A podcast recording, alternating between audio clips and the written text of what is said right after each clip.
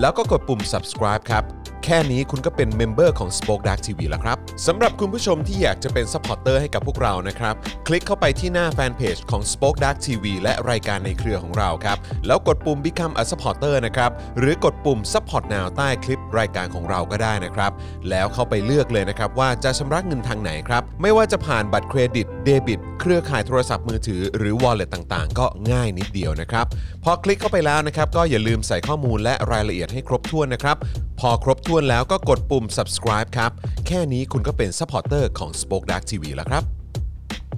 และเพื่อให้มั่นใจได้ว่าทุกท่านจะสามารถสนับสนุนเราได้อย่างต่อเนื่องในทุก ๆ เดือน โดยไม่หลุดจากการเป็นสมาชิก คุณผู้ชมสามารถเลือกสนับสนุนในช่องทางและแพ็กเกจที่ทุกท่านสะดวกที่สุดสำหรับการตัดบัญชีอัตโนมัติอย่างต่อเนื่องนะครับ เพื่อที่ Spoke Dark TV จะได้มีกำลังในการผลิตคอนเทนต์ดีๆ เพื่อคุณผู้ชมต่อไปครับ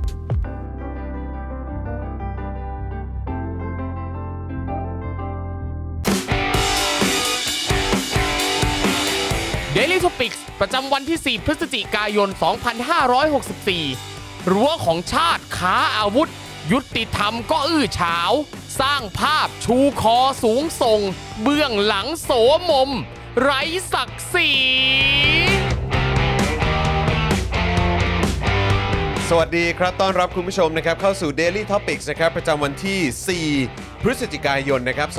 2564 นะครับ อยู่กับผม จอห์นวินยูนะครับอ่าจอห์นคิปินทัช เอ้ย จอห์น อ่า คิดผิดทางไปดีวะ Keep in touch always ซึ่งตอนนี้อันนี้แปลกมากนะครับว่าฉายาผมมาโดยที่ยังไม่ได้ฟังเรื่องราวนะ ฮะ ครับผมนะฮะเป็นฉายาที่ถูกตั้งขึ้นมาก่อนนะครับนะฮะ ครั แล้วบก็แน่นอนนะครับอยู่กับหนุ่มๆนะครับ ครับ คุณปาล์มนะฮะคุณปาล์มเซอร์วิสนะ ส ครับ วัสดีครับ คุณผู้ชมครับ นะฮะแล้วก็แน่นอนนะครับครูทอมมิสเตอร์ไฟเซอ ส ร์ วัสดีครับ นะ ผม สวัสดีครับ และดูรายการไลฟ์นะครับ แล้วก็ร่วมจัดรายการไปกับเรานะครับ อาจารย์แบงค์มองบนถอนในใจไปพลางๆนะครับ สวัสดีครับ สวัสดี อาจารย์แบงค์ครับ ครับ สวัสดีคุณผู้ชมทุกท่านนะครับ ครับ สวัสดีคุณผู้ฟังด้วยนะครับ ครั ที่ บ กำลังติดตามมาอยู่ใน Clubhouse นะครับนะสวัสดีทุกๆทท่านเลยนะครับนะใครมาแล้วก็เซฮายทักทายกันได้นะครับ แล้วก็อย่าลืมนะครับ ช่วยกันกดไลค์กดแชร์กันด้วยนะครับนะฮะแหมจริง ๆ แล้ววันนี้ถ้าสังเกตดูเสื้อผมนี่เปียกเหงื่อนะฮะ เฮ้ย เพราะว่าเมื่อสักครู่นี้ไปเดินเล่นข้างนอกมา ใช่ ครั กับ บสาวสวยคนหนึ่ง สาวสวยน่า นะ รั ฮะ กมาก สาวน้อยเลยแหละ ครั นะ บ ครับนะฮะน้องเอริ ใช่ เออ ครับผม นะครับน้องเอริมาเยี่ยมเยียนด้วยนะครับ มา วันนี้มาเอ่อสนุกกับเอ่อพี่เอ่อพี่ๆใช่ไหม ครั มา บ พร้อมเมาส์กับหนุ่มๆนะครับ ครับ นะ กำลั ฮะ ง ก็ กินข้าวกันอยู่เลยฮะ ใช่ ตอนนี้ กินข้าวกันอยู่นะครับ นี่ดูผ่านจอ ใช่นะครับอ่ะโอ้โหนี่เราไม่ได้พบเจอพระท่านมานานเลยนะครับ ใช่ครับ นะทักทายพระท่าน อ้าว ขังนะฮะ สวัสดีครับพนักท่าน ส คัง วัสดี ค ครั รับ บผสมวัสดีนะครับนะฮะสวัสดี โอ้โห ครับ ด้วยนะครับ แล้วก็สวัสดีคุณทองดีเสรีชนนะครับ คุณเป็ดนะครับนะคุณมิโซริ สวัสดีนะครับ คุณธนูนะครับ คุณชูศักดิ์นะครับ สวัสดีทุกท่านเลยนะครับนะฮะแหมก็เดี๋ยวเดี๋ยวมาดูกันนะครับ เดี๋ยวตอนช่วงกลางๆรายการนะฮะเดี๋ยวไม่แน่น้องเอเรียอาจจะแวะเวียนเข้ามาก็ได้ ใช่ รอชม เอนะครับ เดี๋ยว นะฮะ อาจจะหลังกินข้าวเสร็จเรียบร้อยก่อน ใช่ใช่ นะครับ นะครับนะฮะคุณสิริบอกว่าสุขกับหนุ่มๆทั้งอาทิตย์เลยค่ะ อ๋อครับผมอ๋อสงสัยเอ่อ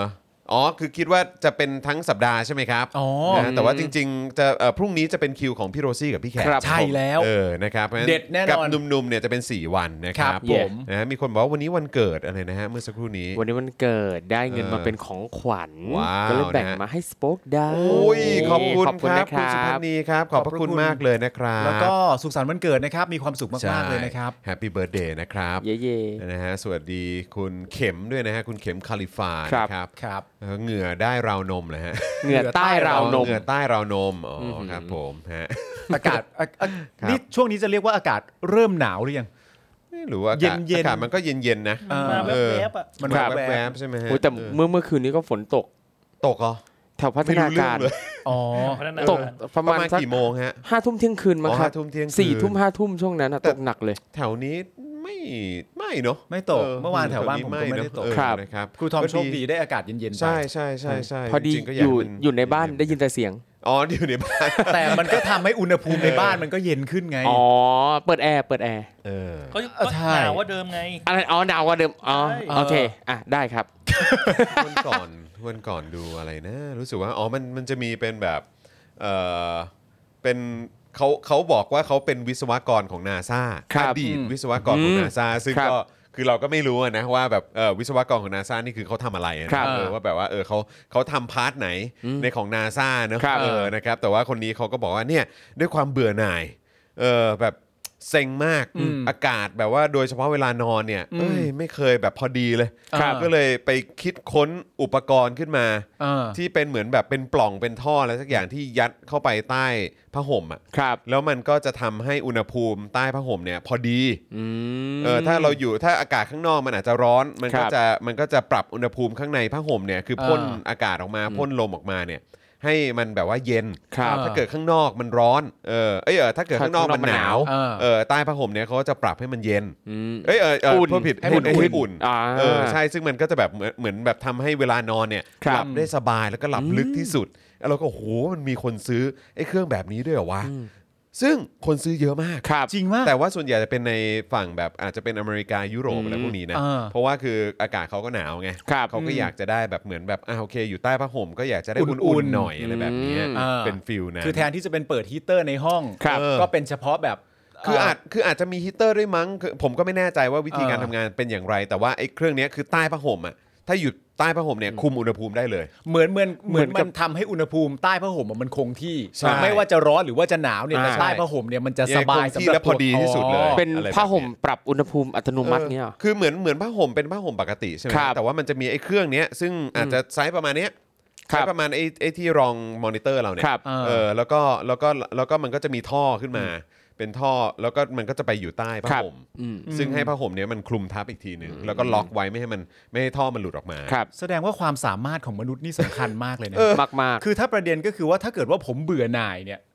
กับสภาพอากาศในประเทศ ครับ ครับ ผมก็แค่โพสต์ด่าลงโซเชียล อ่า เพราะผมมีความสามารถแค่นั้น แต่เขามีความสามารถเกินกว่าเรา เขาจึง ผม ผลิตอะไรออกมาบางอย่างที่แบบว่า ทำขึ้นมาเลย มันน่าเบื่อหน่ายเหลือเกินนะ เออ เวลานอนเนี่ย บางวัน อ่ามั มันหนาวไปมันก็นอนไม่อุ่นสบาย ครับ บางวันมันร้อนไปก็นอนไม่เย็นสบาย ครับ ทำยังไงดี เออ สร้างเครื่องควบคุมอากาศใต้ผ้าห่มมาดีกว่า เออเออ มึงชนะไปเถอะ มึงชนะไปเถอะ แล้วแล้วแล้วตอนทีแรกเนี่ยเหมือนว่าไอ้อันเนี้ยมัน ครับ เคยจะไปออกรายการชาร์กแท้งมั้ง อ๋อเหรอ ม แล้วพ ครั อบ ไป ผม ออกในชาร์กแท้งเนี่ยแล้วเหมือนแบบว่าเหมือนอารมณ์ว่าพวกเหล่าชาร์กเนี่ยเหล่าฉลาม อ่า ทั้งหลายเนี่ยก็ก็ไม่งับไง อ๋อ ก็คือแบบเอ้ยอะไรใครก็จะไปอยากได้ ครับ แล้วท้ายสุดเหมือนเขาก็เหมือนพยายามไปดันจนมันแบบมันก็เกิดขึ้นมาได้จริงๆอ่ะแล้วพอ เออ เกิดขึ้นมาปุ๊บก็กลายเป็นว่าขายขายได้ค่อนข้างดีเลยแหละ เออ ครับ เออก็เลยแบบว่าเอออาจจะพลาดโอกาสจากชาร์กแท้ง อ่า แต่ว่าก็เป็นอีกหนึ่งธุรกิจที่ประสบความสำเร็จ ครับผมก็ไป ใ ชาร์กอย่างอื่นแทน ฮะไปชาร์กอะไรฮะ ไม่พูด เบเบ โอ้ บี้ ว้าว ชาร์ก อ้าวโอ้ว้าว Oh my god ว้าวว้าวเออนะครับ ก็ดีก็ยินดีด้วยครับ ยินดี ครับ ด้วยยินดีด้วย ยินดีฮะยินดี ด้วย อะไรฮะ เ เบบี้ชาร์กแล้วอะไรนะ บบี้ชาร์ก ตืดตืดตืดไงฮะ เออ ว้าวเนี่ย โอ้ว้าว อ่า เย้ว้าว ว้าวว้าวว้าวเย้ นะครับนะฮะเออเคยใช้เป็นผ้าห่มไฟฟ้าค่ะเสียบไฟได้ค่ะ คุณสิริบอกนะครับ ครับ แต่แต่เข้าใจว่าอันนี้เป็นเป็นอีกแบบหนึงฮะผมเข้าใจว่าเหมือนมันแบบมันจะดูดลมเข้าไปแล้วก็ ครั พ่ บ นเข้าไปแล้วมันก็จะแบบปรับอากาศปรับสภาพอุณหภูมิข้างในนั้นอีกทีหนึ่ ครับ นะครับ แสดงว่าเขาเป็นคนที่รักการนอนมากเลยนะ ก็เป็นไปได้ และเขาอาจจะเล็งเห็นผลว่าจริง ๆ แล้วมนุษย์ทุกคนก็รักการนอนเช่นเดียวกัน ใช่ ด้วย แล้วการนอนก็สำคัญเพราะว่ามันก็ สำคั ทำ ญ ให้ร่างกายแข็งแรง ใช่ คือ ครับ การหลับดี ๆ สักหนึ่งคืนหรือหนึ่งครั้งเนี่ย มันคือมันรีชาร์จเลยนะ ถูกต้อง สภาพร่างกายเรา ครั คื บ อแบบ วันไหนถ้าตื่นมาแล้วแบบว่าเฮ้ยเมื่อคืนหลับดีมากเลยว่ะมัน ครับ จะรู้สึกดีทั้งวันเลยนะ อืม เรื่อง ใช่ นอนนี่เรื่อ ซึ่ งใหญ่ ผมพยายามนึกอยู่ว่าครั้งสุดท้ายที่ผมรู้สึกอย่างนั้นเนี่ยคือเมื่อไหร่วะ อืม เมื่อวานปะ ไม่ ไม่ใช่ะ เมื่อกี้ นานแล้วอ่ะนานแล้วจริงๆ ที่ที่รู้สึกว่านอนแล้วแบบ ครับ เชื่อเมื่อคืนนอนแบบนอนสบายมาก นอนอิ่มแบบว่าหลับลึกแล้ว ครั ก็ บ แบบว่ารู้สึกแบบตื่นขึ้นมาเฟรชมากอะไรเงี้ย ครับ ไม่ได้เป็นอย่างนั้นมา ผมว่าเป็นปีแล้วนะ โห มันต้องมีไปหา โ หมอปะสลีป ใช่ใช่ใช่ ก็ ส กำ ลิ ลั ป ง เท คิด ส เหมือนกัน เออ ว่าจะไป ครับ ะไรเงี้ย แล้วคือ นะรัอบ ย่างเรื่องเรื่องการนอนเนี่ยอ่าในในช่วงไม่กี่ปีมานี้เนี่ยนะครับคนสนใจเยอะขึ้นมากเลย และจะสังเกตดูว่าหนังสือของต่างประเทศที่พูดเรื่องเกี่ยวกับการนอนเนี่ย ใช่ใช่ เป็นที่นิยมมากนะครับอย่างเล่มหนึ่งที่ดังมากก็คือ Why We Sleep อ่า เออแล้วคือโอ้โหหนังสือคือหนังสือเล่มเดียวแต่เล่าเรื่องการนอนทุกสิ่งเอทุกอ อ อย่าง เอออืม การละเมอการนั่นนี่นู่น โอ้ดีจังเลย ซึ่งดี เออ ดี แล้วอีกอย่างมันมีหนังสืออีกเล่มหนึ่งพอพูดถึงเรื่องการนอนแล้ว ครับ มันมีอีกเล่มหนึ่งที่เกี่ยวเรื่องของการหายใจ อ่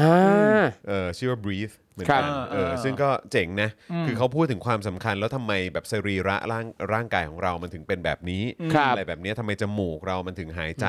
เออเรา มันแบบแบบการหลับแบบไหน อืม แล้ว ครั ก็ บ หายใจแบบไหนที่มันจะทำให้เรานอนได้เต็มที่ แล้วก็ออกซิเจนเข้าไปเยอะพอที่จะทำ ครับ ให้อยู่ในเลือดหรืออะไรแบบเนี้ยแล้วก็ ค ส รับ มองเราก็ไม่ขาดออกซิเจนอะไร ครั แบบ บนี้ด้วย แล้วก็แบบมีแบบประมาณว่าหายใจเข้าหกหกวินาที หายใจออกหกวินาที เป็นตัวเลขที่เป๊ะที่สุด แล้วก็กำลังดีที่สุดใน ครับ การทำงานของปอด แล้วก็การให้ออกซิเจนเข้าไปเอ่อเลี้ยงร่างกายของเราได้มีประสิทธิภาพมากที่สุดอะไรแบบ ค เนี้ รั ย บผม แต่เราไม่สามารถจะควบคุมเรื่องนั้นได้เวลา ใช่แต่ว่าก็คื น อเขาอาจจะแบบเน้นในเรื่องของอะเวลาคุณนั่งสมาธิ นอ๋ออะไร แบบเนี้ย โอเคโอเค เออ โอเคโอเค แต่เนี้ยไม่ไม่รู้ว่าถ้าในเอ่อในช่วงที่เรามีมีสติเนี่ยเราควบคุมแบบนี้ได้ แล้วมันจะทำให้เราติดอ่ะ ติด หรือเปล่า เป็นเป็นพฤติกรรม เออก็อาจจะเป็นไปได้ ใช่แล้วเขาก็บอกว่าเวลานอนเนี่ยก็ให้สังเกตดูว่าเออแบบจริง ๆ แล้วเราหลับแบบเขาเรียกว่าอะไรหายใจทางปากหรือ ครับ ว่าหายใจทางจมูก อ่า ซึ่ง ครับ จริ ผ งๆ ม แล้วถ้าด้วยจมูกมันก็จะดีกว่า ครับ อืม อะไรแบบเนี้ยนะครับนะฮะ เรื่องกรนเรื่องอะไรด้วยใช่ไหม ครับผม ด้วยนะ กรน ด้ว เยอะก็เหนื่อย ด้วยใช่ ใช่ครับ ใช่ เพราะว่า คบ ที่ญี่ปุ่นน่ะผมเคยดูรายการมีแบบว่าเหมือนคุณลุงคุณปู่คนหนึ่งอะที่เป็นคนทำฟูก อ่าครับ สำหรับสำหรับนอนอ่ะ ครับ แล้วเขาก็จะขายฟูกของเขาที่ว่าเนี่ยได้ราคาค่อนข้างแพงมาก อืม กว่าท้องตลาด แต่ประเด็นก็คือว่าเขาจะทำฟูกอันนั้นน่ะเฉพาะกับคนคนเดียวที่มาซื้อคนนั้นเท่านั้น อ๋อ ม คัสตอมเมด ผู้แบบ เป็นคัสตอมเมด คัสตอมไมซ์ ก็คือแบบว่าถามกันเลยว่าณตอนนี้เนี่ยปัญหาของหลังคุณเอวอะไรต่างๆ เป็นยังไง นานาเนี่ยมีปัญหาอะไรบ้าง ครับ เจ็บตรงไหน แล้วก็สัมภาษณ์กันเลยว่าณตอนนี้เนี่ยการนอนของคุณเนี่ยมีปัญหาเรื่องต่างๆ อะไรบ้าง หลังจากตรวจร่างกายสัมภาษณ์อาการเสร็จเรียบร้อยก็ค่อยคัสตอมฟูกสำหรับบุคคลคนนั้นออกมา ครั แค่ บ คนเดียว เช อ๋อ ด แสดงว่าเรื่องนอนเป็นเรื่อง สำคัญ สำคัญของชีวิตม สำคัญ เอ นุษ อ ย์ ครับ แล้วสงสัยว่า ครับ อย่างสมมุติว่าถ้าฟูกเนี่ยที่อ่าทำเมทัวร์เดอร์แบบเนี้ย อ่า ถ้าจะนอนกัน 2 คนเนะฮะ ถ้าจะนอนกันสองคนก็ เขา คว จะ ร มีวิธีทำยังไงอะแบ่ง เออก็อยากรู้ ค เหมื รึ่ อง นกัน เหรอ นะ ผมว่าอาจจะสัมภาษณ์ร่วมกัน อืม อาจจะสัมภาษณ์ร่วมกันอาจจะคุยร่วมกัน เพราะว่าคนที่สมมติว่าจะนอนกัน 2 คน ครับ แปลว่า 2 คนนั้นน่ะต้องนอนเตียงเดียวกันมานาน อืม เป็นไปได้สูงมากว่าทั้งสองคนนั้นอาจจะมีอาการลักษณะคล้าย ๆ กัน อ๋อ เพราะว่าเพราะว่า ครับ ใช้เวลาประมาณสัก 8 ชั่วโมงกว่าอ ครั ยู่ บบ นที่เดียวกัน อ่า แบ่งกันไปแบบคนละซีกเนอะ เออ เออ ก็ไม่แน่ หรือ ค ไม่ บ ถ้าคอสตอมเป็นแบบเป็นจากเตียงแบบ 6 ฟุต ครับ กลายมาเป็น 3 ฟุต แล้วก็แบ่งครึ่งครึ่งๆ เออ อ่า หรือปล่ เออน่าสนใจ เออก็เป็นไปได้เอ้ย หรือถ้า น่าสนใจนะ เออหรือถ้านอนกัน 3 คน โว้ว เออ เราสองสามคนเหรอฮะ เออ สมมติ ครับ เหตุการณ์ให้ฟังหน่อยได้ไหมฮะ อ๋อไม่ได้ อ๋อไม่ได้โอเค ไม่ได้ครับ ไม่ได้ก็ไม่ได้ ไม่ได้ไม่ได้ ซึ่งถ้าให้สมมติเหตุการณ์แบบนี้ก็อยากจะย้อนไปในคลิปเอ่อเมื่อก่อนนะเนาะอาจารย์แบงค์เนาะที่เราทำของพี่แขกอะ ครับ เรื่องที่การการที่อยู่ด้วยกันแบบ 3 คนหรือ ครับ อะไร ผม แบบเนี้ยเออการมีแบบการการที่เป็นแบบชีวิตไม่ใช่ชีวิตคู่อะ ครั เป็ บ นชีวิตแบบ เราสามคน เป็นชี เป็ วิต นหมู่ ขี้เหรอหรือว่าอะไร ชีวิต คือแบบาก รุ๊ปเป็นกรุ๊ป คือขาอยู่ เป็นหมู่ สา ชีวิตกลุ่ม อาจจะ ครั 3 บ คน 4 คน 5 คน อ่า หรืออะไรแบบเนี้ยเออเป็นฟิล ครับ นั้นก็มีเหมือนกันนะครับเป็นเรื่องความรักที่หรือว่าการ ใช่ ใช้ชีวิตร่วมกัน ครับผม เออคล้ายๆเป็นคู่เป็นแบบเขาเรียกเป็นแฟนกันหรือคบกันน่ะ ครับ เออหรือว่าใช้ชีวิตด้วยกันน่ะเป็น แต่ไม่ใช่แค่สองคน ไม่ใช่แค่ส ค อ รั ง บ คน เออ เออ ก็ นะครับ ไม่ใช่เรื่องผิดตราบใดที่เป็นคอนเซนต์ อืมมันน่าสนใจมาก น่าสนใจ ครับ จริง นะค ๆ บ ก็มียูทูบเบอร์คนหนึ่งด้วยนะครับ ผม คนไทยด้วยนะครับ ที่เป็นผู้ชายหนึ่งคนและมีภรรยาสองคน จริง อ๋อ ยูทูบเบอร์เลยนะ แอคเคาปามเจนอักษรปะ ไม่ใช่ไม่ใช่ ไม่ใช่ผมมีสาม อ๋อโอเค อ๋อก็มีลูกอีกคนหนึง โอเค ไทนี่แล้วก็เอริก็เล อ๋ ย อ เป็นสาม โอเค เอออา เหรอ โอเค มียูทูบเบอร์ไทย มี เหรอ อืม โอ้ มี ไม่ทราบเลยนะคครั รับ บ เขาก็อยู่แบบรักใคร่กลมเกลียวนั่นนู่นนี่พาไปไหนก็พาไปนั่นนู่นนี่ตัว อ๋อเหรอ สามี ฮะ ก็เลี้ยงดูภรรยาภรครรั ยา บ ทั้งสองคนก็ดูแลสามีและภรรน่ายารัก ทั้งสองคนก็เป็นเพื่อนสนิทกัน ครับผม อะไรอย่างเงี้ย โอ้ เออ มีด้วยเออ มี เออเออเออนะครับ มีอยู่แล้วแหละครับ คือเราเคยได้ยินไงแต่ว่า เออ เราไม่เคยเราไม่นึกว่าจะไม่นึกว่าจะแบบมีเรื่องแบบนี้แบบใกล้ตัวที่เราสามารถเห็นได้อะ ใช่ใช่ใช่ เออนะครับก็ดีเหมือนกันนะครับ พูดยังกับไม่เคยเห็น ฮะอะไรนะ พูดยังกับไม่เคยเห็น ไม่เคยเห็น น่าจะเยอะแยะ ไม่อ๋อจริงเหรอ เยอะแยะป่ะ ไม่ใช่ เออ หมายถึงว่าอยู่อยู่กันอย่างเปิดเผยอะนะ เออไม่ เออ เปิดเผยอะ ในบ้านหลังเดียวกันอยู่กัน 3 คนไม่ได้แปลว่ามีเมียน้อยใด ๆ ด้วยนะ เออ ครับ อ๋อผมไม่เคยเห็น เออ ผม อ้าวแล้วจริงเหรอฮะ ผม ไม่เคย ผมเห็นแต่แบบอย่างในต่างประเทศอะที่แบบ อืม เวลาเขาสัมภาษณ์หรืออะไรเงี้ย ครับ เอออันนี้เคยเห็นแต่ว่าในเมืองไทยพยายาม เราผมก็เคยเห็นเห็นอยู่เรื่อยๆนะ อ๋อเหรอฮะ คือ ครับ ผมเคยได้ยินคืออย่างพี่แขกเล่าให้ฟังอะไรแบบเนี้ย ครับ เออหรือว่าแบบมีบางท่านก็เคยแชร์ให้ฟัง ครับ แต่ว่าเราเราเราไม่ได้รู้จักอะ อ๋อ เออไม่ได้รู้จักว่าอ๋อคือคู่นี้เอยหรือว่า โอเค คือแบบบ้านนี้ อืม หรือว่าอ๋อเป็นคนที่เรารู้จักนี่เอง อืม หรือว่าเป็ คน รับ แบบอ๋อคนเนี้ยเหรออะไรเงี้ยอ๋อ่าอเราเคยเห็นเหมือนกันอะไร ครับ แบบเนี้ยคือยัง ในในเมืองไทยอ่ะผมผมไม่ค่อยไม่ค่อยยังยังไม่เห็นนะ ผมยังไม่ เออ เห็น แต่ว่า ผมก็เห็น แต่ว่า YouTuber ที่ว่า ใช่แต่มีที่แบบได้ฟังจาก ครับ พี่ๆหรือคนที่รู้จักกันนะ ครับผม นะฮะเอ่อคุณมุกบอกว่าอะไรนะฮะจริง ๆ อะไรนะครับเอออยู่ไหนนะอึ๊บอยู่ไหนเห็นเมื่อกี้คุณมุกอ่านี่ไง จริง ๆ ที่ไทยเนี่ยมีตัวอย่างชีวิตคู่แบบเราสองสามคนชัดชัดชัดชัดนะคะ อ๋ออ๋ อเหรอฮะอ๋อ อ๋ออ๋อ กว่าจะอ๋อ อ๋อ คุณเอ้ยกว่าจะอ๋อ และประเด็นสำคัญคืออะไรรู้ ป่ะ อะไร ประเด็นสำคัญก็คือกูก็พยายามจะไม่อ๋อ มึงก็เสือกอ๋อขึ้นมา กูก็ว่ากูจะฟังเงียบ เอ้ยไม่รู้ ๆ มึงก็อ๋อทำไมก็ไม่รู้ พยายามจะพยายามจะแบบว่าเออในแบบทั่ว ๆ ไปอะไรอย่างเงี้ยแบบแถว ครับ หมู่บ้านแถวนี้อะไรอย่างเงี้ย โอ เข้าใจ เค ปะ โอเค ไอ้เก็ตอะมันเก็ตกันหมดแหละ แต่ว่ามึง ต้องเก็บอ๋อไว้ในใจ ไม่ สิ แต่นี่ตอนแรกคือไม่ไม่อ๋อจริง ๆ เลยเหรอ จริงจริงๆ จริง อ๋อ จริง หมายถึงว่าอะที่คุณอ๋อเหรอ อันไหนเนี่ยอะไรเนี่ยอันอันนี้คืออะไรแล้วเนี่ย อ๋อไม่ใช่ อ๋ออะไร ไม่อันนั้นน่ะลูกโอ้ยย าก ไม่ ไม่เห็นไม่เห็นไม่เห็น ไม่เห็นไม่เห็น ครูทอมเขาพูดตั้งแต่แรกเลยนะเรื่องเนี้ย ใช่ไง ผมกำลังจะพูดว่า เออช่างมันเถอะ โอเค หมายถึงว่าหมายถึงว่าก่อนคุณมุกเนี่ย เออ อ่า คือตั้งแต่ครูทอมแล้วใช่ไหม ครับ ใช่ใช่ใช่ใช่ อ๋อไม่เก็ต เออ อ๋อ ตอนนั้นไม่เก็ต เออ ครับ ผมมาเก็ตตอนคุณมุก ผม พูด มาเก็ตคุณมุก ใช่ก่อนหน้านั้นน่ะที่ครูทอมพูดผมก็ไม่เก็ต อ๋องั้นเอาใหม่ เออ คุณมุกพูด ผมก็ไม่เก็ต เออ ช้าไปละเออคุณกุ้งเต้นบอกอ๋อเพิ่งอ๋อค่ะเออครับผม กูกูว่าคุณ ถีคนดี ผมว่าคุณผู้ชมหลายคนก็เพิ่งคอ๋รับ อ ผม ยอมรับมาเถอะ เนี่ยเนี่ยบอกว่าครูทอมชงสว่านเจี๊ยบโท เออไม่รู้จริคงบๆค ผ รูทอมครับผมขออภัยครับ มคุณอะคุณคุณอัครเดชบอกว่าจอนิสัยจริงๆก็ก็ผมใสมากครับ ครับ เออ ใสมากครั ใส่นี่คืออะไรฮะ ชักจนใส่นะครับ หรือว่าหรือว่าจะใสหัวไป อ๋อไม่ใช่ เนะฮะ ผมนี่ใส่ว่าพอกับขององค์อ่างอะ โอ้โห ใส่เลยฮะ เฮ้ย ครั วั บ นก่อนเห็นคลิปของน้องมุกโอลิฟ ครับ ใช่ไหมที่ทำเป็นรายการของน้องมุกเขาอะ ครับผม ที่พาไปดูคลององอ่าง อ่า เออผมยังไม่ได้ดูนะฮะ แต่ ครับ ว่าวันก่อนผมก็กดแชร์ไปรู้สึกว่าเออนะฮะใครที่ว่างๆก็ลองไปกดดูกันนะครับ เออน้องเขาพาไปรีวิวคลององอ่าง อ๋อเหรอ ว่าเป็นยังไงใช่ ครับ ใช่ โอเค ใช่ ดีมาก นะครับอ่ะแล้วก็ก่อนจะเข้าเนื้อหาข่าวเราวันนี้ครับพอดีวันนี้ผมมีโอกาสได้ไปร้าน Mix ไมตรี ครับ นะฮะร้าน Mix ไมตรีเนี่ยเป็นร้านของเออรุ่นพี่ท่านหนึ่งที่ผมครับ รู้จักนะครับแล้วเขาก็เป็นลูกศิษย์ของคุณพ่อผมด้วยนะครับแล้วก็ผมมีโอกาสได้คุยกับรุ่นพี่ท่านนี้เนี่ยหลายครั้งเหมือนกันนะครับแล้วก็คือจริงๆแล้วเป็นคนที่ทำงานเอ่อเกี่ยวกับเรื่องของการเมืองนะครับแล้วก็สังคมในพื้นที่สามจังหวัดชายแดนภาคใต้ด้วยนะครับเพราะฉะนั้นก็จะมีโอกาสได้พูดคุยกันเยอะแยะมากมายเลย แล้วก็วันนี้ก็คุยกันก็มีโอกาสได้คุยกับอดีตทหารเกณฑ์ อ่า เอ่อที่ทำงานอยู่ที่บริเอ่อที่ถูกส่งไปประจำการที่ภาคใต้ด้วย ครับ ก็ได้ฟังหลากหลายเรื่องราวของเขาซึ่งน่าสนใจมากนะครับกับชีวิตของทหารเกณฑ์ต่างๆ แล้วก็เรื่องของชีวิตของเออทหารประจำการทั่วๆไปว่าเป็นอย่างไรนะครับ อ่าน นะฮะอันนี้อันนี้ก็มันมันน่าสนใจจริง ๆ แล้วก็เดี๋ยวเดี๋ยวมีโอกาสก็เดี๋ยวจะมาเล่าให้ฟังอีกนะครับนะแต่ว่าเอออีกอันนึงเนี่ยก็คือว่าเอ่อก่อนก่อนที่จะเข้าอันที่ผมกำลังจะโชว์เนี่ยนะครับก็คือว่าผมคุยกับรุ่นพี่ท่านนี้เนี่ยเขาบอกว่าเออ เรื่องที่น่าสนใจก็คือว่าสามจังหวัดชายแดนภาคใต้เนี่ย เป็นพื้นที่ที่ถูกใช้พรกฉุกเฉินมาอย่างยาว ครั นา บ น อืม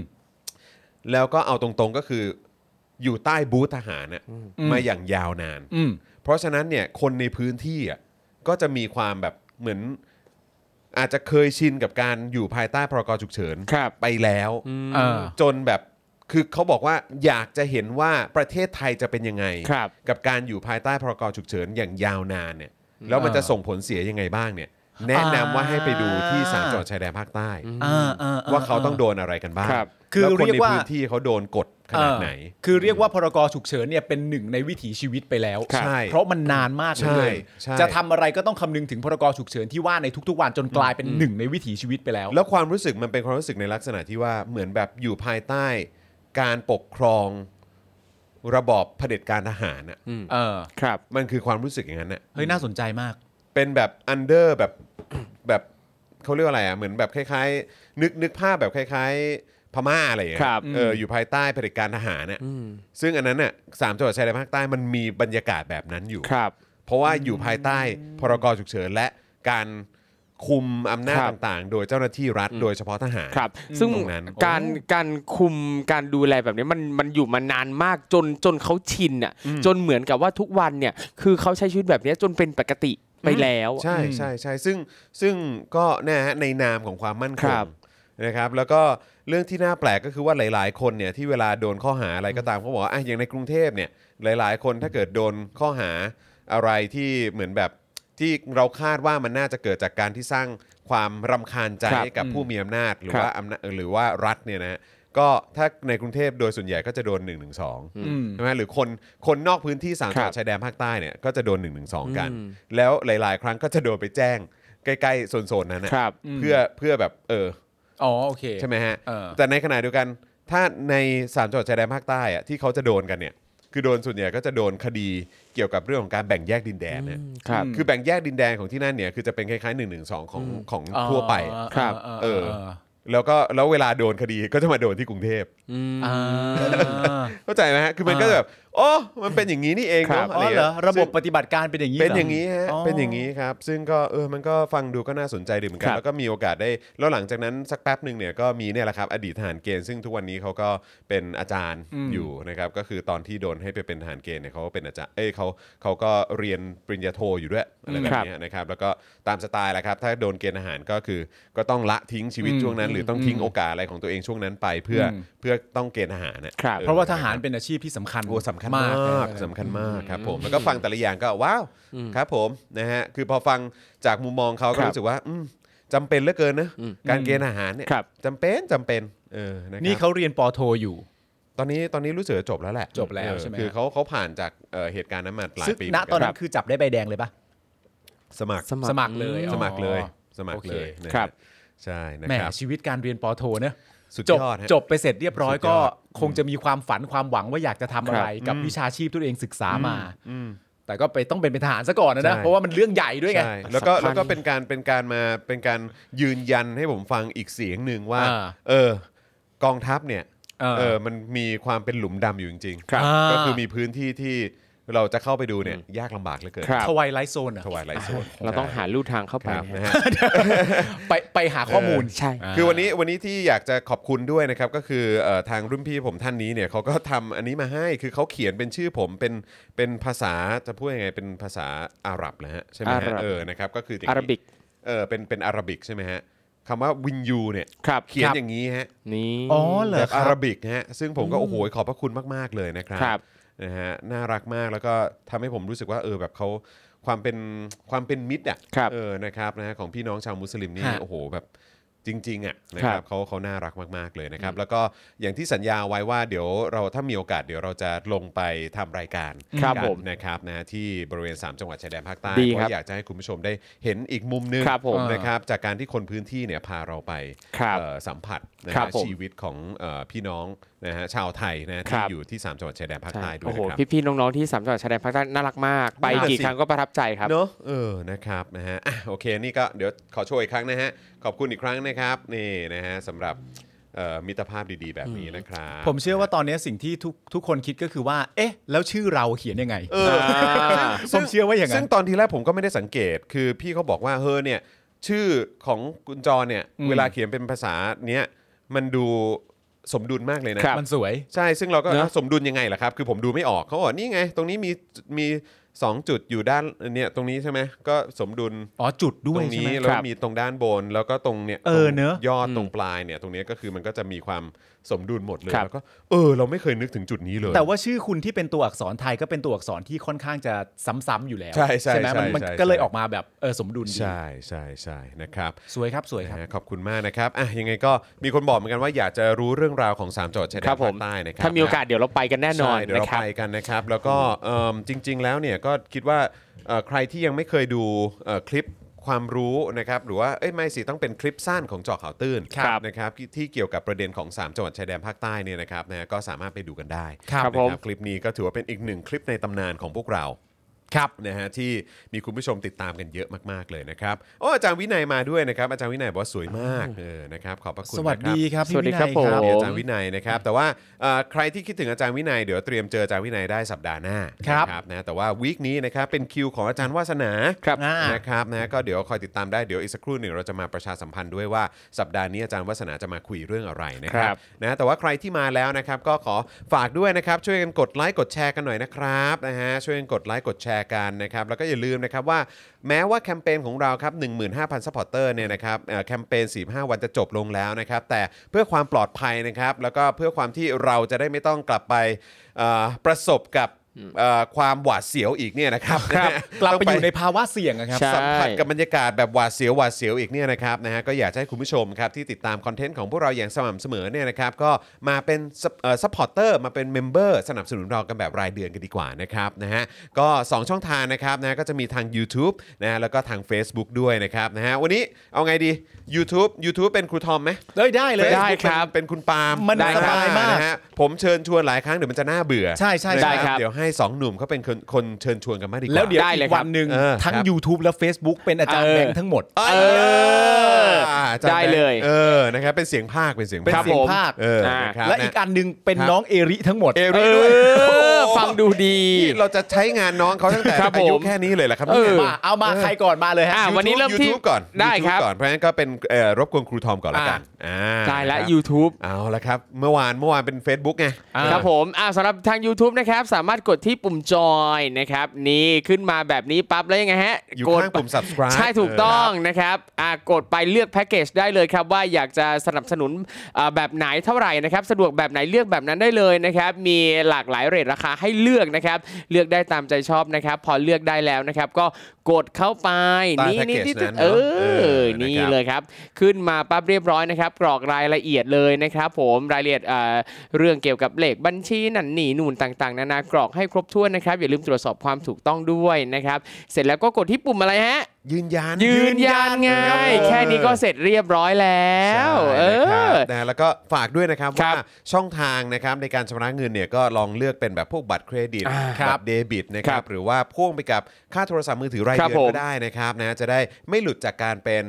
เมมเบอร์ของเราโดย ใช่ครับ โดยแบบไม่รู้ตัว ครับ หรือ ผม ว่าแบบไม่ตั้งใจนะครับ ครับ เพราะว่าถ้าหลุดไปนี่โอ้ยเซ็งเลยนะครับเพราะว่าใน YouTube เนี่ยเขาก็จะมีเป็นพวกแบช ครับ นะครับ อ่า แล้วก็มีการแบบว่าปรับเปลี่ยนสีอะไรให้ด้วย ครับ นะยิ่งอยู่นานก็จะมีสีใหม่ๆ มีแบ ครับ ชใหม่ๆออกมาด้วยนะครับถ้าเกิดว่า ต้องไปเริ่มต้นใหม่เนี่ยโอ้โหมันเหมือนคล้ายๆ เริ่มสะสมเวลกันใหม่ ครับ ใช่ ผม นะครับ แล้วเดี๋ยว นะ จะมีคอนเทนต์พิเศษอีกต่างอ้าหากว โอ้โห ถูกนะ พลาด ครับ ไม่ได้ ซึ่งอันนี้ก็คือทั้ง YouTube แล้วก็ Facebook เลย ครับผม นะนะฮะสำหรับใครที่สนับสนุนเราแบบรายเดือนนะครับ ส่วน Facebook ล่ะทำอย่างไรนะครับ Facebook มาเลยฮะ ลองฟังคุณ เออ ปาล์ม ยังไง ดูนะครับ เฟซบุ๊กเนี่ยนะครับ ครั ระ บ หว่างที่ดูอยู่เนี่ยนะครับลงไปใต้ช่องคอมเมนต์นะครับ เฮ้ยมีอะไร จะมีปุ่มเขียวๆรูปหัวใจเนี่ยนะครับ อ๋อก ดเข้าไปโบ๊ะบ้าครับหลังจาก ครับ นั้นก็เข้าไปกดปุ่มที่เขียนว่า become a supporter อ่า นะครับ โอเค ผม alright แล้วก็เลือกได้นะครับว่าคุณผู้ชมเนี่ยสะดวกจะสนับสนุนในช่องทางไหนนะค ครั รับบไม่ว่าจะเป็นเครือข่ายโทรศัพท์บัตรเครดิตใด ๆ ก็ตามแต่นะครับเลือกได้เสร็จเรียบร้อยนะครับคุณผู้ชมก็เข้าไปนะฮะกรอกรายละเอียดให้เสร็จเรียบร้อยนะครับผมกรอกให้ครบถ้วนนะครับผม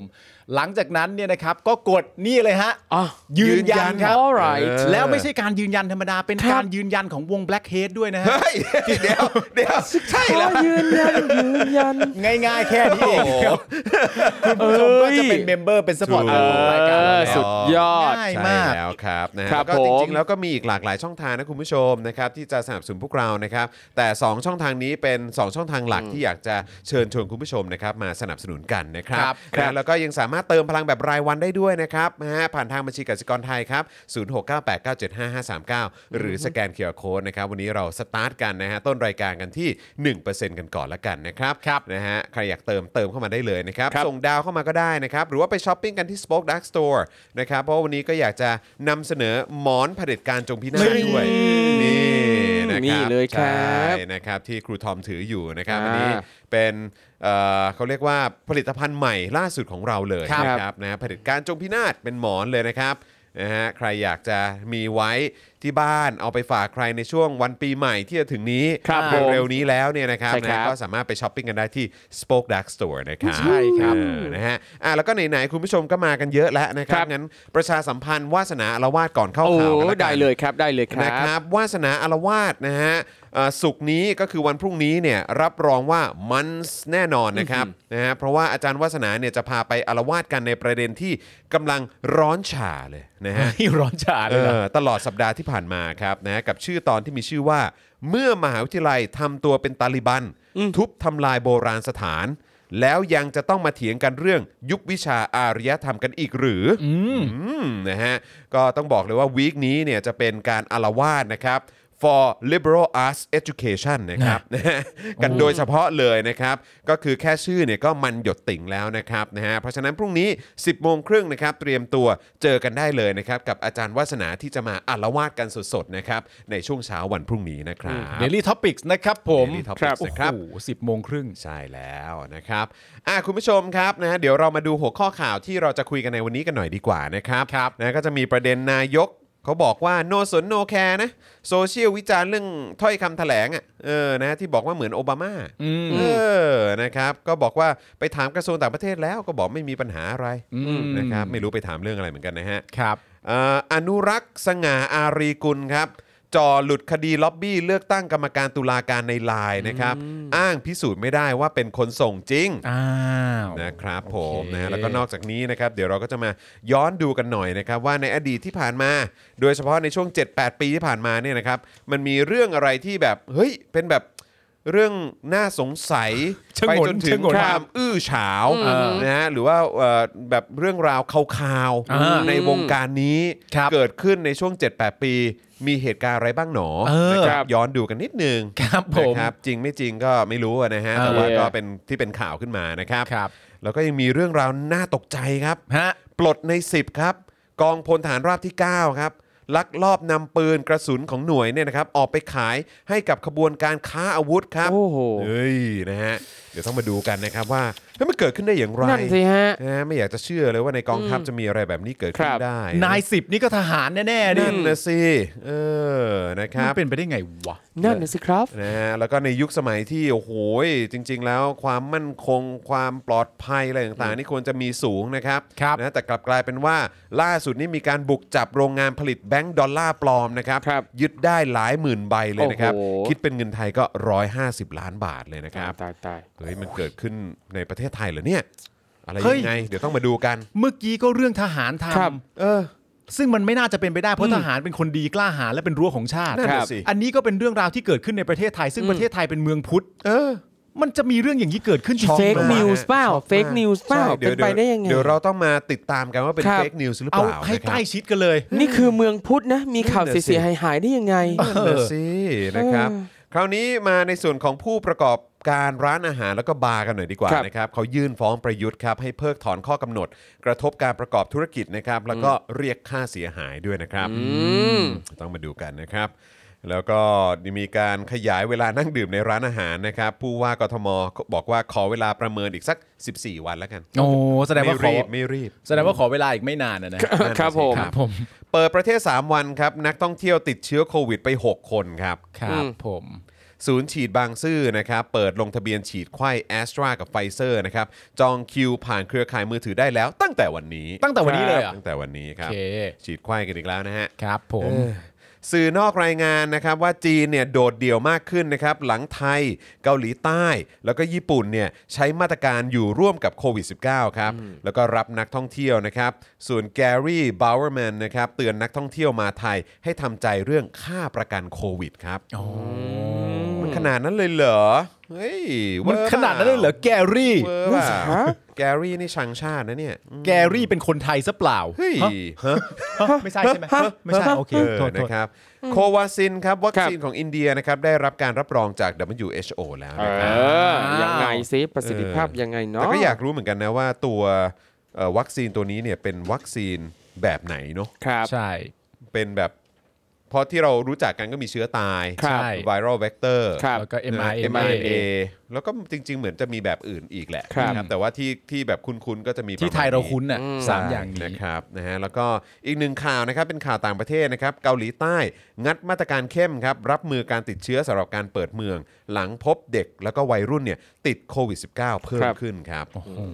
ก็เราก็ควรจะต้องเรียนรู้กันนะครับจากต่างประเทศที่เป็นประเทศที่พัฒนาแล้วด้วย ครับ นะครับที่เขาเปิดประเทศแล้วเขาต้องเจอปัญหาอะไร เราในฐานะของเสือตัวที่ห้านะครั เฮ้ย ของเอ่อ เสือยังไม่ไปไหน เออก็ต้องแบบว่าแบบเรียนรู้จากเขาบ้าง ใช่ ครับ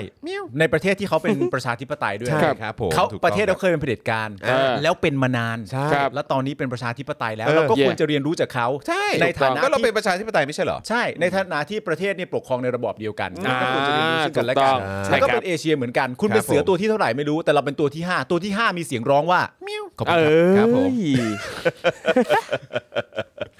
นะครับนะฮะอ่ะคุณผู้ชมครับ งั้นเรามาเริ่มต้นกันที่ข่าวแรกกันดีกว่านะครับ ครับ นายกเขาบอกว่าเขาโนสนโนแคร์กับคำวิจารณ์ ว่าเฮ้ยสปีชที่เขาไปพูดเนี่ยมันคล้ายคลึงกับของโอบามา โอบามา เออ นี่แกเป็นอดีตประธานาธิบดีของสหรัฐอเมริกา ค ครั รับบ ครับผม นะครับ นะอ่ะมันอะไรยังไงครับครูทอมครับ นี่เลยครับเมื่อวานนี้นะครับหลังจากที่เราได้นำเสนอไปนะครับว่าบทสุนทรพจน์ของประยุทธ์เนี่ยนะครับที่ได้ไปกล่าวไว้ในเวทีการประชุม COP 26 ที่กลาสโกว์ประเทศอ่าที่สกอตแลนด์เนี่ยนะครับนำมาสู่กรณีดราม่าว่าคำกล่าวบางตอนเนี่ยดูคล้ายกับคำกล่าวของบารักโอบามา ที่เคยพูดไว้เรื่องเกี่ยวกับการแก้ปัญหาโลกร้อนเมื่อปี 58 นะครับทำให้หลังจากที่ประยุทธ์เนี่ยเดินทางถึงประเทศไทยเมื่อช่วงเย็นวานนี้ ครับ นะครับต้องตอบคำถามสื่อถึงกรณีข้างต้นนี้เลยครับ เพื่อเคลียร์ข้อกังขา เคลียร์ทุกอย่าง โดยนายกรัฐมนตรีประยุทธ์เนี่ยนะครับก็ให้สัมภาษณ์ว่า การเดินทางไปประชุมครั้งนี้เนี่ยตนมีศักดิ์ศรีของประเทศไทยไปด้วยอืม มันพก โอ้โห มันพกไปยังไงฮะใส่กระเป๋าไปฮะ เออ อ๋อเหรอครับ ก็มีเดี๋ยวนะเมื่อเมื่อกี้ตอบว่าอะไรนะ ไม่แน่ใจเหมือนกันนะ มีศักดิ์ศรี มีศักดิ์ศรีของประเทศไทยไปด้วยเหรอฮะ ครับตนมีศักดิ์ศรีของประเทศไทยไปด้วย โดยตนทำทุกอย่างให้ดีที่สุด ไม่ว่าจะเป็นเรื่องการปฏิบัติตัว หรือการเตรียมตัวต่างๆ เตรียมการต่างๆทำอย่างดี เพราะมีศักดิ์ศรีของประชาชนคนไทยค้ำคออยู่ เอ๊ะไอ้มีศักดิ์ศรีนี่มันพกไปยังไงนะฮะ ไม่รู้เล ไม่ ยนะ รู้แม่มัน พี่ปามอ่ะเออ ไม่รู้ไง เอาไม่ เอ รู้ อเราก็ไม่รู้ไง อ่ะแต่ไม่เป็นไรเขาเอาไปด้วยอะ ใช่ใช่เอาไปด้วยนะเอาไปด้วย แล้วนอกจากนั้นนะประยุทธ์ยังบอกว่าทางกระทรวงการต่างประเทศนำโดยนายดอนประมัติวินัยเนี่ยนะฮะรัฐมนตรีว่าการกระทรวงการต่างประเทศ และเจ้าหน้าที่ทุกคนที่ร่วมคณะไปด้วย ร่วมดูแลความเรียบร้อยต่างๆ รวมถึงคำกล่าวถ้อยแถลงทั้งหลายด้วย พร้อมกับกล่าวเรื่องดราม่าบทสุนทรพจน์ว่าแบบนี้ฮะ ว่าอะไร เขาบอ ครับ กว่าในเรื่องของถ้อยแถลงเนี่ยผมก็ทราบเรื่องที่มีการวิพากษ์วิจารณ์กันก็ต้องรู้แหละก็ต้องรู้บ้างนะครับ ถ้าไม่รู้นี่ก็จะเฮี้ยไปนะครับ ครับ แต่ผมไม่ได้ให้ความสนใจอืมที่มีบางคนออกมาบอกว่าเหมือนคนนั่นเหมือนคนนี้คำว่าผู้นำอ่ะเขาคิดเหมือนกันก็ได้ไง ตรงกันก็ได้ไง แล้วผมจะไปจำได้หรือว่าใครพูดอะไรก็เป็นผู้นำผู้นำคิดเหมือนกันผิดตรงไหนอ่ะ อ๋อจำไม่ได้ เขาเป็นผู้นำผมเป็นผู้นำคิดเหมือนกันไม่ใช่เรื่องแปลก อ๋อโอเค ม มันก็คือเหมือนเรียกว่าเรื่องแล้วก็การใช้ศัพท์ดีกว่า ใช่ บังเอิญศัพท์ที่ใช้เนี่ยมันใกล้เคียงกัน ถูกต้อง แล้วเขาก็พยายามจะบอกว่าในฐานะวิสัยทัศน์ความเป็นผู้นำเนี่ย เออ การที่วิสัยทัศน์ความเป็นผู้นำระดับที่โอบามาเป็น กับระดับที่ประยุทธ์เป็นเนี่ย มันก็มีสิทธิ์จะใกล้เคียงกัน อ๋อ ถูกไหมล่ะ คือเทียบเท่ากันได้ขนาดนั้นเลยครับ คือประยุทธ์กล้าตีตนเสมอโอบามาเลยฮะ ก็มันเป็นความเป็นผู้นำประเทศไง อ๋อ และประเทศเราก็มีความใกล้เคียงกับสหรัฐอเมริกามากอยู่แล้ว เพราะ แต่ ฉะ ว่า นั้น แต่ว่าอีกอันหนึงก็อยากจะย้อนเอ่อเขาเรียกว่าอะไรนะ ใช้ใช้หลักการเดียวกับคุณปาล์ม ใช่คือ ไหมครับว่าต้องดูเอ่อที่มาที่ไปของผู้พูดใช่ไหม เขาเรียกว่า ประวัติ ศึกษาประวัติผู้เขียน ศึกษาประวัติผู้ขีย อันนี้เราก็ควรจะต้องศึกษาประวัติผู้พูด ใช่ ครับ เพราะว่าคำพูดที่ถูกหยิบยกว่าใกล้เคียงกันเนี่ย ถ้าเราศึกษาประวัติผู้พูดเนี่ย คนที่ถูกอ้างถึงเนี่ยก็ ครั คือบ บารักโอบามา ซึ่งผ่านการเลือกตั้ง ใช่ ครับ ชนะการเลือกตั้งมาถึง 2 ครั้ง สองสมัยด้วย สอง กัน สมัยด้วยกันนะครับ อ่ากั กับประเทศสหรัฐอเมริกาที่ ใช่ มีประชากรเยอะแยะมากมาย มากมายหลายเขต ปัญ หลายส่ คว วาน มเห็นต่างอะไร ใช่ มีเยอะแยะมากมาย ถูกต้อง แต่เขาก็ถูกรับเลือกขึ้นมา ใช่ อย่างเป็นเอกฉันท์ ถึ ครั ง บ สองสมัยนะ ถึงสองสมัยนะครับ เออ ส่วนอีกคนนึงเนี่ยนะครับ อ่า ที่ประวัติที่เราควรจะดูประวัติผู้พูดเนี่ย อ่า ก็คือประยุทธ์จันทร์โอชา ครับ อ่า อดีตผู้บัญชาการฐานฐานบก ฐาน ครับ บก ที่ทำการรัฐประหาร แย่ ยึดอำนาจ อ่า ล้มล้างการปกครอง ระบอบประชาธิปไตยอันมีพระมหากษัตริย์ ครับ เป็นประมุข ฉีกรัฐธรรมนูญไหม ฉีกรัฐธรรมนูญ อืมอ่า ในในวันที่ 22 พฤษภา ค ครับ ม ครับอ่า 57 แล้วหลังจากนั้นก็มีเรื่องของการทำกติกาการ อืม เลือกตั้งกันขึ้นมาใหม่ อ่า ครับ แล้วมีการเลือกสว 250 คน อ่า ที่มีสิทธิ์ในการเลือกนายก อ่าน นะฮะซึ่งสว 250 คนก็ถูกจิ้มเลือกขึ้นมา อ่า ครับ นะครับไม่ได้มาจากการเลือกตั้งด้วยนะ เออ นะครับแล้วก็ประยุทธ์ก็ได้รับการเอ่อเสนอชื่อ เออ เป็นนายก เออ จากพรรคที่ไม่ได้ชนะชนะการเลือกตั้งด้วย อืม เออ อืมแล้วก็ได้เป็นนายกครับ ครับ แต่เราก็ตีความว่าเฮ้ยไอประเด็นคนที่ยึดอำนาจมาเสร็จเรียบร้อยเนี่ยหลังจากยึดเสร็จเรียบร้อยเนี่ยมันคงจะปล่อยประเทศให้เข้าสู่ระบอบการเมืองประชาธิปไตยปกติแล้วนะ เออ แต่ว่าดันบังเอิญไปบังเอิญมา ก็รับจากการที่เป็นแคนดิเดตนายก ครับ แล้วก็กลายเป็นนายกจริง ๆ ซะด้วย เออ มันและและอาเคว คนแรกที่คุณจออธิบายไปแล้ว ครับผม บารักโอบามา ครับ คนที่สองคือประยุทธ์จันทร์โอชาที่มี ครับ จุดเริ่มต้นมาจากการรัฐประหาร อืม ล้มล้าง ครับ การปกครองของประเทศ ครับผม สองคนนี้ก็เป็นผู้นำทั้งคู่ ใช่ แต่จะ เขา เรียก จะ ว่า คิดเหมือนกันไม่ได้เหรอ เออแล้วจะเรียกว่าศักดิ์ศรีเท่ากันไหมอันนี้ก็อยากถามคุณผู้ชมเหมือนกันนะ ไอ้คุณผู้ชมตีความมาแล้ว เอ กั อน อคุณผู้ชมคิดว่าศักดิ์ศรีเท่ากันไหม เราก็ต้อง เออ โฟกัสที่ปัจจุบันอดีตอะไรที่มันผ่านมาแล้วก็ ครับผม ให้ปล่อยให้มันแล้วไป คือมันจะโฟกัสที่ปัจจุบันไม่ได้ครับคุณ ครับ ผู้ชมฮะเพราะว่าแม้กระทั่งตัวบารักโอบามาเนี่ย อ่ามั มันก็เป็นอดีตในอดีตเหมือนกั อ๋อโอเค ใช่ไหม อ่ะก็ได้ เออ อะไรอย่างน้อยเขาเป็นผู้นำเหมือนกันนะครับโอบามาเนี่ยเป็นผู้นำความเจริญประยุทธ์ผู้นำความชิบหาย มาสู่ประเทศชาติบ้านเมือง ก็เป็นผู้นำเหมือนกันไง ไม่ใช่เรื่องผิดอะไรเปล่า ชอบชอบที่คุณเป็ดพิมพ์อ่ะ ครับ ประยุทธ์ประยุทธ์แข่งกับธรรมนัตยังไม่ชนะเลย เออก็เป็นไปได้นะ ตายแล้ เป็น ว ไปได้นะ ปากคอเราะ เพราะว่า ร้าย เอาแค่ในพักพลังประชารัฐอ่ะถ้าเกิดว่าถ้าให้เราตีความจาก อ่า การประชุมครั้งที่ ครับ ผ่านมาเนี่ย ใช่ คือคนเขาเอาเอ่อธรรมนัตมากกว่าเอาประยุทธ์อีกนะ ใช่ แต่ผมอ่ะแค่อยากจะเอ่อ react ต่อสิ่งที่คุณเป็ดพูดมา ครับ ครับผม ว่าประยุทธ์เนี่ยไม่ต้องไปยุ่งอะไรกับโอบามาหรอก เออ ใน ครับ ความเป็นผู้นำเนี่ย ครับ ประยุทธ์ในประเทศไทยยังชนะธรรมนัตไม่ได้เลย เออ ก็ต้องบอกว่า เออ อ่ะโอเคแหละแต่สิ่งที่ประยุทธ์พยายามจะบอกก็คือว่าก็ผู้นำกับผู้นำก็คิดเหมือนกันได้ ถูกต้อง แต่สิ่งที่รายการของเราอยากจะเชิญชวนให้คุณผู้ชมคิดก็คือว่ามันไม่ใช่แค่ว่ามึงได้ชื่อเป็นผู้นำ อืม แล้วมันจบกันเลยไม่ ครัได้บผม ไม่ได้ นี่คุณฝนบอกว่าอย่าด้อยค่าโอบามาค่ะ โอเค เออคือการบอกว่าเป็นผู้นำเหมือนกันเนี่ยนะฮะ ใช่ เป็นการด้อยค่าโอบามานะครับถ้าบอก อืม ว่าประยุทธ์กับโอบามาเป็นผู้นำเหมือนกันนะฮะ อืม ถูก มันด้อยค่า ครับ นะ ใช่ใช่ เออ ใช่ครับ ต้องให้เกียรติเอ่อประธานาธิบดีเอ่อสหรัฐอเมริกาสองสมัยอย่างโอบามาด้วยนะ ครับ ที่มาจากระบอบประชาธิปไตยและผ่านการเลือกตั้ง ใช่ แย่ ครับผม โดยมีที่มาจากการเลือกตั้งตั้งแต่ต้น ใช่คครั รั บบ ผม อ่าน นะฮะอย่าอย่าด้อยค่าโอบามาด้วยการเทียบกับประยุทธ์นะ ผม หยาบ มี มาก ความ เลยอะ รู้สึกว่าถ้าเอาประยุทธ์ไปเทียบกับโอบามา เอ เนี่ย อ โอบามาก็ไม่รู้สึกว่าตัวเองถูกด้อยค่าหรอก ครับ เพราะ ผม เขาเนี่ยถ้าจะโนสนโนแคร์เนี่ยควรจะเป็นเรื่องการถูกเปรียบเทียบระหว่าง ระหว่างประยุ ต้ ท อง ธ์ เรียกต้องเรียกว่าเขาไม่แคร์ เขาไม่แคร์ เขาไม่แคร์มากกว่า เขาไม่แคร์เขาแบบ เออ เอาเถอะมึง เออ ครับ ก็เอาที่มึงสบายใจนะ อ่ะ สลิม โอเค ครับผมสลิมสลิม Slim แล้ว ครับ โอ้สลิม Oh, Slim. Hi. I just want to say uh, no no no I I don't care I think that- Uh, uh, you know you Okay. know เดี๋ยวชุดบาสแป๊บหนึ่ง ชุดบาสแป๊บหนึ่ง ครับผม ไอ้ไอ้นี้ผมผมอยากรู้มากเลยว่าอ่าอย่างสมสมมุตินะถ้า อ่ามี มีอ่าผู้หลักผู้ใหญ่หรือใครก็แล้วแต่นะมาอวยพรลูก อ่า ๆ น นะครับบอกว่าอ่าถ้าโตขึ้นให้เป็นเจ้าคนนายคนเป็นนายกรัฐมนตรีแบบประยุทธ์นะอะไรเงี้ยเราจะรู้สึกยังไง โอ้โห มาอวยพรลูกเราเหรอ ใช่ ครับผม ผมว่าผู้ใหญ่เหล่านั้นน่ะ เอ อ่า ผมว่าไม่ได้เข้าใกล้ลูกผมตั้งแต่แรกอะ เออ โอเค น่าจะไม่มีสิทธิ์ เพราะว่าคนที่จะมาอวยพรลูกเราเนี่ย ครับ มันต้องเป็นคนที่เราเปิดโอกาสให้เข้ามาอวยพรใช่ไหมล่ะ อ่า นึกออกไหมมันไม่ใช่ว่าอยู่ดีจะมาแบบ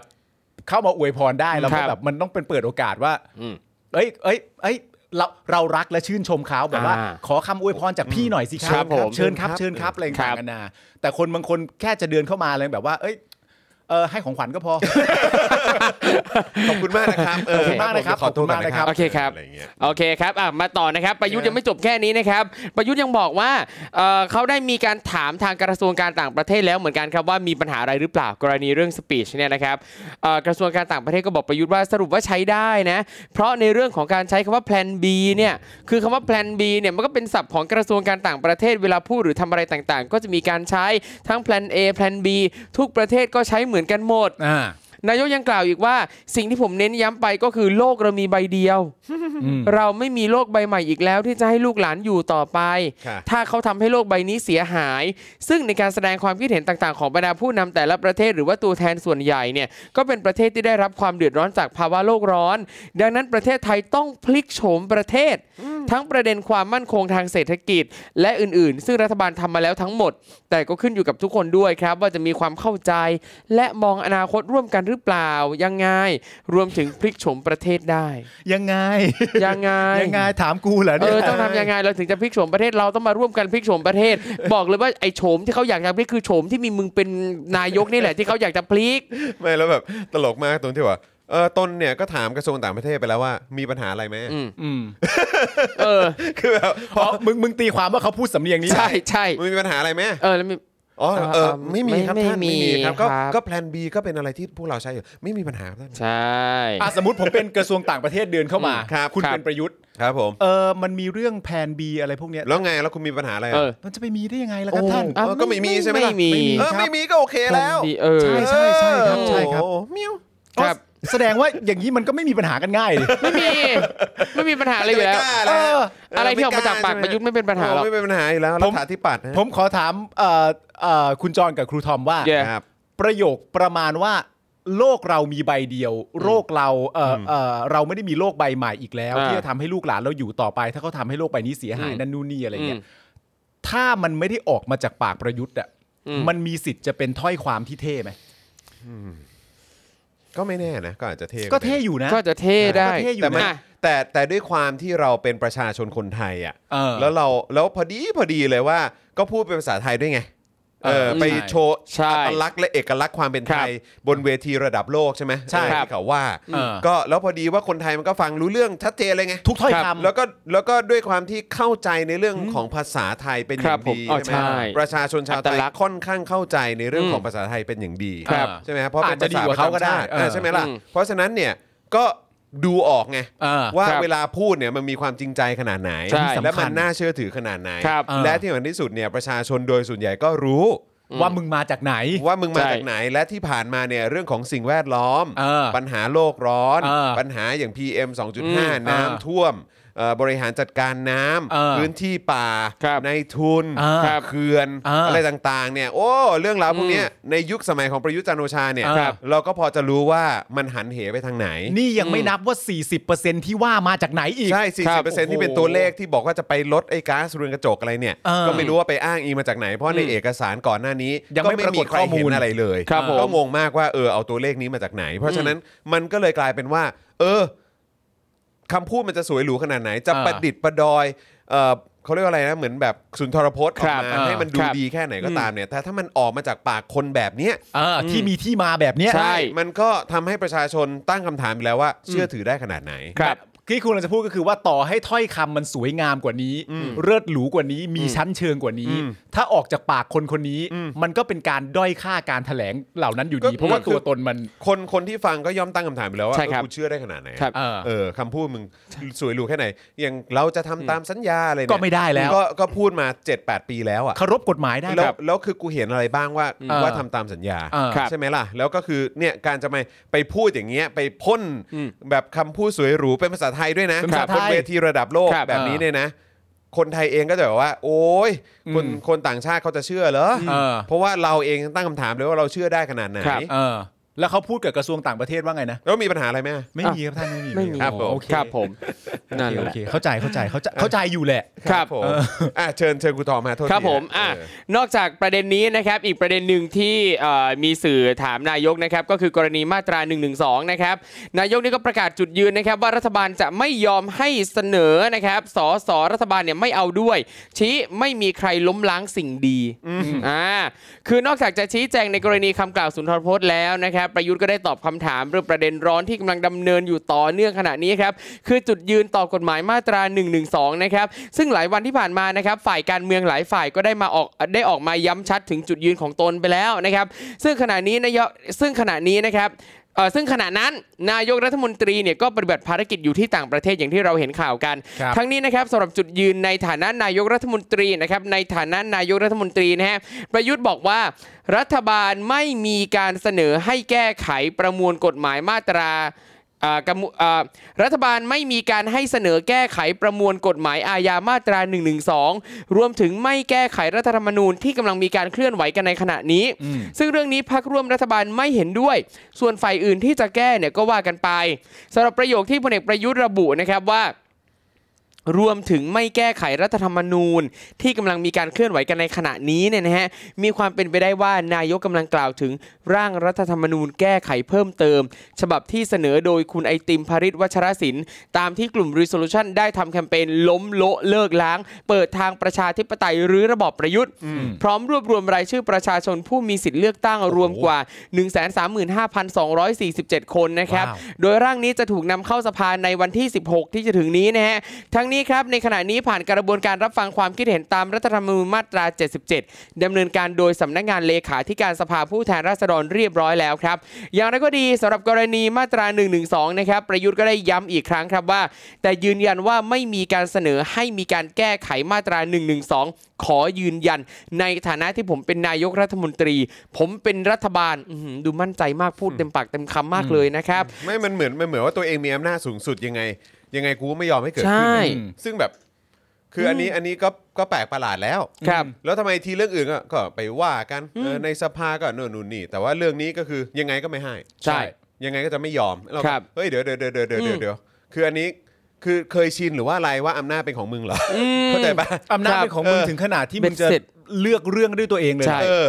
ว่ามึงจะเอาอะไรหรือไม่เอาอะไร สรุ ครั ป บ ว่าจะยังให้เป็นตัวแทนของประชาชนเขาถกเถียงกันอยู่ปะครับสรุปว่ามันเป็นมันเป็นประชาธิปไตยหรือว่ามันเป็นเผด็จการกันแน่ครั ครับ หรือเขาแค่บอกเฉยๆว่าส่วนตัวเขาจะไม่เอา ไม่รู้แต่คืนนี้บอกว่าอย่างไรก็ดี ผมยืนยันว่าอะไรนะ แต่ยืนยันว่าไม่มีการเสนอให้มีการแก้ไขมาตรา1นึขอยืนยัน อ่า ในฐานะที่ผมเป็นนายกรัฐมนตรี ผมเป็นรัฐบาล ครับ ก็ก็คงเป็นอย่างนั้น ครับผมอ่ะต่อนะครับอ่าประยุทธ์ยังบอกว่าส่วนการพิจารณาเรื่องนี้เนี่ยการแก้ไขรัฐธรรมนูญมันจบไปแล้วในขั้นตอนวาระหนึ่ง แล้วก็พูดต่อครับว่า มันมีเรื่องแก้ไขสำคัญเรื่องเดียว จะขยายความตรงอื่น บรรดาสมาชิกฝ่ายรัฐบาลไม่เห็นด้วยอยู่แล้ว เป็นเรื่องของฝ่ายใดก็ว่ากันไป ผมคิดว่าอันนี้เป็นเรื่องสำคัญ ความมั่นคงของประเทศเรา เราอย่าทำลายสิ่งที่เคารพนับถือของพวกเรากันเลย คนไทยทั้งประเทศนี่แหละจำนวนบางกลุ่มเท่านั้นที่ยังไม่เข้าใจ วันหน้าเขาคงเข้าใจมากยิ่งขึ้น ผมก็หวังอย่าง นั้น พร้อมกับทิ้งท้ายว่าแล้วก็ต้องเรียนรู้อะไรให้มากยิ่งขึ้น ทุกประเทศมีประวัติศาสตร์มาทั้งหมด มีวัฒนธรรมประเพณีมายาวนาน ไม่มีใครเขาทำหรอก มีสิ่งดีๆก็จะไปล้มล้าง แล้วทำสิ่งใหม่ ๆ ที่ไม่มีกฎกติกาเป็นไปไม่ได้ โอ้ประโยคประโยคเหล่านี้น่าสนใจนะครับ อืม เพราะว่าผมว่าเราน่าจะหักล้างได้หมดเลยนะครั ใช่ครับ สิ่งที่ ครับ สิ่งที่ประยุท จริ ธ์ ง พูดมานะครับ ครับ เพราะว่าเอ่อ โอเค เดี๋ยวขอย้อนกลับไปตั้งแต่ที่เอ่อประยุทธ์พูดถึงว่ารวมถึงไม่แก้ไขรัฐธรรมนูญที่กำลัง ครับ มีการเคลื่อนไหวอยู่ขณะนี้ ครับ นะครับซึ่งก็พวกเราก็พยายามตีความอยู่ว่าเฮ้ยหมายถึงเรื่องอะไร ครับ นะครับซึ่งอะไรที่มันใกล้เคียงกับเรื่องของรัฐธรรมนูญมากที่สุดตอนนี้เนี่ยก็น่าจะเป็น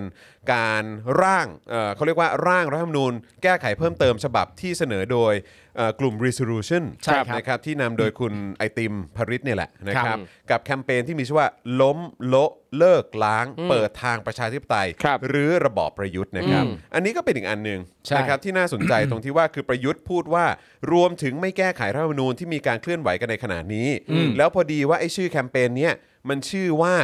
เอ่อเปิดทางประชาธิปไตย หรือระบอบประยุทธ์ ครับ คือผมก็ไม่รู้เหมือนกันนะครับ ว่าประยุทธ์มีปัญหาอะไรกับการที่คนออกมา ชี้ชัดชัดเจนว่าปัญหา อืม ของสังคมที่มีอยู่ตอนนี้เนี่ย ใช่ นะฮะก็คือระบอบประยุทธ์เนี่ยแหละ ใช่ นะฮะการที่มีประยุทธ์เนี่ยแหละเป็น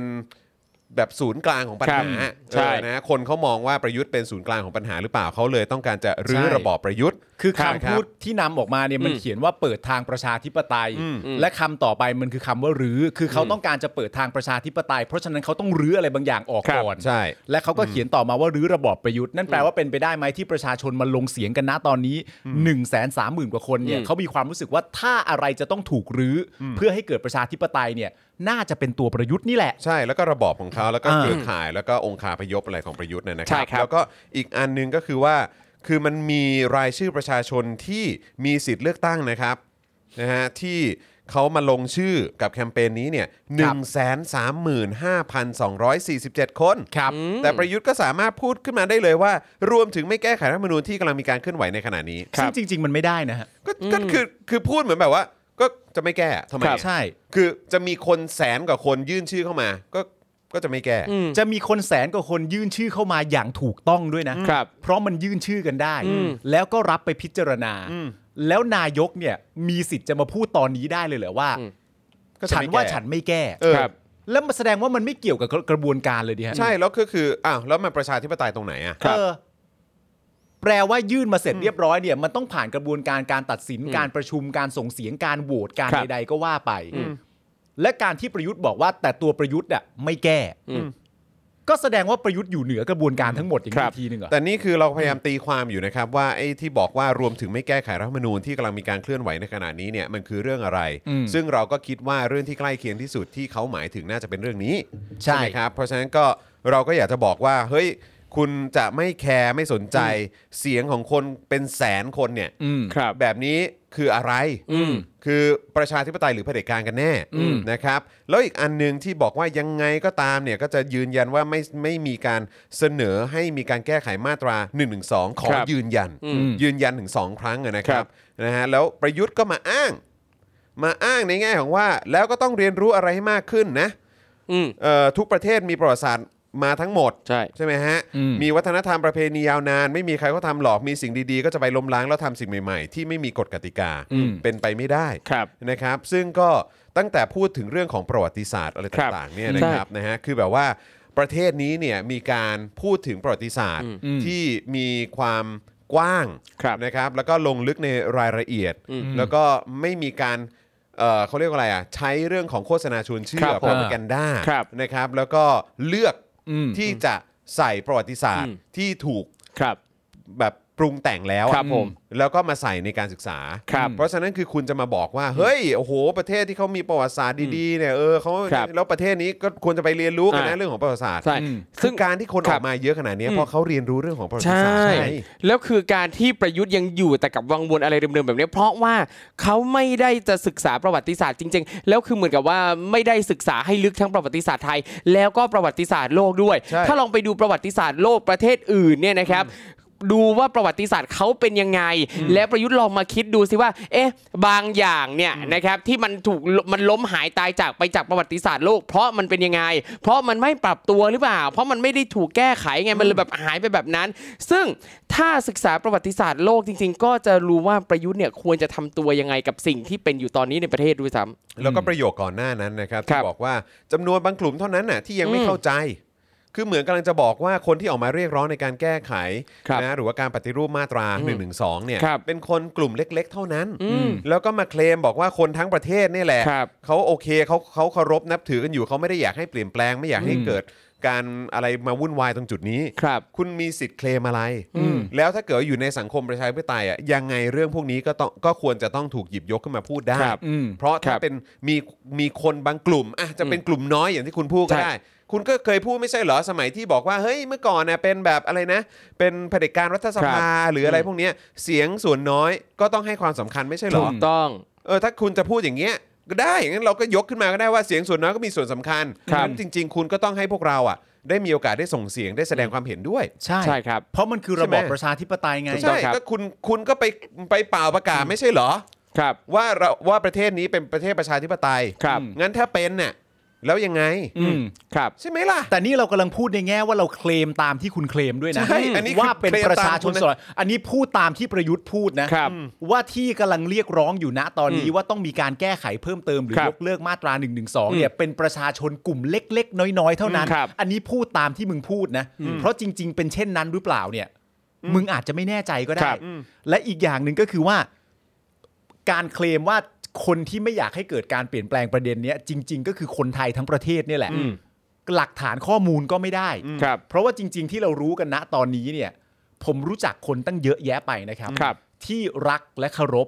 อย่างที่ประยุทธ์พูดเนี่ยแหละ ครับ แล้วก็ไม่มีปัญหาใด อืม ๆ กับการที่มาตราที่ว่านี้จะถูกแก้ไขเพิ่มเติม ครับ เพื่อทำให้งดงามมากขึ้น ถูกต้อง เพื่อให้มีความรัดกุมชัดเจน ใช่ แล้วก็น่าจะเป็นเอ่อ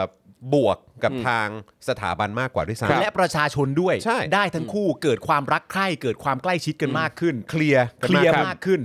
เขาจึงไม่มีปัญหา เพราะฉะนั้นเนี่ยการที่ประยุทธ์เคลมอย่างเงี้ยเป็นการเคลมที่เลื่อนลอยมากสำห ครั รับบผมไม่อยู่บนพื้นฐานใด ๆ เล อื ย ม ใช่ หรือว่ายังไงหรือว่าจะใช้วิธีการแบบเอ่อชื่ออะไรนะ คุณวรนัย ครับ วัน คือ ก่อนคุณวรนัยที่ที่เราพูดถึงอ่ะ อ่า พรรครวมไทยยูไนเต็ดอ่ะ อ่า ครับผม คุณวรนัยก็ออกมาบอกว่าอ้าวงั้นเอาวิธีนี้ไหมล่ะงั้นทำประชามติเลย อ่า ครั ทำ บ ทำประชามติเลย ครับ ทำประชามติคนทั้งประเทศเลย อืม อ่า ว่ามาตรา1นึเนี่ยควรจะแก้ไขควรจะยกเลิก ครับ หรือว่าไม่ควรแตะต้องเลย อืม แล้วถ้าผลออกมายังไงก็ว่าตามนั้น จริ ครั ง บ ๆ ประชามติที่ว่าเนี่ยมีคนพูดกันมาตั้งนานแล้วว่า ใช่ ควรจะทำมาตั้งแต่หลาย ใช่ ยุคหลายสมัย ใช่ แล้ว ครับ แต่ประเด็นก็คือว่าการทำประชามติที่ว่าเนี่ยจะถูกทำอย่างที่คนปลอดภัยหรือเปล่า ในการที่จะลงเสียงว่า ฉันว่าควรจะเปลี่ยน ครับ พวกเขาปลอดภัยหรือไม่ อืม มีกฎกติกากันหน่อยไหมว่าปลอดภัยแน่ อืม แฟร์ แล้วก็ พูด อันนี้ทำให้นึกย้อนกลับไปถึงประชามติคราวก่อน ใช่ ในเรื่องของรัฐธรรมนูญ ครับ ใช่ ปี 60 นี่แหละ เออ นะครับที่ทำให้เห็นว่าคนที่ออกมารณรงค์โหวตโนเนี่ยนะครั ครับ บ โดนคดีกันเต็มไปหมด ใช่ ถูกต้อง แล้วก็โดนคุกคามกันเต็มไปหมด ครับผม ในขณะที่คนรณรงค์ให้ทำ อืมให้ให้รัฐธรรมนูญผ่าน ให้รุ่นผ่านนี่โปรโมทกันสบาย ทำได้เต็มที่ครับ ตลกครับ ใช่ ผม ครับ เพราะฉะนั้นคือประเทศนี้มันแปลกประหลาดแล้วล่ะค ครั รับ บ อืม มันแปลกประหลาดครับ อืม จริง ๆ คือจะมาอ้างจะมาพูดอะไรแล้วที่สำคัญที่สุดคือนายกเนี่ยคำพูดแต่ละอย่างแปลกประหลาดทั้งนั้น ครับ มันอยู่บนพื้นฐานของการปกครองระบอบประชาธิปไตยหรือว่าแบบเผด็จการกันแน่ อืม เข้าใจไหมฮะ เพราะว่านายกสามารถพูดได้เลยว่า ไม่จะไม่แก้รัฐธรรมนูญที่มีการเคลื่อนไหวกันตอนนี้ ซึ่งเราก็ตีความว่าหมายถึงฉบับเอ่อของทาง resolution หรือเปล่า ซึ่ง ใช่ มีคนลงคะแนนลงชื่อกันไปนะครับเอ้ยเขาเรียกว่าลงชื่อใช่ไหมฮะ ครับ สำหรับผู้ที่มีสิทธิ์เลือกตั้งด้วยนะ อืม ไม่ใช่คนแบบที่ไหนก็ได้นะฮะ ครับ คนที่มีสิทธิ์เลือกตั้งกว่า 1 3 5 0 0 0 คนนะครับ คุณคุณจะไม่ให้ค่าเสียงของประชาชน ครับ ที่เป็นเจ้าของประเทศนี้เลยเหรออ ม แสนกว่าคนเนี่ย คหรับรือแม้กระทั่งประเด็นที่บอกเรื่องของการแก้ม .112 คุณยืนยันว่าจะไม่มีการเสนอให้แก้ อืม แต่ในขณะเดียวกันคุณบอกว่า คนที่อยากจะให้แก้หรืออยากจะให้ยกเลิกมาตรานี้เนี่ยเป็นแค่จำนวนกลุ่มคนน้อยๆในประเทศเท่านั้น ครับ แล้วคุณให้ความสำคัญกับเสียงของคนเสียงคนกลุ่มน้อย กลุ่มนี้บ้างไหมล่ะ ครับ ในฐานะที่เป็นประเทศประชาธิปไตยที่คุณกล่าวอ้างถึงเนี่ย ครับ สรุปว่ามันยังไงกันแน่ครับ อืม ไม่แล้วสำหรับผมคือว่าถึงถึงแม้ว่าเขาจะคิดอย่างนั้นเนี่ย ครับ ถึงแม้ว่าเขาจะคิดอย่างนั้นจริง ๆ ว่าเป็นคนกลุ่มน้อย แล้วก็มาสอนสั่งเขาด้วยนะว่าวันหน้าเขาคงเข้าใจมากขึ้น ผมก็หวังว่าอย่างนั้น แต่อย่างไรก็ดีถ้ากระบวนการที่จะทำเรื่องนี้เนี่ย มันมาอย่างถูกต้องอ่ะ อืม คุณก็ไม่มีสิทธิ์พูดแบบนี้ ใช่เห็นด้วย คุณ ครับ ก็ต้องทำไปตามนั้น ครับ มันเป็นกฎมันเป็นระเบียบมันเป็นกระบวนการ คุณก็ ครับ ต้องทำ ใช่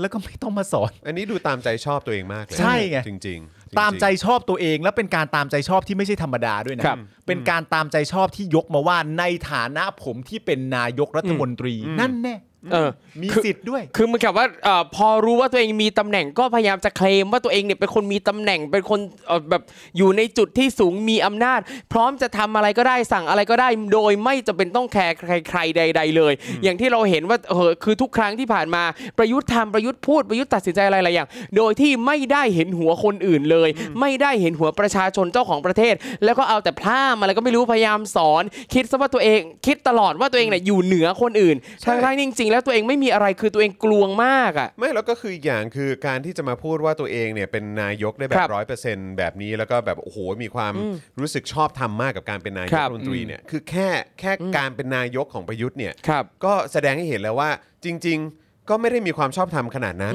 เพราะว่าคุณเนี่ยเป็นแคนดิเดตใช่ไหมฮะเป็นแคนดิเดตของพรรคการเมืองที่ไม่ได้ ครับ ชนะการเลือกตั้งด้วยซ้ ใช่ ว้าย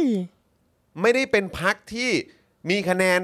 สูงสุดอะในการ ครับ เลือกตั้งอะ อืม มันมันแปลกประหลาดมากอยู่แล้วครับ ครับ มันแปลกประหลาดอยู่แล้ว ที่ ค คุ รับ ณสามารถเป็นนายกได้ทั้งที่พรรคที่ให้คุณมาเป็นแคนดิเดตอะ ครับ ไม่ชนะการเลือกตั้งอะ ใช่ แม่งก็ตลกแล้ว ครับ แล้ แล้ว วนี่ ผมว่ามันคงเป็น เออ ส่วนหนึ่งแหละที่แบบว่า อืม ผู้นำต่างชาติเวลาเขาเจออะ ครับ แล้วที่มีคนมาเอ่อวิเคราะห์ วิเคราะห์ องของ ภาษากาย ภาษากายของ เออ ประยุทธ์แล้วดูแบบเกรงดูกลัว ประมาท เจอเอ่อแองเคลา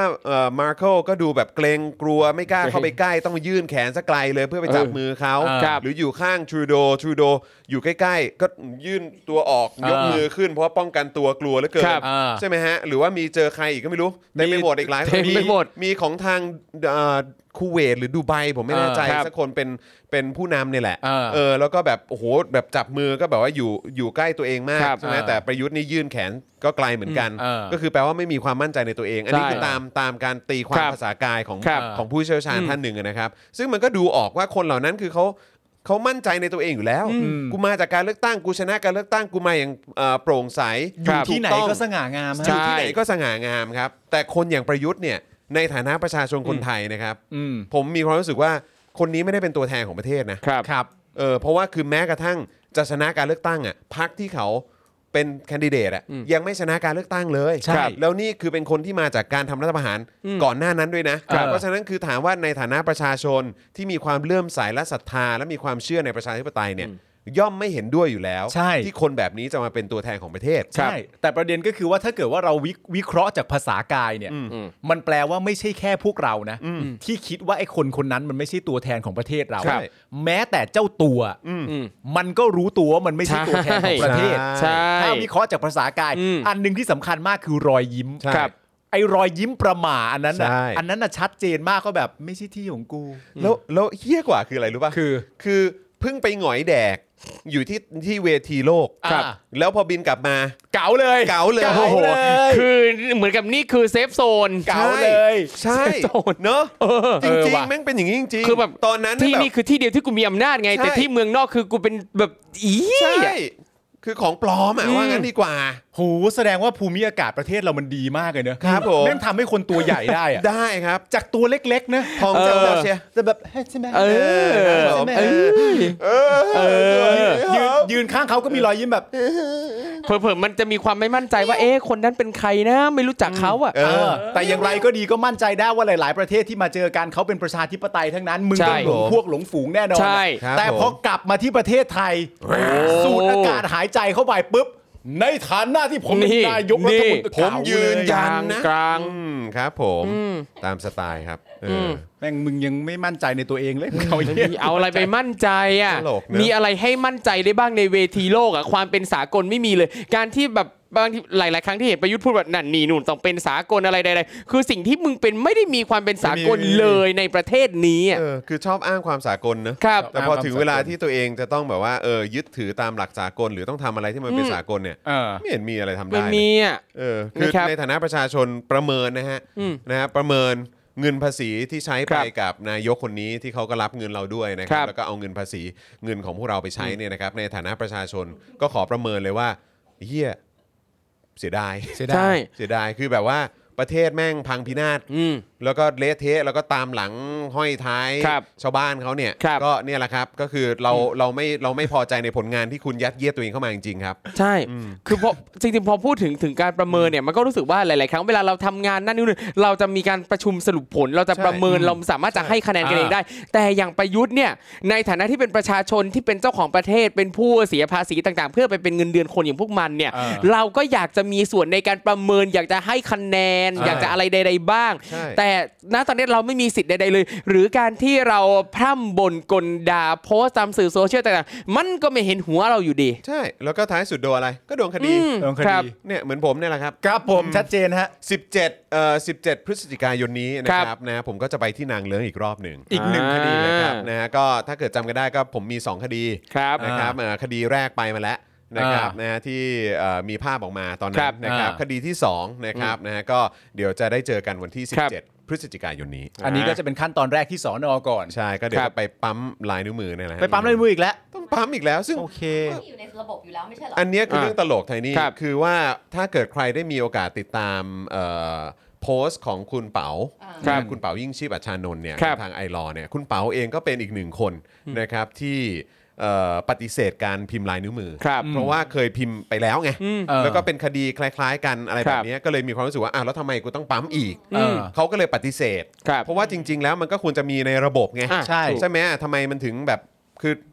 สำนักงานตำรวจแห่งชาติเป็นอะไรไม่มีไม่มีคลาวไม่มีเซิร์ฟเวอร์เก็บข้อมูลอะไรพวกนี้เหรอ ครับ หรือว่ายังไงหรือว่าต้องเก็บทุกอย่างเป็นกระดาษหมดเลย อืม หรือว่าอะไรงง ครับ แล้วคือแบบอ้าวก็แล้วไม่มีการโคกับอายการ ไม่มีการโคสำนักงานอายการ ไม่มีการ ครับ โคกับทางศาลไม่มีอะไรพวกนี้เหรอ ครับ ทำไมถึงทุกครั้งที่ไปอ่ะ อืม ไม่ว่าจะเป็นคดีอะไรก็ตามต้องพิมพ์ใหม่ทั้งนั้น ครับ เออ ภาพหลักฐานอะไรต่างๆเอาก็พวกคุณก็มีไม่ใช่เหรอ อืม แล้วทำไมต้องพิมพ์ใหม่ ครับ แล้วพอปฏิเสธว่าจะไม่พิมพ์ใหม่ปุ๊บเนี่ย อืม ก็เลยโดนคดีอีกฮะ ครับ เอา โดนคดีว่าปฏิเสธไม่ยอมให้ความร่วมมืออ อ่ะ ทั้งทั้งที่ถามว่าเออเหตุผลคืออะไร เออ ทำไมถึงต้องพิมพ์ใหม่ จริง ขนาดเป็นแบบอารมณ์ว่าเป็นผู้กำกับหรือของสอนอเลยเนี่ ค ย รับ ไปถามก็ยังตอบไม่ได้เลย ก็คือไม่มีคำตอบอ่ะ ใช่แล้วก็คือบอกอ้าวแต่ถ้าเกิดว่าคุณไม่ทำคุณโดนอีกคดีนะก็บอก เนี่ย อ้าวโอเค ก็โดนก็โดนแต่ว่าก็คือสรุปว่าโดนจากการที่คุณเองก็ไม่มีคำอธิบายให้พวกเราเหรอ ใช่คือประเทศเนี้ยชอบไม่มีเหตุผลให้กับการกระทำหลาย ๆ อย่างอ่ะ คิดแต่ว่าการที่เรามีอำนาจแล้วจะทำอะไรก็ได้จะสั่งอะไรก็ได้โดยที่ไม่ได้คำนึงถึงเหตุผล ซึ่งสิ่งเหล่าเนี้ยมันอยู่ฝังรากลึกในประเทศเนี้ยแทบจะอยู่ในทุกอนูอ่ะทั้งในโรงเรียนทั้งในเอ่อโรงพักในนั่นนี่นู่นต่างๆแค่เหตุผลนะให้มาสิสิ่งที่เราต้องการคือเหตุผลไง เหมือนแบบเวลาเราเรียนหนังสือแล้วเรา ครั ต้ บ องการคำอธิบายจากครู ใช่ อะแล้วบางทีครูบอกว่ามันเป็นอย่างนี้แหละ เออ อะไรนักหนา เออ ซึ่งเราก็แบบเฮ้ยมันไม่ได้ดิ ทั้งเนื้อหาในแบบเรียนทั้งกฎระเบียบอะไรต่างๆ มันชัดเจนว่าประเทศเนี้ยคิดแต่ว่าจะเราจะปกครองกันด้วยอำนาจ ใช่ ข่มขู่ให้กลัวทำให้กลัว แต่ไอ อ้ความเป็นเหตุเป็นผลเนี่ยคือสิ่งที่สำคัญที่สุดแล้วทำไมไม่มีให้กัน ใช่ เป็น ใช่ สำเนาบัตรประชาชน อะไรนะ สำเนาบัตรประชาชน สำเนาบัตรประชาชนก็ยังคงต้องใช้อยู่ ครับ แม้ว่าทางอะไรนะ เออ ทาง กรมการปกครอง กร ไหม มการปกครอง เอ จะ อ บอกแล้วว่าเออแบบไม่ไม่ต้องแล้วนะ ไม่ต้องก็ได้ ะรแบบเนี้ยแล้วที่เราไปดอกจัน ครับ ดูไงว่าเออหน่วยงานที่อยู่ภายภายใต้กรมการปกครอง ครับ ถึงจะแบบอะไรแบบนี้ แต่ว่า ใช่ ถ้าเกิดว่าไปของหน่วยงานอื่น อืม คือก็กูยังต้องใช้อยู่เหรอ ถูกต้อง อืม ตลกฮะ ไม่มันเหมือนว่าเราไปสอบอย่างเงี้ย ค ส รั ม บ มติเราสอบเสร็จเรียบร้อยแล้วบังเอิ ค ญ รับ คุณครูทำกระดาษข้อสอบเราหาย เออ แล้วก็มาบอกเราว่าให้สอบใหม่ เราไม่เข้าใจว่าทำไมต้องสอบใหม่เพราะเราสอบไปแล้ว และณตอนนั้นผมอ่านหนังสือมาดีมาก ครับ แต่ตอนเนี้ยผมร้างจากการอ่านหนังสือเล่มนั้นมาสัปดาห์หนึงแล้ว เออ ผม ครั ไม่ บ สอบซ้ำแล้วผมสอบไปแล้ว อืม มันเป็นหน้า แบบ ที่ นี้ อาจารใครรับย์ผิดชอบครับ ใครรับ ครั ผิ บ ดชอบครับและอาจารย์ก็บอกว่าก็เธอจะไม่สอบหรือไม่สอบก็แล้ว แต่แต่ถ้าเธอไม่สอบก็คือเธอไม่มีคะแนนอะ อ้าวความผิดใครอ่ะ เข้าใจปะ เออ เข้าใจ ไอ้เหี้ย แม่งฟิลนี้จริง แม่งฟิลนี้ นะครับ ประเทศไทยแม่งฟิลนี้ สุดจริงครับนะฮะก็นั่นแหละครับนะฮะอย่างที่คุณผู้ชมเอ่ออย่างที่ถามคุณผู้ชมไปนะครับ ว่าอยากจะรู้ว่าคุณผู้ชมเองอ่ะรู้สึกอย่างไร อืม นะครับว่าคนอย่างประยุทธ์เนี่ยถือว่าเป็นตัวแทนของพวกคุณไหมนะครับที่จะออกไปต่างประเทศนะครั ครับ บ นะฮะแล้วก็ไปไปเนี่ยแหละครับนะฮะไปอยู่บนเวทีโลกแล้วก็บอกว่าเนี่ยเป็นตัวแทนของ โอ้โห ภาคภูมิเอ่อของประเทศไทย ครับ เป็นพกเอาศักดิ์ศรีของประเทศไทย อืม ไปด้วยนะครั ครับ บ นะฮะในฐานะของของคุณผู้ชมเองเนี่ยรู้สึก เย้ ว่าคนคนนี้เป็นตัวแทนของคุณจริงหรือเปล่านะครับ ถ้าจริงกดหนึ่ง เออถ้าจริงกดหนึ่ง ครั ถ้า บ เกิดไม่จริงเนี่ยกดศูนย์ ครับ นะ ผม อ่ะ นะฮะ ผมว่าตอนนี้ทุกคนเนี่ยเตรียมซื้อคีย์บอร์ดใหม่แล้วนะครับ ครับ เลขศูผนม ย์พัง นะฮะศูนย์พังครับเออนะครับอ่ะโอเคครับคุณผู้ชมครับ แล้วก็ย้ำอีกครั้งนะครับว่าเอ่ออย่าลืมสนับสนุนเอ่อสนับสนุนพวกเราแบบรายเดือนนะครับ ผ่านทาง YouTube Membership แล้วก็ Facebook Supporter ด้วยนะค ครั รับ บ ส่วนใครที่อยากจะเติมพลังให้กับเรารายวันเนี่ยนะครับก็ ครับ เติมพลังได้ผ่านทางบัญชีกสิกรไทยนะครับศูนย์หกเก้าแปดเก้าเจ็ดห้าห้าสามเก้าหรือสแกน QR Code ก็ได้นะ นะครับแล้วก็ประชาสัมพันธ์อีกครั้ง 17 พฤศจิกายนนี้นะครับ เจอกันที่สอนอนังเลิงได้นะครั ครับผม ครับผมอันนี้อันนี้บอก นะฮะ บอกใครไหมบอก อะไรนะ สื่อบอกอะไรไหม บอกสื่อบอกสื่อ โอเคโอเค เออนะครับพี่พี่ๆสื่ออยากจะเก็บข้อมูลหรืออะไรอย่างนี้ก็ อ่า ไปกันได้นะครับ ครับ นะฮะอ่าโอเคนะครับ คราวนี้มาที่ประเด็นของเอ่อเรื่องที่เกี่ยวกับกระบวนการยุติธรรมกันมากดีกว่า ครับผม เรื่องของตุลาการเรื่องของศาลต่างๆเนี่ยนะครับ ครับ นะฮะก็มีรายงานจากฐานเศรษฐกิจนะครับอ้า ครั ง บ อิงแหล่งข่าวจากศาลยุติธรรมนะครับ ซึ่งกล่าวถึงความคืบหน้ากรณีที่นายชำนาญระวิวันณพงศ์นะครับอครับ ดีต ประธานแผนกคดีล้มละลายในศาลฎีกาเนี่ยได้ยื่นร้องเรียนการกระทำของเจ้าพนักงานของรัฐ ครับ ต่อคณะกรรมการตุลาการ และสำนักงานคณะกรรมการป้องกันและปราบปรามการทุจริตแห่งชาติ ให้ตรวจสอบการกระทำของนายอนุรักษ์ สง่าอารีกุล ประธานแผนกคดีทุจริต และประพฤติมิชอบในศาลอุทธรณ์ครับ ในขณะที่ดำรงตำแหน่งรองประธานแผนกคดียาเสพติดในศาลอุทธรณ์นะครับ ครับ ครับ กรณีที่นายอนุรักษ์ได้ใช้แอปพลิเคชัน Line ครับในการหาเสียงเลือกตั้งกรรมการตุลาการศาลยุติธรรม จากบุคคลภายนอกในกรุ๊ปไลน์สภาตุลาการนะครับทั้งที่นายเอ่ออนุรักษ์เนี่ยมีหน้าที่เป็นกรรมการตุลาการศาลยุติธรรมนะครับโดยเรื่องนี้เนี่ยนับว่าผิดต่อหลักจริยธรรมของข้าราชการตุลาการครับและเป็นการกระทำผิดวินัยข้าราชการตุลาการตามพรบระเบียบบริหารข้าราชการฝ่ายตุลาการศาลยุติธรรม ปี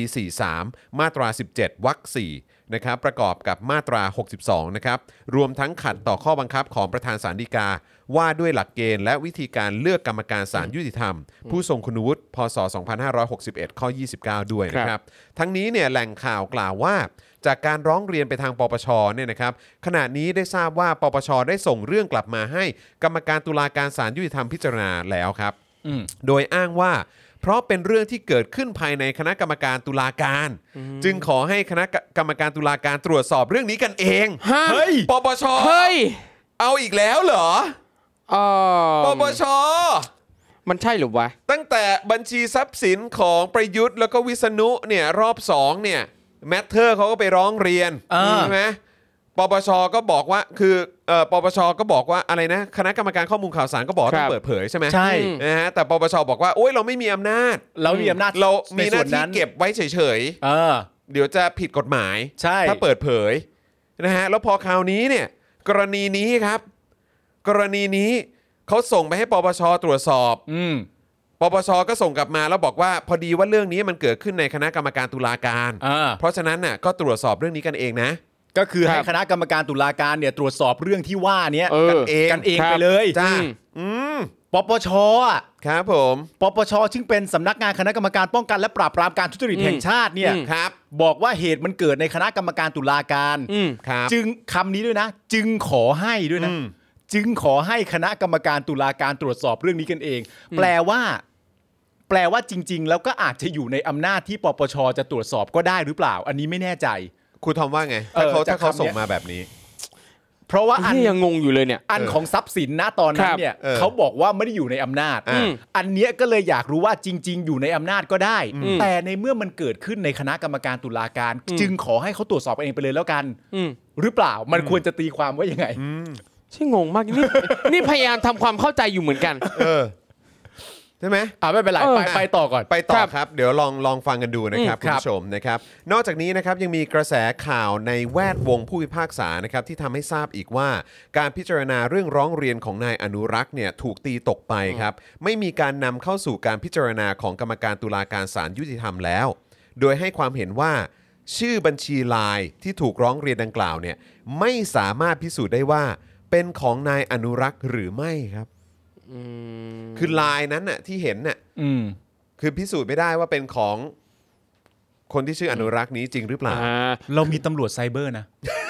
เรามีตำรวจแห่งศีลธรรมนะมึง well คืออนุรักษ์เองก็ไม่ได้ยอมรับนะว่านี่เป็นลายของตัวเองไงก็ตรวจสอบไม่ได้ เราก็ไม่รู้นะฮะ เรามีตำรวจไซเบอร์นะ ทั้งนี้เนี่ยในวงการตุลาการมีข้อกังขากับการตรวจสอบดังกล่าวนะครับ ในเรื่องการพิจารณาเรื่องร้องเรียนนั้น ไม่มีการเชิญนายอนุรักษ์เนี่ยมาให้ข้อมูลหรือสอบถามเรื่องร้องเรียน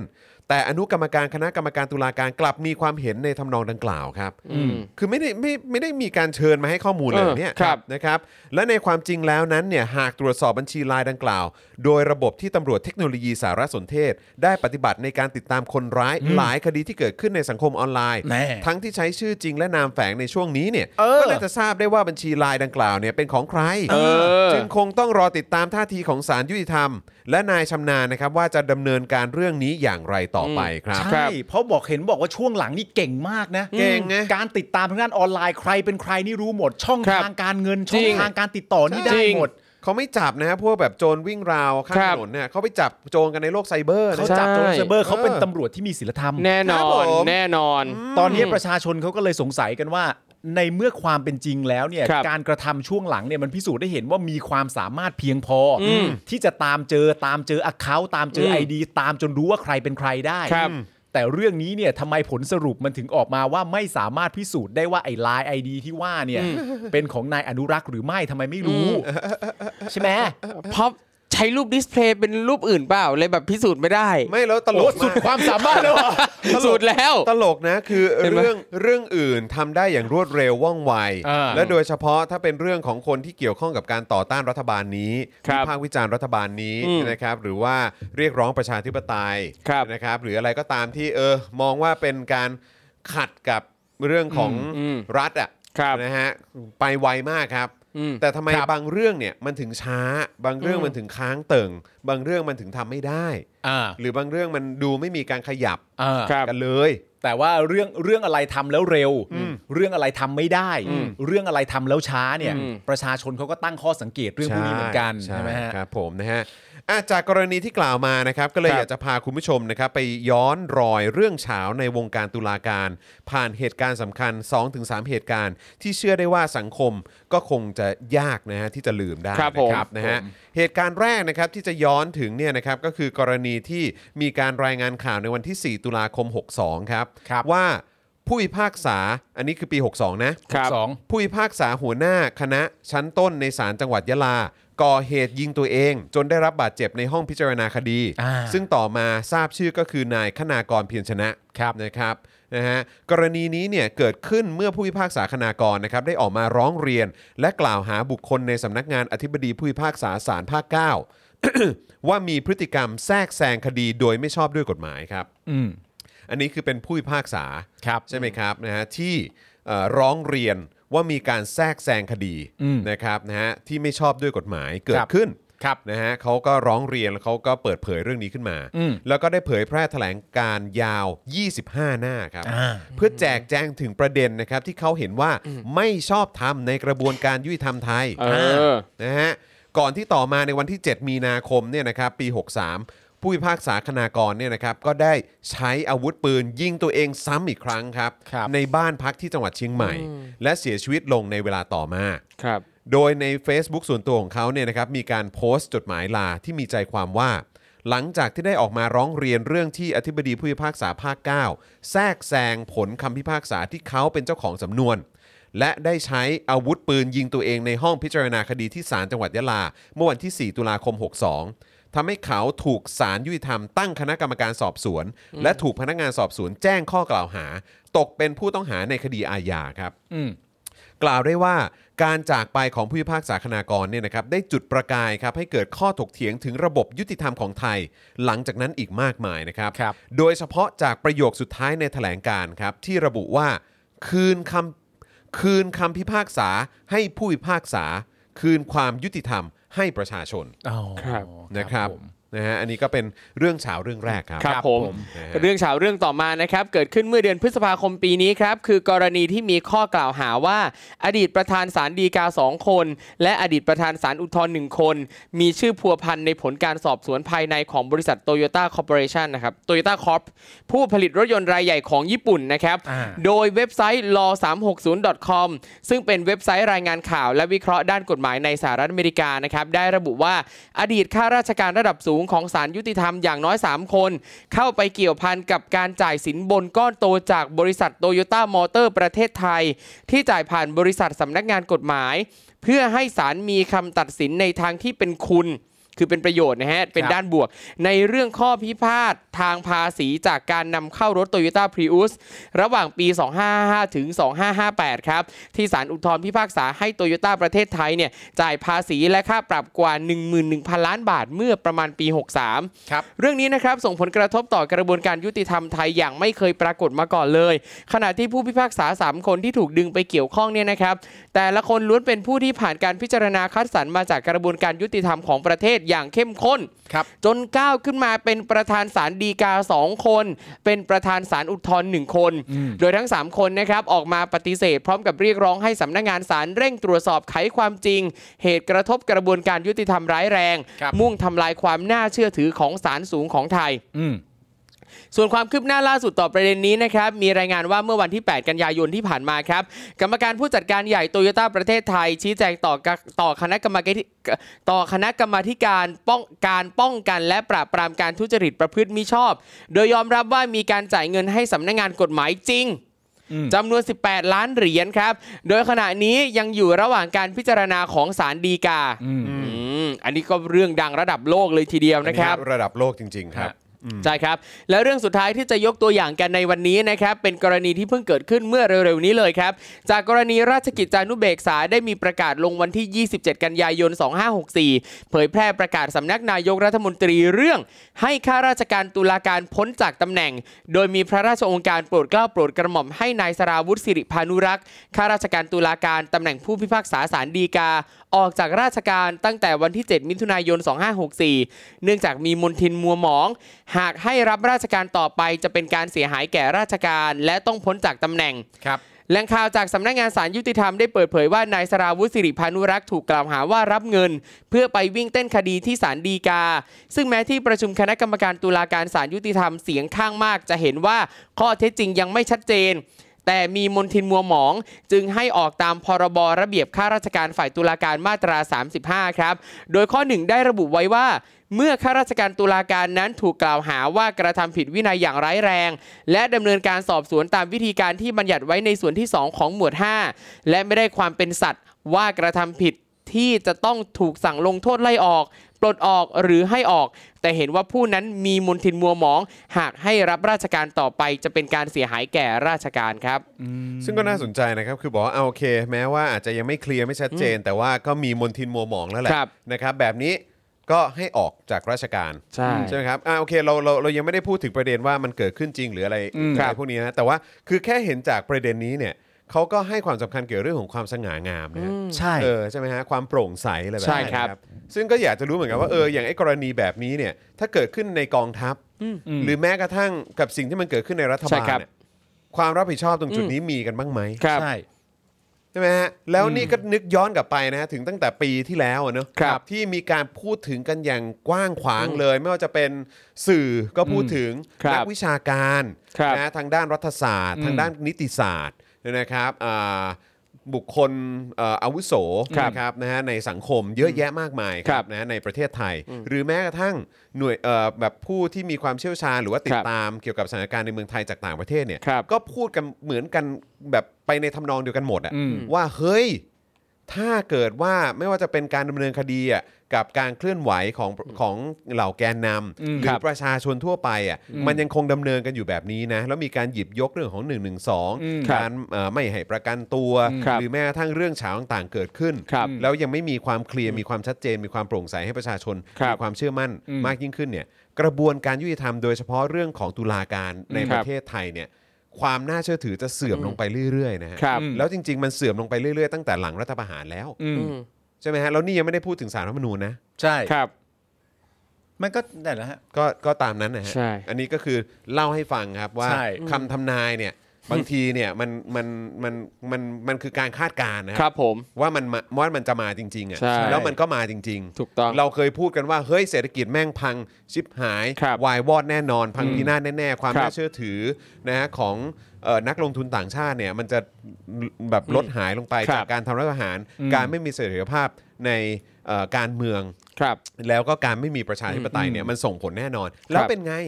ก่อนโควิดก็ส่งผลจริง ครับ ๆ ชัดเจน แล้วยิ่งพอมาเจอโควิด เละเทะเข้าไปอีก เละ อืม หนักครับ หนัก หนัก หนัก แต่ แน่นอ คื น เรื่องพวกนี้มันไม่ใช่เรื่องต้องเดาอ่ะ มัน ครับ คาดการมัน ณ์ได้ มันเหมือนว่าเป็นเส้นทางว่าต้องมาเส้นนี้ มั แน่ๆ มาทางมันมาเวนี้แน่ อืม ๆ เหมือนถ้า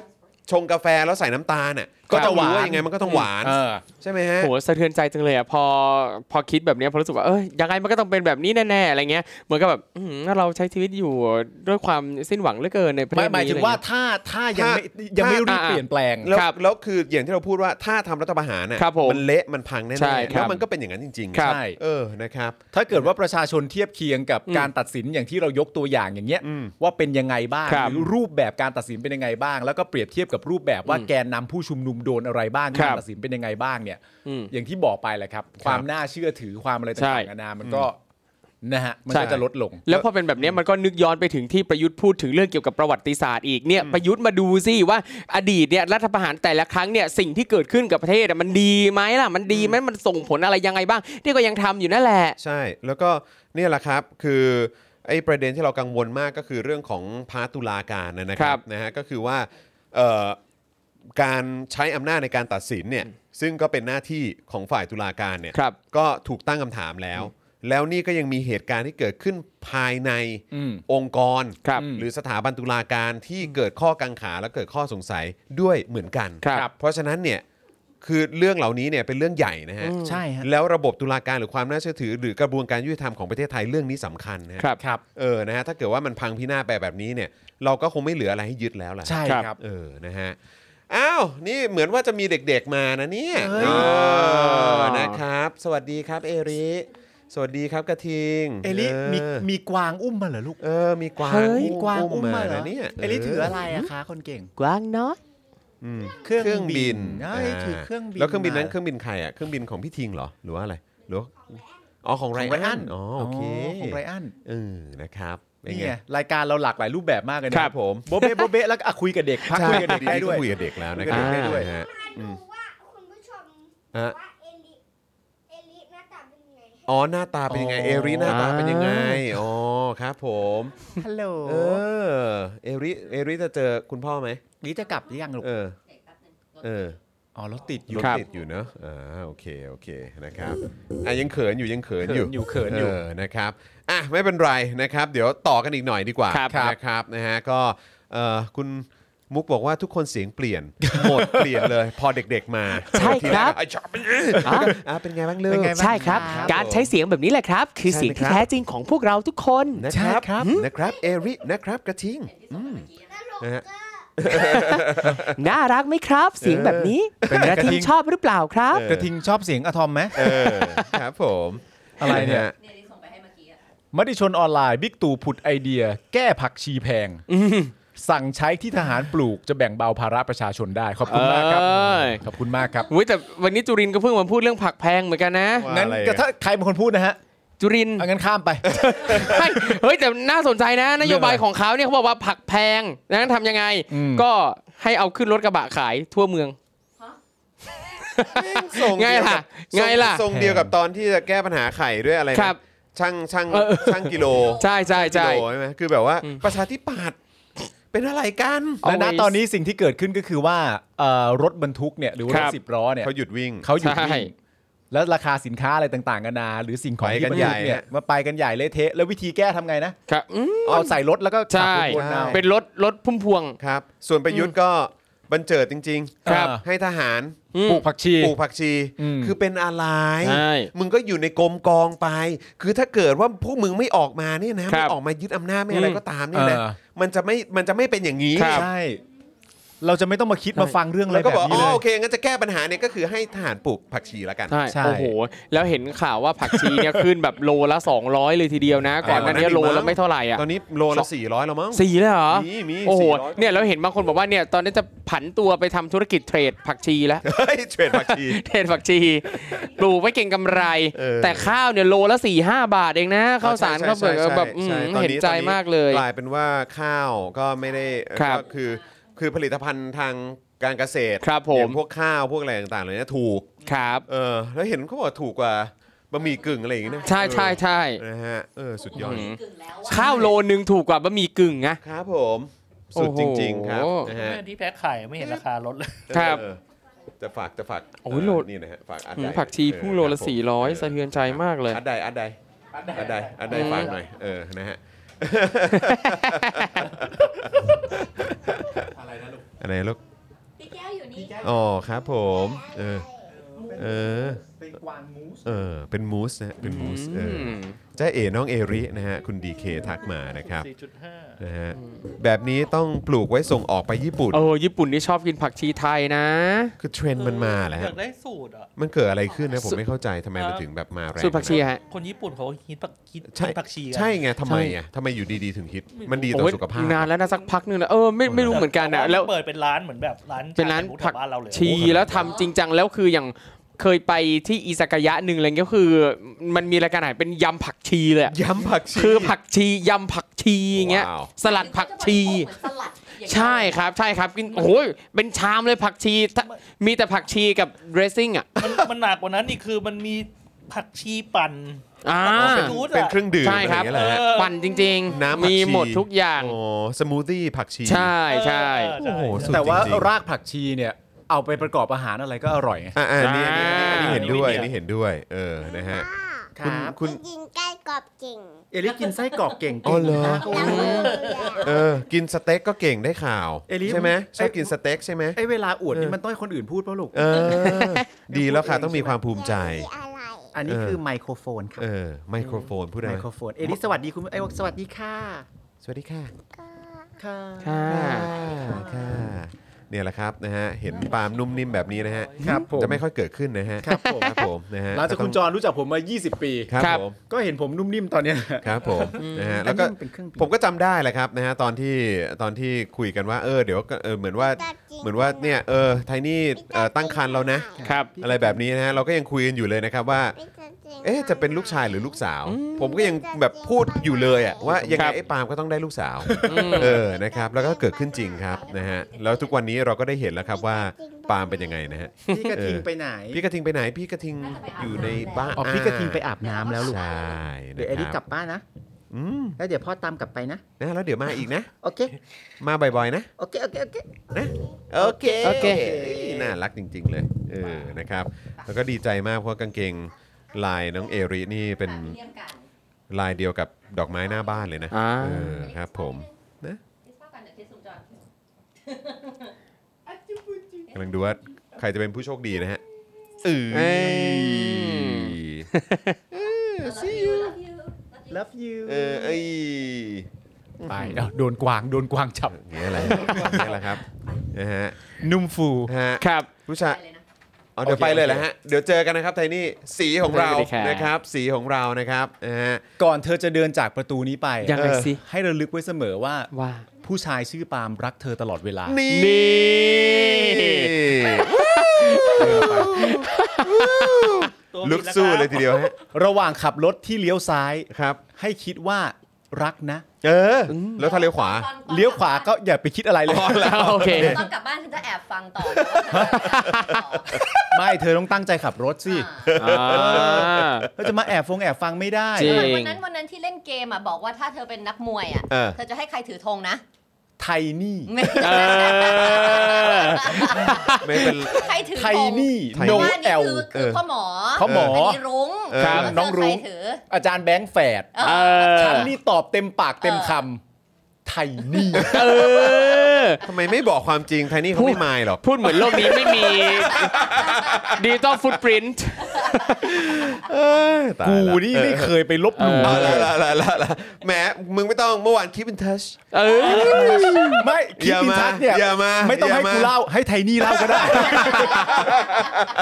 นี่เรื่องเรื่องเรื่องนี้ทุกคนรู้เหรอ ทุกคนรู้ เยเออ คิดเป็ นะ น ครั ทั บ ช โอ้ตายแล้วตายแล้วนะ เนี่ย รับ คุณผู้ชมเป็นพยานได้ ครับ ผมตอบว่าไทยนี่เท่านั้นเลยนะเฮ้ย เออ ชัดเจนที่สุดแล้ว อ๋อเธอตอบว่า my tiny เหรอ tiny ของฉัน เออ เออ อ่า เออ า ฉันพูดว่า my love tiny เออ อ๋อทำไมไทยนี่มันจะเป็นสองคนใช่ไหม ใช่ ไม่ใช่ ปาล์มปาล์มก็เลยถามกลับว่า can you remember ยา ใช่ เออ จำได้ไหม can you remember เนี่ย อ่า ทำไมคุณผู้ชมถึงบอกว่าไม่ใช่ my เหรอ หรือว่าพี่ tiny เขาไม่ my เออ ผมว่าอันเนี้ยอันเนี้ยเป็นความเข้าใจผิด อ๋อโอเค ผมอาจจะใช้ภาษาไทยไม่ถี่ถ้วนประมาณ อืม ผู้นำประเทศเรา อ๋อ โอเค ใช่ไหม เดี๋ยวต้องมีโคศกมามา ครั มา บ แก้ให้แล้วแหละ อ่า เดี๋ยวกูเป็นโคศกฮะ มึงอย่าเป็นอะไรเลยดีกว่า ตอนนั้นเราโอเคโอเคโอเ คนที่ไม่ควรเป็นที่สุดคือมึงก่อนนะ โอเคโอเคโอเคโอเ นี่ครูทอมนี่ไว้ใจได้ วันนั้นผมพูดว่าอะไรครูทอม อามาย ฮะอ่ะ แต่แต่ถ้าวันนี้มีเวลาคำถามวันนี้สนุก อ่าตายแล้ว โอ้ยเอาเย ตายแล้ว น่าติดตามน่าติดตาม ครับ ไอ้นี่ขับรถกลับบ้านดีๆนะ เป็นประโยคไล่ที่สวยงาม เธอรู้เปล่าว่าไทยนี่แปลว่าอะไร แปลว่าอะไรคะ แปลว่าสุภาพสตรีที่เกิดมาให้ปาล์มรัก โอ้โห นี่ hurry hurry โอ้โหเนี่ยเห็นไหม hurry นี่ เธอยังสาวยังสวยเพราะการบอก นี่ รักแบบนี้ของคุณนี่แหละ เฮ้ย คนเรานี่ต้องใช้คำพูดว่าเวลาจีบนี่จีบให้ตายฮะ ครับผม จีบให้ตายจีบให้ตายไปข้างนึง เนี่ยสุดจริง สุดจริง มันมันต้องอย่างเงี้ย ฉันก้าวออกไปฉันยังฟังอยู่นะ เออ เออ เอาละเว้ย ปิดประตูเฮนี่ปิดประตูก่อน ครับผม ปิดประตูก่อนป๊าบเรียบร้อย อ่ะ เฮ้ยอย่าเปิดทำไมเล่าปิดประตูไปก่อนป๊าบป้างเรียบร้อยปึ๊บ นี่ มึงคิดว่ากูกลัวปะ เออเออนี่ บทในสิบกองพลทหาร ใช่ โอ้ยนะฮะสงสัยต้องรอให้เธอสตาร์ทรถก่อนฮะ ใช่ครับ เออ ใช่ นะค ครั รับบ เราถึงจะ ออกสตาร์ทแล้ว เมาส์เธอได้ non-stop นะใช่ค ครัรับบ ผม นะฮะอ้าวกลับมาที่ข่าวปลดใน 10 บ้างดีกว่านะครับ ครับ เรื่องที่ทำให้เราช็อกมากครับ เพราะว่าไม่อยากจะเชื่อว่าเหตุการณ์แบบนี้จะเกิดขึ้นในกองทัพไทย ครับ นะฮะที่มีความเขาเรียกว่านะศักดิ์ศรี Yeah ใช่ไหมฮะ ครับ ชาติอะไร ถูกต้อางๆเหล่านี้เต็มไปหมดเลยนะค ที่ รับ สุด นะฮะวันนี้ครับมีรายงานว่าพันเอกหญิงสิริจันทร์นะครับ งาทองนะฮะรองโฆษกกองทัพบกเฮ้ยอันนี้เขาเป็นคนที่อยู่ในอะไรนะกองร้อย น้ำผึ้ง กองร้อยเอ่อ ใช่ไหม น้ำพึ่งปะ เอ่อโคศก โฆ น้ำผึ้ ษ ง กน้ำผึ้ง กองร้อยน้ำพึ่งมาจาก กอง ไหน ร้อยน้ำผึ้ง โอ้โหนะครับ ชื่ออย่างกับละคร เออครับผมโคเอ่ออะไรเอ่อโฆษกน้ำพึ่ง โฆษกน้ำผึ้ง เออรับ ทีมโฆษกน้ำผึ้ง ทีมโฆษกน้ำพึ่งนะครับนะฮะรองโฆษกกองทัพบกนะครับเปิดเผยถึงกรณีที่นายอัจฉริยะ เรืองรัตนพงศ์ประธานชมรมช่วยเหลือเหยื่ออาชญากรรมนะครับ เข้ายื่นหนังสือต่อพลเอกนรงค์พันธ์จิตแก้วแท้ ผู้บัญชาการทหารบกนะครับ ร้องขอให้กองทัพบก สอบข้อเท็จจริง เรื่องที่มีกองพลทหารราบที่ 9 ละเว้นการปฏิบัติหน้าที่โดยปล่อยให้มีการนำอาวุธสงคราม และรถยนต์ที่ผิดกฎหมายข้ามไปยังฝั่งประเทศเมียนมานั้น ทางกองทัพบกขอชี้แจงว่าการกระทำผิด เรื่องอาวุธและรถยนต์ข้ามแดนในพื้นที่ชายแดน ด้านตะวันตกนั้นเป็นเรื่องที่ ถูกตรวจสอบนะครับเออถูกตรวจพบนะครับ ก่อนหน้าที่จะมีการร้องเรียนเข้ามา ครับผม นะครับ โดยหน่วยงานที่เข้าไปตรวจพบข้อเท็จจริงนี้เนี่ยคือหน่วยทหารของกองทัพบกที่ปฏิบัติภารกิจป้องกันชายแดน เนื่องจากการกำกับดูแลของผู้บัญชาการกองพลทหารราบที่ 9 ครับ นะจึงทำให้ได้ทราบข้อมูลนี้ ทางกองทัพบกจึงได้ดำเนินการสืบค้นติดตามตรวจสอบ จนตรวจพบพฤติการการกระทำผิดในลักษณะดังกล่าว พร้อมตั้งคณะกรรมการสอบสวนข้อเท็จจริง เพื่อดำเนินการต่อผู้ที่กระทำผิดตามระเบียบของทางราชการ ครับ ขณะนี้นะครับอยู่ระหว่างการตรวจสอบนะฮะการ สอบสวนของคณะกรรมการ หากปรากฏความผิดจะถูกดำเนินการทั้งทางวินัยและทางอาญา อืม โดยรายละเอียดข้อเท็จจริงนะครับ มีรายงานว่ากำลังพลที่ลักลอบนำอาวุธกระสุนปืนไปขายให้ขบวนการค้าอาวุธสงคราม กับประเทศเพื่อนบ้าน เป็นทหารยศใน 10 ครับ สังกัดกรมทหารราบที่ 29 นะครับ หรือว่า ครับ รอ 29 นั่นเองนะครับ ครับ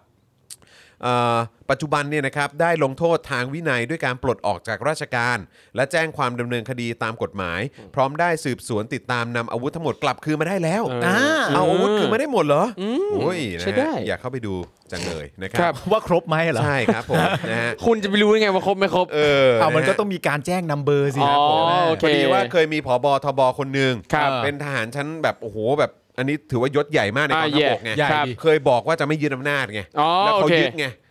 ตอนนี้ จริงเหรอ ใช่เราก็เลย จริ มี ง ค ปะ วามรู้สึ เนี่ ก ย ว่าคำพูดทหารมันต้องตรวจสอบฮะ อ๋อ มึงนี่ ว่ามัน พูด จริง ถึ หรือไม่จริง นี่มึงพูดถึงทหารปะ ทหารครับ มีทหารเคยบอกว่าจะมียึดอำนาจเหรอ อุ้ยเราไม่ใช่ทหารแบบว่าแบบ ไม่ แบบ ยศ ไก่ แบบ การะดับล่าง ไก่ก เข้าวง ไม่ใช่นะ ยศใหญ่เลยเหรอ ผู้บัญชาการทหารบก ก็คือสูงสุด เหร ในทหารบกก็ดิ องทัพบกอ่ะ เขาบอกว่าอะไรนะตอนนั้นเขาจะไม่ทำอะไร เขาบกเขาจ นะ ยึดอำนาจ อืม แล้วสุดท้ายเขาก็เลยไม่ยึดจริง เขายึดเนี่ย ๆ ยึดเหรอ เฮ้ย นี่ฮะ จริงมะ 22 พฤษภา57 อั ฮะ นนี้เหตุการณ์ที่เกิดขึ้นที่ประเทศอะไรอ่ะ เอ้ยประเทศไทยฮะ อ้าวจริงวะเนี่ย ครับผม Oh อ my ดีตเคย God เรียกว่าสยามใช่ไหมฮะ อ๋อ เออตอนนี้เรียกว่าไทยแลนด์ อันที่มึงกำลังพูดอยู่เป็นสิ่งที่เกิดขึ้นกับทหารไทยเหรอ ใช่ครับผมก็ไม่อยากเชื่อเหมือนกันครับเ อุ้ยช็อกว่า ใช่ครับ โอ้นะโหฮะก็เลยอย่างที่เขาบอกฮะว่าได้อาวุธคืนมาหมดแล้วอะไร ครับ ต่างๆ แล้วเนี่ยเออเนี่ยก็อยากจะเข้าไปดูเหมือนกัน อืม นะครับพอดีเราเรียนรู้จากอดีตนะครั โอ้ บ แสดงว่าคนตำแหน่งใหญ่ ๆ คนที่คุณว่าเนี่ย อืม พอผิดสัญญาครั้งหนึ่งแล้วทำตัวไม่ปกติเนี่ย อืม โอ้โหมันมันสร้างความไม่เชื่อมั่นไปยาวเหมือนกันนะ แล้วพอดีว่ามีนายกคนนึง ครับ มาแพร่มบอกว่าให้ประชาชนน่ะเรียนรู้ประวัติศาสตร์ เออ อ่าจำได้จำได้ ผมก็เลยเรียนรู้ประวัติศาสตร์มา อ๋อ ว่ามันมีขนาดเป็นผบทบเนี่ย เออ ครับ พูดอะไรมาอย่างหนึ่ง เออ แต่ว่าท้ายสุดก็ไม่ได้ทำตามที่ตัวเองพูด เอ้าว ก็เลยต้องมาดูว่าเฮ้ยเนี่ยเหตุการณ์ต่างๆ ที่เกิดขึ้นในองค์กรเนี้ยภายหลังเนี่ย เออ พูดเขานำเสนออะไรมาเนี่ย อืม พูดจริงเหรอวะ นั่นแปลว่าทหารที่ว่าเนี่ย ครับ นอกจากจะไม่ได้ทำตามคำพูดตัวเองแล้วเนี่ย ยังไม่ปฏิบัติตามหน้าที่ของตัวเองด้วย อ๋อ ปะ อันนั้นแน่นอนครับ อ๋อเหรอวะ เออใช่ครับ คือ ผม เขาไม่ได้มีเอกสารที่ระบุ job description ระบุหน้าที่อะไรใด ๆ อย่างชัดเจนเลยเหรอครับเขาเขาถึงไม่ทำตามหรืออะไรอ่ะ นี่เขามีบอกแล้วมีระบุในกฎหมายเลย แล้วทำไมเขาถึงไม่ทำตามนั้นคือเขาแถมเปล่าเขาตั้งใจอยากจะแบบทำเกินหน้าที่ไงแถม อุ้ย จะได้คุ้มเงินเดือน อุ้ยเขาแถมไม่ได้ถ้าเป็นราชการน่ะถ้าเป็นเอกชนก็ว่าไปอย่าง อ๋อเหรอ ใช่ไหม อันนี้มันไม่ทำตามหน้าที่ตัวเอง ใช่ แต่แต่แต่ เพราะรับเงินภาษีประชาชน ครับ แต่ทีนี้อ่ะ อืม ผมว่าประเด็นมันสำคัญตรงที่ว่ามันสวดมนต์หรือเปล่าล่ะ โอ้ อ๋อ ใช่ไหม อ๋อ สวด อ๋ ส อ วดสวด อ๋อ สวดใช่ไหมล่ะ อ๋ออ๋อ แต่ อ่า ก็ไม่รู้ ครับ ว่าสวดจริงหรือเปล่า อืม อืม เพราะอย่าลืมว่าตั้งแต่วันนั้นที่เขาบอกว่าเขาจะไม่ยืนอำนาจแล้วเขายืนอำนาจอะ เออ ความน่าเชื่อถือมันไม่เหลือแล้วไง อ่าโอเค แม้กระทั่งโยงยาวไปเรื่องว่าสวดมนต์ก็ต้องพิสูจน์กันว่าสวดจริงหรือเปล่า ใช่ เพราะว่าคือเขาก็ไปพูดเขาพูดอะไรเขาพูดได้ไง เออก็จริงของมึง ใช่ไหม ก็จริงของมึง เออ เออเออ ก็คือจริง ๆ อาจจะไม่ได้สวยก็ได้ คือเขาพูดอะไรเขาก็พูดได้ แต่มันเคยมีหลักฐานมาก่อนแล้วว่าสิ่งที่ทำกับสิ่งที่พูดไม่ตรงกัน ใช่ใช่ใช่ มันก็เกิดข้อกังขาใช่ไหม ใช่ นี่ทหารเหรอ ใช่ ทหารประเทศเราเหรอ ใช่ใช่ใช่ซึ่งก็คือจะว่าเราไม่ได้นะครับ เพราะว่าเราก็ทำตามคำสั่งสอนนะฮะของนายกที่บอกว่าให้หัดเรียนรู้ประวัติศาสตร์กันบ้าง แล้วนายกที่ว่ากับทหารที่ว่าเกี่ยวกันไหม อ่านที่ว่าคือ ทหารที่ว่าคนแรกที่ผิดคำพูดอ่ะกับนายกที่มึงกำลังพูดถึงอ่ะ รู้สึกว่าคนเดียวกันนะฮะ อ๋อเดี๋ยว ก็เขาบอกเขาจะไม่ยึดอำนาจนี่ โอ้ย แต่ ช็อก เขายึดนี่ ช็อกไปหมดแล้ว ไม่อยากเชื่อเลย ลงไปหมด อืครับ แล้ว ผม แล้วคือคือถึงแม้ว่าเขาทำแบบนี้แต่เขายังไปพูดในเวทีโลกว่าเขามีศักดิ์ศรีในฐานะที่เป็นตัวแทนประเทศไทยเงี้ยหรอ ใช่ เฮ้ยเขาพูดเหรอ เขาพกเขาพก เออ ศักดิ์ศรี เขาอะพูดเออเขาพก นำ ศักดิ์ศรี อะนะ ไปอะ เขาเขาใช้คำว่าอะไรนะเขาใช้คำว่าเอ่อตนมีศักดิ์ศรีของประเทศไปด้ว เอยอ เขาพูดเหรอ ใช่เขาพกเอาศักดิ์ศรีของประ ใช่ เทศไป ใช่ ด้วย ใช่ ในการประชุมครั้งล่าสุดที่ผ่านมา เฮ้ย เออแม่งแปลกดีว่ะ ครับผม เออเออแล้วข่าวว่าไงต่ออ่ะ อ่ะต่อกันดีกว่านะครับนะ ฮะคือ โอ้ย เขา เหี้ยตับมันเริ่ม เขาบอกว่าเขาได้เอาอาวุธทั้งหมดกลับคืนมาหมดแล้ว เออ แล้วก็เหตุการณ์นี้เนี่ยมันเกิดขึ้นเมื่อ 3 เดือนที่แล้ว อืม นะครับที่ผ่านมาแล้วนะครั ค บ รับ นะสำหรับกรณีที่มีการร้องเรียนว่าหน่วยเฉพาะกิจในพื้นที่แนวชายแดน มีการปล่อยปละละเลย หรือว่าอาจมีส่วนรู้เห็นในการลักลอบส่งออกรถจักรยานยนต์ผิดกฎหมายจำนวนมากนะครับข้ามไปขายในประเทศเพื่อนบ้าน พันเอกหญิงสิริจันทร์เนี่ยก็บอกว่าช่วงที่ผ่านมามีการจับกลุ่มผู้ลักลอบนำเข้ารถเถื่อนได้ 8 คัน บริเวณสันแดนนะฮะ อืมครับ นะฮะซึ่งก็ไม่ใช่การขนย้ายทางน้ำนะครับ ตามภาพเนี่ยนะฮะที่ผู้ร้องเรียนกล่าวอ้างเนี่ยคาดว่านะน่าจะเป็นภาพถ่ายจากจุดอื่น นะครับอย่างไรก็ตามขณะนี้เป็นช่วงที่หน่วยเฉพาะกิจลาดย่านะครับและหน่วยเฉพาะกิจจงอางศึก จงอางศึก ชื่อนี้เลยเหรอ โอเคอืมนะฮะ หน่วยเฉพาะกิจจงอางศึก วู้ พร้อมขู่ฟอฟอ วู้ แต่จริง ๆ การการตั้งชื่อมัน ชอบ ก็ จ ต้อก ง ชอบจกเอ้ยฉกฉก ฉก แหมคือจกจกไม่ใช่ดีกว่า จก จะไปฉกอะไร จก เฮ้ จ ย กจกวัดจกวัด เฮ้ย งูจง วัด อางมันมาแล้วเว้ย แล้วมันทำไง จกกี มันมันมันมันจง เอ้ยจกกีเลยอืมครับผมฉกฉกขอโทษนะฉก ฉก นะเขาเป็นจงอางศึก ไม่แต่การตั้งชื่อมันก็ต้อง ตั้งชื่อให้อาจหารอยู่แล้วอะเนาะ ครับผม ใช่ เท่ๆหน่อย นะมีพิษไงรู้ว่า อัน มี นี้ พิษ คืออะไรฮะคือจงอางมันไม่คมแล้วเหรอฮะหรือว่าอะไรฮะ ทำอ๋อไม่ใช่ อันนั้น คละ สอเสือ ความหมาย ขอเสือขออภัยฮะครับผม มามุกภาษาด้วยว่ะ เดี๋ยวมึง ต่อภาษาต่อภาษา เออ เดี๋ยวมึงมึง ฮะ เล่น เฮ้ย กูพีกันอีกแล้ว อะไรฮะ เฮ้ย ถ้าจงอางศึกอ่ะ เออ เราก็ต้องเรียกเขาว่าทิศจงอางใช่ไหม เออกำลังจะมาเวนี้พอดีเหมือนกัน จงอางศึกเราก็ต้องเรียกเขาว่า เออ ทิศจงอาง ทิศจงอาง ใช่ หน่วยเฉพาะกิจทิศจงอาง ใช่ ไม่ ครับผม ใช่ดิโอ้โหดูดูไม่น่าเกรงขาม เลยเออนะฮะหน่วยเฉพาะกิจจงอางศึกนะครั เออ ผมฟอฟอนะครับ ฝาก นะ ฝา ฮะ กฝาก ครับผมนะฮะต้องรับผิดชอบในพื้นที่ดังกล่าวครับ ออกลาดตระเวนหาข่าวสกัดกั้นแรงงานต่างด้าวที่ลักลอบเข้าเมืองแบบผิดกฎหมายอย่างเข้มข้น อ๋อที่ เข้มข้น โควิดเข้ามาเพราะว่าจงอางศึกเนี่ย ไม่ใช่ไม่เกี่ยว ไม่ไม่ไม่เข้มข้นเลย อ๋อ ฮะ เออ ครับผมตั้งแต่ 1ตอคอนะครับถึงปัจจุบันเนี่ยสามารถจับกลุ่มได้กว่า 1,000 คนครับ โดยวันที่ 1-3 พฤศจิกายนที่ผ่านมาจับกลุ่มได้เกือบ 200 คนนะครับ โอ้ครับผม แล้วมีบอกไหมครับว่าที่จับกุมไม่ได้ในยอีกกี่คน นั่นน่ะสิ เออ นะครับสำหรับรายละเอียดที่นายอัจฉริยะประธานชมรมช่วยเหลือเหยื่ออาชญากรรมร้องเรียนต่อพลเอกนรงค์พันธ์นะครับ ก็สรุปได้ความว่าขอให้กองทัพตั้งกรรมการสอบสวนกรณีที่มีการร้องเรียนว่ากำลังพลของทหาร ในกองพลฐานราบที่ 9 จังหวัดกาญจนบุรีเนี่ยลักลอบนำอาวุธสงครามจำนวนมากพร้อมเครื่องกระสุนไปขายให้กับชนกลุ่มน้อย แล้วก็แนบภาพหลักฐานต่างๆนะครับประกอบนะครับไม่ว่าจะเป็นภาพการลักลอบขนอาวุธไปส่งให้ชนกลุ่มน้อย ในฝั่งเมียนมา รวมทั้งภาพเอ่อขณะที่ขบวนการลักลอบขนรถยนต์และรถจักรยานยนต์ ข้ามชายแดน โดยไม่มีการตรวจจับนะครับ โอ้ โดยนายอัจฉริยะระบุว่าตนเริ่มติดตามตรวจสอบการลักลอบขายอาวุธของกองทัพในครั้งนี้ ตั้งแต่ช่วงเดือนสิงหาคมที่ผ่านมา โดยมีทหารบางส่วนให้ข้อมูลกับตน เรื่องนี้เนี่ยตนต้องการให้มีการตรวจสอบไต่สวนอย่างเร่งด่วน เพราะถือว่าเป็นเรื่องที่กระทบต่อความมั่นคงระหว่างประเทศครับ ครับ นะฮะเอ่อแล้วก็ขบวนการลักลอบค้าอาวุธที่กาญจนบุรีเนี่ยก็มีส่วนร่วมกับกลุ่มที่ลักลอบค้าอาวุธที่ส่งมาจากสัตหีบอีกด้วย โอ้โหจากสัตหีบไปกาญจนบุรีนะ นะฮะสำหรับกระบวนการที่นายอัจฉริยะมาร้องเรียนเนี่ยให้สอบสวนเนี่ยนะครับประกอบไปด้วยกลุ่มผู้ค้าของเถื่อนตามชายแดน ซึ่งมีการจ่ายสวยให้กับทหารฮะ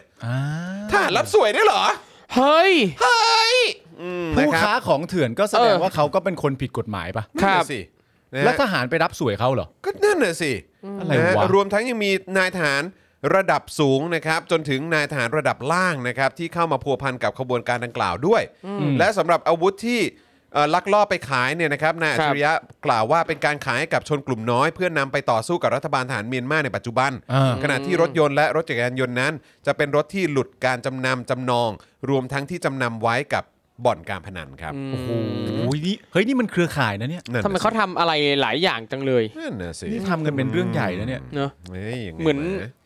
เหมือนรู้สึกว่าอ่างานอื่นที่นอกเหนือจาก job description เนี่ยมันอย่างที่ทหารทำแบบเนี้ยคล้าย ๆ กับที่มีพนักงานบางคนแบบรับรับฝิ่นอะไรอย่างงี้ไหมเป็นงานงานเสริมอะไรเงี้ย เออ คงเป็นทรงนั้น แต่ผม นะครับ ผมมีความรู้สึกว่าเรื่องที่ช็อกวงการที่สุด ครับ นะตอนเนี้ยที่แบบคุณผู้ชมคงจะช็อกกันไปเลย อ่า และประชาชนคนไทยต้องช็อกกันไปเลยก็คือ ตามที่คุณอัจฉริยะพูดนี่ก็คือ ครับ ว่าทหารรับสวย นั่นเลยดิ เออ ผมจากพวกค้าของเถื่อนด้วยนะ เออ ผมว่าทหารรับสวยนี่แม่งช็อกทั้งวงการเลยนะเพราะ ยังไงวะ จริงเหรอวะเนี่ยอย่างเงี้ย เออ โอ้ยเหี้ยเรื่องใหญ่ ส เว้ย วย อืม นี่แม่งตกใจเลยเนี่ยทำหน้าไม่ถูกเลยเนี่ย เออ ทหารรับสวย เออ ยังไงอย่างเงินเดือนทหารไม่พอเหรอ ไม่ไม่พอเขาไม่ได้ได้เยอะอะไร อ๋อเหรอ ถ้าถ้า ไม่ เทียบกับ job description ที่เขาต้องทำในแต่ละ เอ วั อ น คือนึกดูว่า เอ้ย เงินเดือนก็ไม่ได้เยอะ แล้วจนจนถึงต้องมารับสวยแบบเนี้ยทำไมเขาถึงไม่ไปประกอบอาชีพสุจริตสักทีอ่ะมาเป็นทหารอยู่ทำไมอ่ะ ทหารเนี่ยมันเป็นอาชีพที่มีเกียรติครับ ครับผม มันเป็นรั้วของชาติ นั่นน่ะ ค สิ รั ครับ บ ปกปักรักษา ยามที่ประชาชนนอนหลับในตอนกลางคืน ก็มีพวกเขาเนี่ยแหละครับ ที่คอยลืมตาตื่น เพื่อปกป้องประเทศเราจากอริราชศัตรู อ๋อเขาถึงคอยบอกให้หลับตาเถอะนะ ใช่ ขอให้เธอหลับฝันดี ครับ อืมคืนนี้ไม่ต้องห่วงอะเนอะ ครับผม อืมก็ขอบคุณทหารนะ ขอบคุณ fucking hero คุณสแตมด้วย สำหรับบทเพลง ครับผมนี่ผมเปิดเพื่ออนุกรมดูคำว่าทหารเนี่ยอยากรู้ว่าราชบัณฑิตเขาแปลว่าไงเขาบอกว่า ทหารแปลว่า ผู้มีหน้าที่สู้รบป้องกันประเทศนี่คือ เราไม่ได้มีหน้าที่บริหารประเทศเหรอฮะ ไม่มี ไม่มี อ่านดี ผู้มีหน้าที่ มันต้องมีสิ สู้รบป้องกันประเทศ ไม่ ๆ ได้ อ่านต่อสิ มันต้องมีต่อสิ ต้องบริหารประเทศ และบริหารประเทศเก่งและเป็นคนดีอะไรพวกนี้มันต้องมี แล้ว สิ เดี๋ยว เออ เดี๋ยวผม ความอะไรนะ จงรักภักดีต่ออชาติศาสตร์กษัตริย์อะไรอย่างเงี้ย อ่าใช่ อ๋อและประชาชน แล้วประเอ้ยอีทำไมมึงคิดช้าอย่างนั้น ต้อง น่ะ มีและประชาชนด้วยไง อ๋อใช่ใช่ ไหม อ่ะ ออครับ เดี๋ยวผมโทรบอกราชบัณฑิตให้เพิ่ม ให้เพิ่มควรเพิ่มนะ เพิ่ม เออควรเพิ่มนะ ดิชันนารีหรือว่าที่เป็น เออ เขาไปเพ้นตรงอาคาร เอ เอ อ อนั่นน่ะสิ ไม่ เ ไม่อย่าง ะครับ นั้นมันมันแปลว่ามันจะเป็น มันจะเป็นว่าทำไม่ตรงกับหน้า ครับที่และทำเกินหน้าที่และไม่รู้จักหน้าที่ เออ ตัวเอง เพราะฉะนั้น ใช่ ควรจะเขียนไปให้ครบ ใช่ เออหน้าที่ตรงไหน เออ ทำไมอ่ะ คนที่เขาเป็นนาเอ้ยคนที่เขาเป็นนายกตอนนี้เขาเกษียณแล้วเขาถือว่าไม่เป็นทหารแล้ว เออแล้วแล้วอันนี้ แต่ตอนยึดอำนาจไง อันนี้อันอันนี้มันเป็นคำพูดของของตำรวจหรือว่าของทหารนะที่บอกว่าอะไรนะคำสั่งของของผู้บังคับบัญชาคือคำสั่งจากสวงสวรรค์หรืออะไรสักอย่างอะ ฮะ โอ้เหรอ เป็นคำสั่ง มีด้วยเหร จา อ กฟ้าหรือสักอย่างอะ ไม่ เอ แน่ อ ไกล มีมีมีมีมีที่แบบคน มีเคยได้ยิน ที่เขาใส่เสื้อกันเลยอ่ะว่าหรือว่า อืม มีป้ายแบบแปะไว้ในค่าย เออ หรือว่าในในในเอ่ออะไรสักอย่างอ่ะผมก็ ครับ ไม่แน่ ใน ใจ ศูนย์ฝึกในอะไร ใน อ ศูนย่างเงี้ยเหร ย์ อ ฝึกหรือสอนอหรืออะไรผมก็ ครับ ไม่แน่ใจ ไม่รู้ อะ ว่าแต่ตอนเรียนรดอมีแต่จริงจังแต่ไม่แน่นอนอะ อ่า จริงจังแต่ไม่แน่นอนเออ ใช่ จริงๆ มันใส่ชุดนอนไม่ได้นอน ครูทอมอย่าลืมนะ ฝากเป็นตัวแทนประชาชนด้วยไปใส่เพิ่มไปว่าเอ่อเป็นคนดีบริหารบ้านเมือง ได้ครับ แล้วก็เก่ง ได้ อ่า คือต่อไปนี้นะครับ ในพจนานุกรมฉบับราชบัณฑิตยสถานเนี่ย ถ้ามีการชำระครั้งต่อไปจะเพิ่มตามนี้เข้าไปนะ ตอนนี้ระบุแค่ว่าผู้มีหน้าที่สู้รบป้องกันประเทศอันนี้ไม่ได้ ถือว่าไม่ชัดเจนนะ ราชบัณฑิตต้องเปลี่ยนนะครับ คือเราต้องเปลี่ยนตามใจทหารนะ ไม่ใช่ให้ทหารทำตามราชบัณฑิตบอกปะ ผมว่าให้ให้เปลี่ยนตามความรู้สึกที่เรามีดีก เอ ว่า อ อ๋อ โอเค แต่คุณผู้ชมบอกว่าให้เราทำพจนานุกรมฉบับสป o กดัก นี่ไง มา ได้ คำคำสั่งผู้บังคับบัญชาคือบัญชาจากสวรรค์ ของหน่วยงานไหนครับ ทหารครับ น่าจะทหารใช่ไหมเออ คุณ นะครับ พิมาน เออนะครับนะฮะ อ๋อ ฝากฝากฝากอัปเดตหน่อยนะครับ ครับผม ครับ ผมเป็นทหารเกณฑ์ท่องทุกวัน ครับ เออ โอ้ แล้วก็ นะครับ แล้วก็วันเนี้ยที่ผมคุยกับเอ่อคนที่เขาเคยอดีตเคยเป็นทหารเกณฑ์เนี่ย ครับ คือเขาอ่ะก็บอกว่าเออตลกมากเลยนะ คืออย่างพื้นที่ค่ายทหารอะไรต่างๆเนี่ย อืม ก็คือว่าจริง ๆ มันก็เป็นพื้นที่ที่แบบว่าอยู่ใกล้กับภูเขาอยู่ใกล้กับ อืม พื้นที่โล่งพื้นที่กว้าง แบบบรรยากาศดีในการวิ่งออกกำลังกาย ครับ อะไรอย่างเงี้ย อืม แต่คือคนที่วิ่งออกกำลังกายอ่ะที่โดนแบบจับมาวิ่งออกกำลังกายอะไรต่างๆเนี่ยก็คือเหล่าทหารเกณฑ์ไง อืม แล้วก็ก็ก็เต็มที่ก็อาจจะมีจ่ามีอะไรเงี้ยที่เป็นครู ครับ ฝึกอะไรเงี้ยก็คือมาวิ่งประกบด้วยอะไรเงี้ย อืม แล้วก็แบบว่าแต่มันก็มันเขาบอกว่าเขาเขาเจอหลายเหตุการณ์ อืม ตรงที่ว่าก็คือพวกทหารแบบในสิบอะที่เป็นแบบอารมณ์ว่าเป็นเป็นทหารแบบทหารประจำการอะทหารอาชีพจริงๆอะ เออ ก็คือต้องฝึกต้องอะไรเหมือนแบบเหมือนต้องต้องมาวิ่งอะไรเหมือนกันเนี่ย อืม ครับ แล้วหลาย ๆ ครั้งอะก็คือพวกเนี้ย อืม วิ่งลังท้ายตลอด อืม สู้ไม่ได้ สู้ไม่ได้ อ๋อเหรอ คือกลายเป็นว่าเหมือนแบบไอ้ตอนช่วงฝึกอะ่ะ อืม อย่างพวกทหารเกณฑ์หครับ รืออะไรก็ตามหรือพอที่จะเข้ามาเป็นทหารน่ะก็คืออฝึกหนักมาก ครับ แต่พอหลังจากนั้นน่ะ ก็อาจจะหย่อนยานลงบ้าง า อย่างแรงเลยแหละ ครับ ซึ่งเขาเขาเป็นคนพูดเองนะพูดแบบว่าเชี่ยถ้าเกิดมีสงครามขึ้นมา เออ อืม คือกูจะพึ่งอะไรพวกนี้ได้หรือเปล่าวะ ครับ เพราะว่าพละกำลังทางด้านความคล่องแคล่วว่องไวรวดเร็วกำยำแข็งแรง ใช่ ก็ยังดูไม่ค่อยจะ แล้วเราก็บ มี กเฮ้ยบ้าคุณพูดเกิน ครับ จริงเปล่ามันแบบ มันคงเป็นเหตุการณ์ครั้งเดียว แล้วก็คนนั้นคงจะแบบ เหนื่อย เหนื่อย ครับ หรืออะไรแบบนี้ไหมบอกไม่เขาแบบ อืม เหตุการณ์แบบนี้เกิดขึ้นบ่อยมาก ครับ อ๋อเหรอ แล้วเขาก็เคยถึงขั้นว่าจะต้องเป็นคนแบกปืนให้หรืออ ม แบบแบกกระเป๋าสัมภาระอะไรให้อะ เพราะทหารอาชีพแบก ไม่ ไม่ ไห ไห ว ว ครับ แต่ทหารเกณฑ์น่ะไหวอยู่ ใช่ โอ้โหประเทศเรา อ๋อ คือแบบยังนั่งคิดอยู่เลยว่าเฮียจริงปะเนี่ย อืม แต่ว่าอันนี้ก็เป็นคำบอกเล่านะครั ครับ บ ซึ่ง ใช่ใช่ ซึ่งก็ ใช่ คงต้องรอฟังจากแบบหลาย ๆ คนเนี่ยนะครับ ว่ามีประสบการณ์คล้าย ๆ แบบนี้หรือเปล่าที่จะมาแชร์ให้ฟังกันได้ หรือว่าอาจจะเป็นแค่หน่วยนั้นหน่วยเดียวก็ได้ แต่จริง ๆ คุณก็ต้องคิดประเด็นนี้ด้วยว่า ครับ เมื่อเกิดยามศึกขึ้นมาจริง ๆ เนี่ย อืม อะดรีนาลีนมันจะหลั่ง อ่า ครับ จากที่วิ่งช้าก็เป็นวิ่งเร็ว อ่า เออ จากที่ถือไม่ไหวก็จะเป็นถือไหว อ่า จากสายตาไม่ดียิงปืนไม่แม่นก็จะแม่นขึ้นมา อ่าใครจะไปรู้ อ๋อ ทุกอย่างมันอยู่ที่อะดรีนาลีน ถ้าประวิตรอะดรีนาลีนหลังจะเป็นยังไงจะเดินไหวไหมยืนไหวไหม วิ่งเร็ว วิ่งเร็วเหรอ วิ่งเร็วรวดเร็ว จับมือคนอย่างคล่องแคล่วโบ๊ะบะโบ๊ะบะโบ๊ะ นี่ นี่คุณ โอ้ คุณ โห บรรณาบอกว่าเรื่องจริงครับ ครับ นะฮะ ฮะ คุณธนาโนนบอกว่าดูพุงเหล่าในายพลสิเออนะค จ รับ ริง คุณจะบอก คุณ ส่วนมากครับ คุณคุณส่วนมากก็จะเป็นอย่างนั้นใช่ไหมค ครั รับ บ เมื่อกี้คุณภูบอกว่าอะไรนะฮะ ก็จะมีบางหน่วยที่ฟิตใช่ไหมฮะ อืม อ๋อหน่วยที่ มัจะมี ฟิบาตๆงหน่วย ก็มี ที่ นี่ ฟิต คือเสื้อนะฮะ ไม่ใช่ไม่ใช่ ความแข็งแรงของร่างกาย อ๋อ ก็คงโเค มีแหละก็คงต้องมีฟิตบ้างแหละเออ อ๋อ ครับ มัน แต่ มัน แต่แต่เท่าที่ไปเจอซะเยอะเนี่ยก็ค ใช่ งจะเป็นแนวเนี้ยนะครับ อ่า ครับผม นี่ผมเจอในพจนานุกรมมีคำหนึ่งคำว่าทหารเลวอ่า อืม คิดว่าทหารเลวแปลว่าอะไรฮะ ทหารเร็วคือแบบคล้ายๆนี่ป่ะแบบเวลาอยู่ในหมากรุกอะ อะไรยังไงแล้วยังไงฮะ ไม่ไง ตัว ก็คือ เบี้ยเหร ตัว อ เบี้ย อ่าไม่ใช่ไม่ใช่เกี่ยวกับทหารเลยเกี่ยวกับทหารเลย ก็ทหารที่ที่ทหารชั้นผู้น้อยป่ะ อ่าฐานเรียบแปลว่าฐานชั้นผู้น้อยก็คืออ อ พลทหารนะครับ ซึ่งจริงๆพอเห็นปั๊บมันก็รู้สึกถึงในยยะเหมือนกันนะ คือแบบเป็นฐานชั้นผู้น้อยแล้วถูกเรียกว่าทหารเลวอ่ะ ก็คงเป็นแบบเหมือนอารมณ์ว่าพวกนี้ก็ตายได้แต่ตายไปเถ ใช่ อะไม่เป็นไร expendable expendable alright ก็ขอเป็นกำลังใจให้ ก็เขา ฐน ถึงชั้น เรียก ผู้น้อ ว่าอะไรนะเบี้ยใช่ไหม อ่าใช่ เป็นตัวเบี้ย ออตัวเบี้ยใช่ไหมหรือว่าทหารเลวก็คือ ครับ ก็ไม่ได้มีไม่ได้มีค่าอะไรตาย ใช่ ก็ตาย เป็นพลทหารชั้นล่าง ใช่ครับผมนะฮะก็แค่นี้ก็เห็นถึงชนชั้นแล้ว ครับ ครับ ชนชั้นในทหารเนี่ย ใช่ แง ทำไมฮะ แม่งมีทุกขั้นตอนนะ ครับผม โอ้ยเยอะแยะไปหมด เออนะฮะเอ่อคุณภูบอกว่าใช่ครับ ครับ นะฮะเออพวกรออก็จะหุ่นดีหน่อย อืม ครับนะฮะ อ๋อ ก็นั่นแหละครับก็ไม่รู้เหมือนกันนะฮะก็นี่เป็นเรื่องเรื่องเล่ามานะครับ ครับ จำได้ว่าใครใครที่สนใจที่จะฟังเรื่องเล่า ที่น่าสนใจนะฮะเอ่อจากการเกณฑ์อาหารเนี่ยนะครับ อืม เราเคยทำหาเรื่องคุย อ่า กับคุณคุณ ต้นกล้า ต้นกล้า อ่า เออคุณต้นกล้า น้องชายของคุณอิสระฮาตะ เย่ ครับ นะครับนะก็เคยมานั่งพูดคุยกันก็ทำเอาอึ้งอึ้งๆไปพอสมควรเลยนะค ครั รับบ เออนะฮะอ่ะโอเคครับ มาต่อกันดีกว่านะครับ คราวนี้มีการบุกจับโรงงานผลิตแบงค์ดอลลาร์ปลอมครับ โโหสะเทือนใจสะเทือนใจมาก เกิดขึ้นในเมืองไทยเหรอ นั่นสิ เนี่ย ฮะ อันนี้ก็ถือว่าเป็นประเด็นใหญ่อีกเหมือนกันนะครับ เมื่อมีรายงานว่าตำรวจจากศูนย์ปราบปรามอาทยากรรมทางเทคโนโลยีสารสนเทศสำนักงานตำรวจแห่งชาติ และตำรวจนครบาลนะครับ ได้ร่วมกันแถลงผลการจับกลุ่มผู้ต้องหาขบวนการลักลอบผลิตธนบัตรดอลลาร์สหรัฐปลอม ซึ่งสามารถยึดธนบัตรดอลลาร์ดอลลาร์สหรัฐปลอมเนี่ยนะครับได้ถึงกว่า 36,000 ฉบับเลยทีเดียวครับ โดยยอมรับว่าผลิตมาแล้ว 50,000 ฉบับ คิดเป็นมูลค่า 5 ล้านดอลลาร์สหรัฐ หรือเป็นเงินไทยก็คือประมาณ 150 ล้านบาทครับ โอ้โห โอ้โห ใช้ได้เลยนะฮะ สืบเนื่องจากตำรวจเนี่ยนะครับ สืบทราบว่ามีการจำหน่ายธนบัตรดอลลาร์ปลอมทาง Facebook ขายกันทาง Facebook เลยนะฮะ จึงประสานตำรวจฝ่ายสืบสวนนครบาลพื้นที่สอนอลำผักชี เห็นไหมฮิตจริงๆนะฮะผักชีช่วงนี้นะครับ ชื่อเขาอยู่แล้วครับ เอาเหรอ ชื่อเขาอยู่แล้ว อโอเค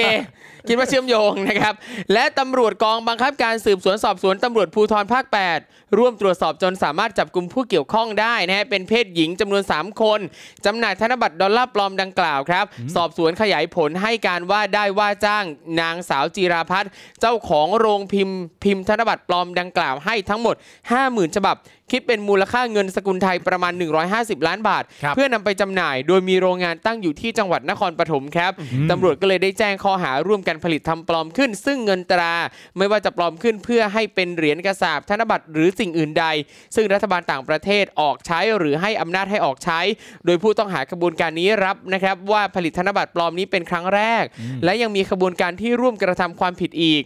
หลังจากนี้เนี่ยจะได้ทำการสืบสวนขยายผลต่อไปครับ ทั้งนี้นะครับความผิดเกี่ยวกับเอ่อการปลอมหรือการแปลงเงินตรา ถือว่าเป็นความผิดมูลฐานตามกฎหมายฟอกเงิน หลังจากนี้ตำรวจจะแจ้งสำนักงานป้องกันและปราบปรามการฟอกเงินให้ตรวจสอบเพื่อยึดทรัพย์สินของผู้ต้องหา และผู้ที่เกี่ยวข้องและดำเนินคดีฐานฟอกเงินต่อไปครับ ผมได้ข่าวว่าเรื่องของข้อหาเอ่อเขาเขาเรียกอะไรประเด็นเรื่องของการฟอกเงินนี่โหดอยู่นะ อืมครับ อืมนะครับ และนี่เป็นการฟอกเงินที่เป็นคิดเป็นจำนวนเงินไทยนี่ 150 ล้านเลยนะ ห้าล้านดอลลาร์ใช่ไหมฮะ ครับผม ห้าล้านดอลลาร์นะครับ ใช้ได้เล แต่ ย ก็ดูเหมือนว่าพอช่วงแบบเศรษฐกิจแย่ๆปุ๊บนี่ดูธุรกิจหรือว่าอะไร ใช่ ก็ตามที่มันผิดกฎหมายนี่มันดูฟื่งฟู เยอะมากเฟื่อง ครับ ฟูโห เฟื่องฟู คนไม่ มาก มีเงินละงานสุจริตก็แทบจะไม่พออคนตกงานกันเยอะแยะอาทยากรรมก็เยอะนะครับเนี่ยช่วยให้ทุกคนตระหนักเลยนะครับ ว่าสิ่งเหล่านี้เกิดขึ้นในสมัยรัฐบาลเผด็จการนะครับ ใช่ครับใช่ คือแบบอยู่ในยุคสมัยนี้แล้วก็เอ้า ไหนว่าทุกอย่างต้องราบคาบ ใช่ ครับสงบเรียบร้อย อืม เออ นะฮะ เป็นสังคมแบบที่ โอ้โห แบบสะอาด ไร้มลทิน โอ้โห ก็ตั้งแต่แรก อาชญากรรมลที่ด สุด ลงอะไรแบบนี้ ที่สุด อืม ก็ตั้งแต่แรกก็ความเข้าใจตอนแรกที่ปักธงมาเลยก็ปราบโกงนะฮะ ใช่ ครับ ก็มา ซึ่ง ปราบโกงเลย ก็อยากให้ย้อนดูคลิปนะครับที่พี่แขกเอ่อ อืม กับพี่โรซี่ก็เพิ่งมาคุยกันไปใน Da- ใน Daily Topics ที่ผ่านมา ครับ นะที่ไอไอเดียความคิดที่มีที่ที่คนคิดกันว่าสลิมอ่ะห ค รื รั อบว่าพวกแบบเนี่ยแหละฮะ คือตื้นๆเหล่านี้เนี่ย อืม คิดว่าการทำรัฐประหาร มันจะนำพาไปสู่การปราบคอร์รัปชันเนี่ย เออ ครับ คือมันเป็นตรรกกะที่ผิดเพี้ยนมาก อืม ที่คุณ ครับ คิดมาตั้งแต่ต้น เพราะ ครั ว่า บผม การทำรัฐประหารก็คือการลดความโปร่งใส อืม ครับ เพราะเมื่อทำรัฐประหารคุณล้มล้างการปกครองระบอบ อืม ประชาธิปไตยออกไป ครั เนี่ บ ยแล้วอำนาจเผด็จการขึ้นมายืนหนึ่งเนี่ย อ่า อืม มันก็ไม่มีการตรวจสอบอำนาจเผด็จการ ตรวจสอบไม่ได้ แล้วมันจะตรวจสอบได้อย่างไรว่าปราบคอร์รัปชันจริง ครับ ๆ ใช่ไหมฮะ อืม คือจะตรวจแค่บัญชีทรัพย์สินเนี่ยยังตรวจไม่ได้เลย ใช่ ประชาชนจะขอดูยังดูไม่ได้เลย ถูกใช่ เพราะฉะนั้นมันเป็นไปไม่ได้เลยที่ ครับ การรัฐประหาร การยึดอำนาจ อืม จะเป็นหนทางสู่การปราบคอร์รัปชัน ครับ มันเป็นลอจิกที่ ไม่ต่อเนื่องไม่ make sense ไม่ ไม่ สอด make คล้อง sense ไม่อะไร เลย ทั้งสิ้น ครับใช่คำว่า ไม่ ไม่ สมเหตุสมผล คำคำว่าไม่ไม่ไม่ make sense ภาษาไทยคืออะไรฮะจะใช้ ไม่สม ไม่สมเหตุ ไม่สมเหตุส ส มผมผ ล ล คือ ไม่สมเหตุสมผล ลอจิกนี้เนี่ยเออมันไม่สมเหตุสมผลเลยครับ ว่าจะให้การทำรัฐประหารมาปราบคอร์รัปชันมาทำให้การเมืองโปร่งใส ครับ มันเป็นไปไม่ได้เลย เออ และมันเป็นจุดเริ่มต้นของความไม่โปร่งใสทั้งหมดทั้งมวลด้วยซ้ำ ครับ ใช่ ฟอลซี่ เอาเอารูปแบบการปกครองที่ไม่โปร่งใสอ่ะ อืม แล้วมาบอกว่าจะปราบคอร์รัปชัน เหมือนกับเอาโกงมาปราบโกง เอาโกงมาต้านโกง ใช่ใช่ตลกตลกตลกจริง ๆ ครับ แปลกฮะ นะฮะเดี๋ยวยังไงเดี๋ยวเดี๋ยวดูติดตามกันได้นะครับเอ่อเดี๋ยวเราน่าจะอัพให้ได้ดูกันเร็ว ๆ นี้ด้วย ครับ นะครับนะหรือว่าไปย้อนดูก็ได้ดูเหมือนกันนะครับผมนะฮะ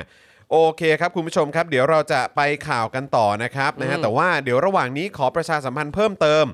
นะฮะเอ่อสำหรับวันพรุ่งนี้สิ วันพรุ่งนี้นะครับก็จะมีโค้ชแขกด้วย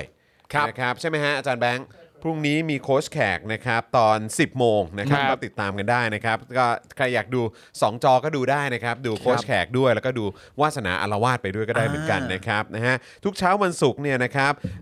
เดลี่ท็อปิกของเราเนี่ ค ย รับ นะครับก็จะมี e อ็กซ์คลูซีฟนะครับหรือว่ามีวาสนาอารวาสนะครับ ครับ แต่ทางด้านโค้ชแขกเนี่ยนะครับก็จะเปิดครัวครับ พาทำเมนูเด็ดไปพร้อมกันนะครับ ใครเปิด 2 จอได้ก็เปิด 2 จอเลยละกันนะครับ เพราะสัปดาห์นี้นะครับ พี่แขกจะมาแจกสูตรครับ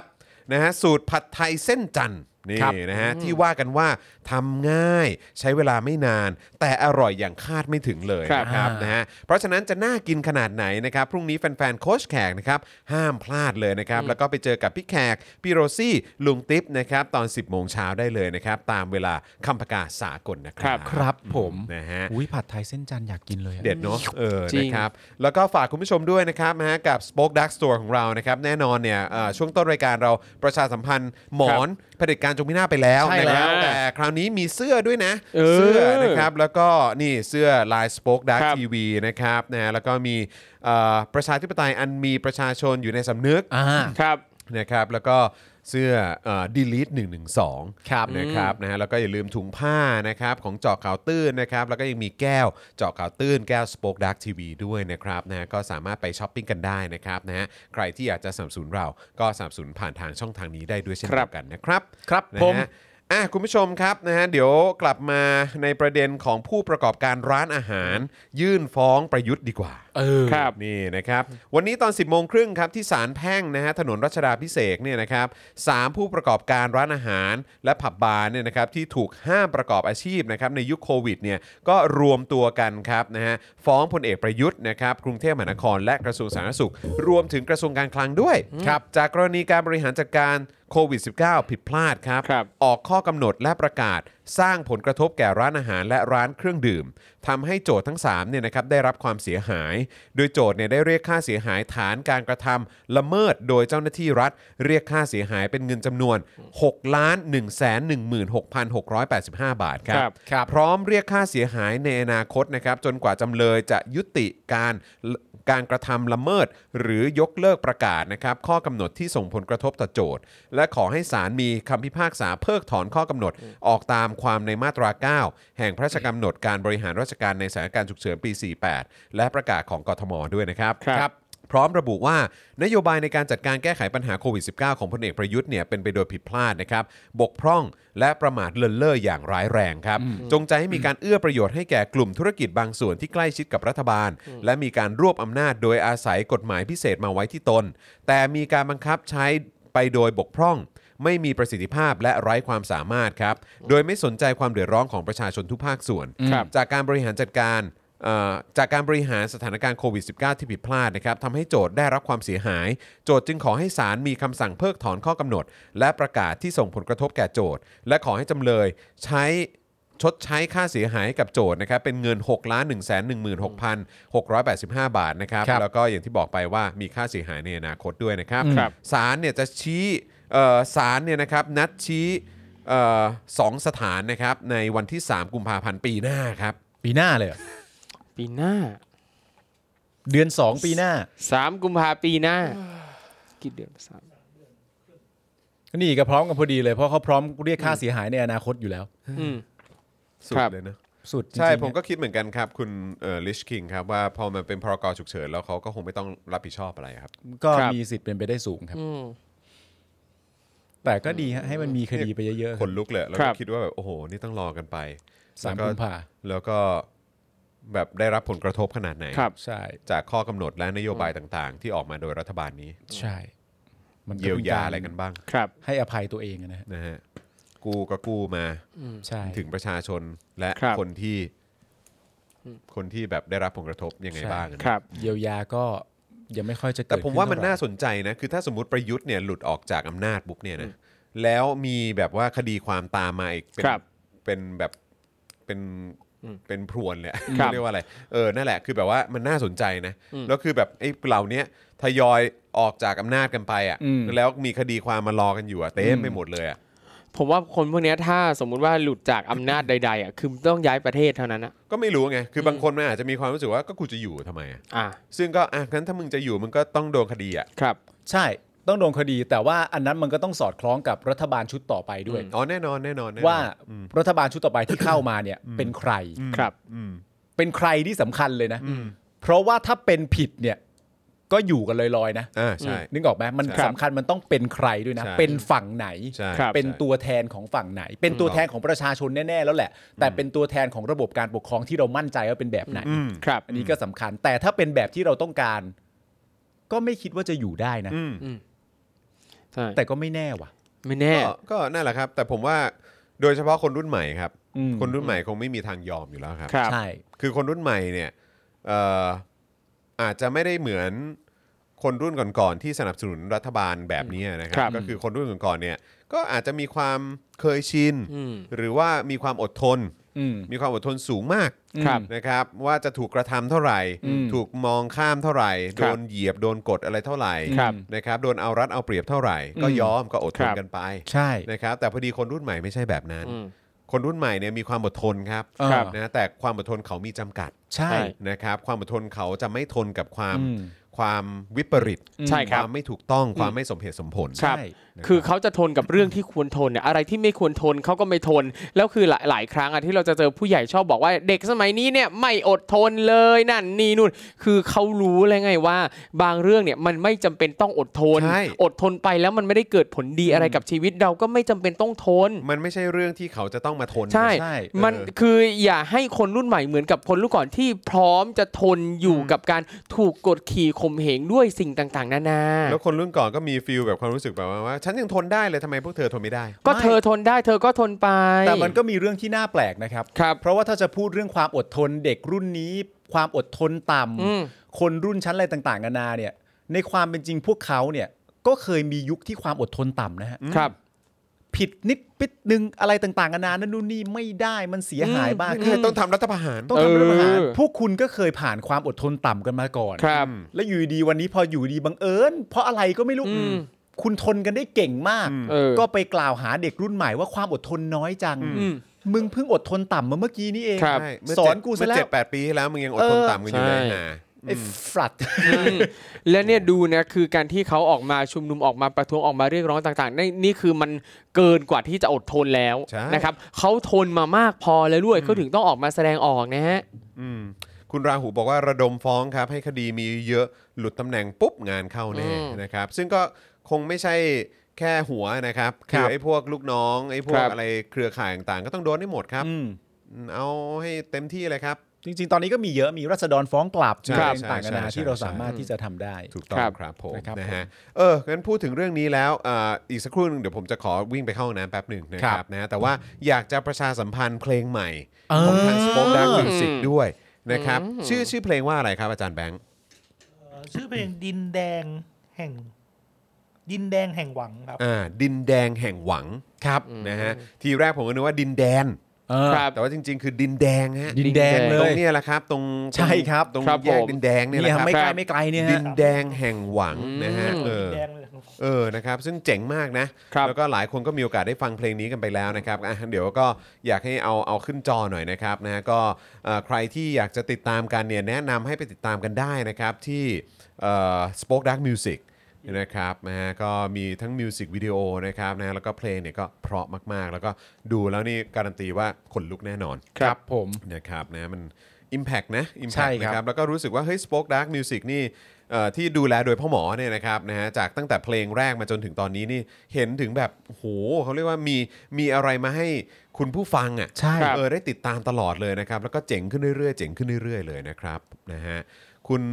เอ่อ brother บอกว่าผมดูแล้วครับ บทสัมภาษณ์ตอนท้ายนี่อย่างเศร้าเลยเออนะครับนะก็อยากอยากให้ลองไปดูกันนะครับนะฮะเพลงนี้นะครับ คุณ Rocker Note บอกว่าเพลงนี้เพราะครับ ครับ เออนะครับ ก็อยากให้ไปติดตามกันนะค ค รั รั บบ พ่อหมอตั้งใจมากนะกับเพลงนี้ ใช่ นะครับนะแล้วก็ทีมงานของเราก็โอ้โหตั้งใจจริงๆนะครับในการจะถ่ายทอดออกมาในมิวสิกวิดีโอเพลงนี้ด้วยนะครับ ครับ นะฮะคุณไทเกอร์บอกว่าพ่อหมอนี่มาไกลนะ เก่งจริง ๆ นะครับ อืม นะฮะใช่มิวสิกวิดีโอดีงามนะครับ ข โอ้ อบคุณ ขอบพระ มาก คุ นะ ณ ค ครั รับ บ นะฮะอ่ะก็ไปติดตามกันนะครับ ครับ นะฮะยังไงก็ฝากด้วยนะครับ ส่วนตอนนี้เดี๋ยวผมจะขอวิ่งเข้าน้ำสักครู่นะครับ ครับผม แต่ว่าเดี๋ยวมันก็จะมีข่าวอื่นด้วยนะครับอืมเอาอะไรดีอะผมว่าเราเอาข่าวเปิดประเทศ 3 วันนะ ได้ ได้ นะครับ แล้วก็เดี๋ยวต่อกันด้วยจีนนะที่โดนโดดเดี่ยวนะครับ ครับผม แล้วก็อีกสักเรื่องผมคิดว่าน่าจะเป็นเกาหลีใต้ละกัน ข่าวต่างประเทศไปเลย นะครับนะฮะเดี๋ยว ครับ เราจะกลับมากับ 3 ข่าวนี้นะครับนะ ครั ฮะแต่บว่าตอนนี้เดี๋ยวผมขอวิ่งเข้าน้ำสักครู่นะครับ ได้ครับ นะแล้วก็เห็นไทนี่บอกว่าวันนี้คำถามเด็ดมาก เฮ้ย เหรอ เออไม่รู้ แล้วที่ โอเค ไทนี่บอกมาว่าคืออะไร ก็คำเกถามม แต่ เหรอเกมหรืออะไร เกมแต่ เกมใช่ไหม แต่ว่าไม่รู้ว่าเด็ดไหมไง อ๋อเหรอ อ๋อ โอ โอ เค เค โอเคงั้นเดี๋ยวเดี๋ยวเดี๋ยวกลับมาลุ้นกันว่า ได้ เป็นอย่างไร ได้ได้ได้ ระหว่างนี้ก็คือคุณปาล์มกับกับครูทอมก็ ใช่ ก็นั่ ครั น บ ก่อนนะเออเดี๋ยวผมกลับมาเดี๋ยวต้องมาลุ้นว่าผมจะ ครับผม จะเราเราจะเจอกับเกมหรือคำถามอะไรนะค เก รับ ม ได้ ชื่อ ครับ เกมว่า Keep in Touch นะครับ ไว้ เป็น เป็นเกมที่น่าเล่นมาก เกมที่น่าเล่นมาก โอเค มันจะไม่กลับมาซะแล้ว ครับ แบบนี้ผมยังชาปากเลยเนี่ย ทำไมอ่ะ คือตอนบ่ายผมไปอุดฟันมา อ่าฮะ แล้วคือเขาฉีดยาชา อ่าน นะฉีดยาชาเข้าไป แล้วคือมันชาแบบตรงบริเวณเนี้ยคือปากล่างแล้วก็ชาลิ้น อ่า แบบครึ่งซีก เออ เออ อันเนี้ยคือฝืนมากฝืนฝืนในการแบบพูดให้ชัดอะ แต่ครูทอมก็อ่านได้ปกติดี ใช้พลังในการฝืนเยอะมาก เพราะตอนเนี้ยชาปากอะพี่คือแบบมันฉีดยาชาเข้าไปแล้วมันแบบชายังชาอยู่เลย เนี่ยครูทอมถ้าเกิด ทำไม ว่า ฮะ ที่หลังครูทอมเป็นอย่างนี้เนี่ย ครับ ครูทอมก็แค่บอกผม อ่ะ ผมก็จะได้บอกให้อาจารย์แบงค์อ่าน ใช่ไหมผมไม่ทำอะไรอยู่แล้วไง นี่ไว้อุดฟันมาผมเตรียมดัดฟัน อ๋อจริงป่ะ ใช่ นี่จริง ๆ ฟันก็สวยงามอยู่แล้วนะ อ่ะมันก็ยังมีแบบไม่ไม่ได้สวยงามขนาดนั้น อ่า อะไรเงี้ย แล้วก็มันก็มีแบบโยกๆนั่นนี่นู่นอะไรก็อ่ะเพื่อนเพื่อนเป็นหมอฟันก็อ่ะอ่ะงั้นดัดดัดไป จะไปทำเมื่อไหร่ จะไปทำเมื่อไหร่ ก็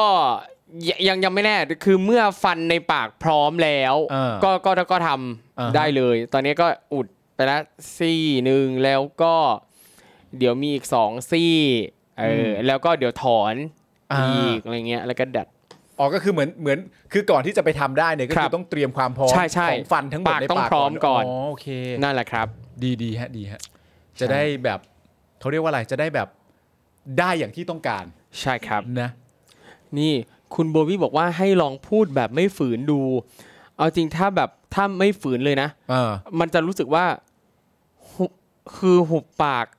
เราเราไม่รู้ว่าเราหุบปากอยู่หรือเปล่าอ่ะ เออ เออ มันมันชาแบบที่เราไม่แทบแทบไม่รู้สึกเลยอะ ไม่แต่ผมว่าครูทอมทำไม่ได้หรอกเพราะครูทอมต้องกำหนดตัวเองตลอดเวลาอยู่แล้วอะ ใช่ใช่ใช่ มันเป็น ใช่ มันเป็นเนเจอร์ของครูท ใช่ อมอยู่แล้วอะ น้ำเลยไม่กล้าหยิบเลยอะเพราะว่าไม่เพราะว่าไม่รู้ว่าตอนมันจะน้ำเนี่ยมันจะไหลย้อยออกมาจากปากมากน้อยแค่ไหนอ่ะ สมมติครูทอมกินน้ำเข้าไปปุ๊บสำหรับข่าวตอบแล้วแบบ แล้วมันจะไหลออกมา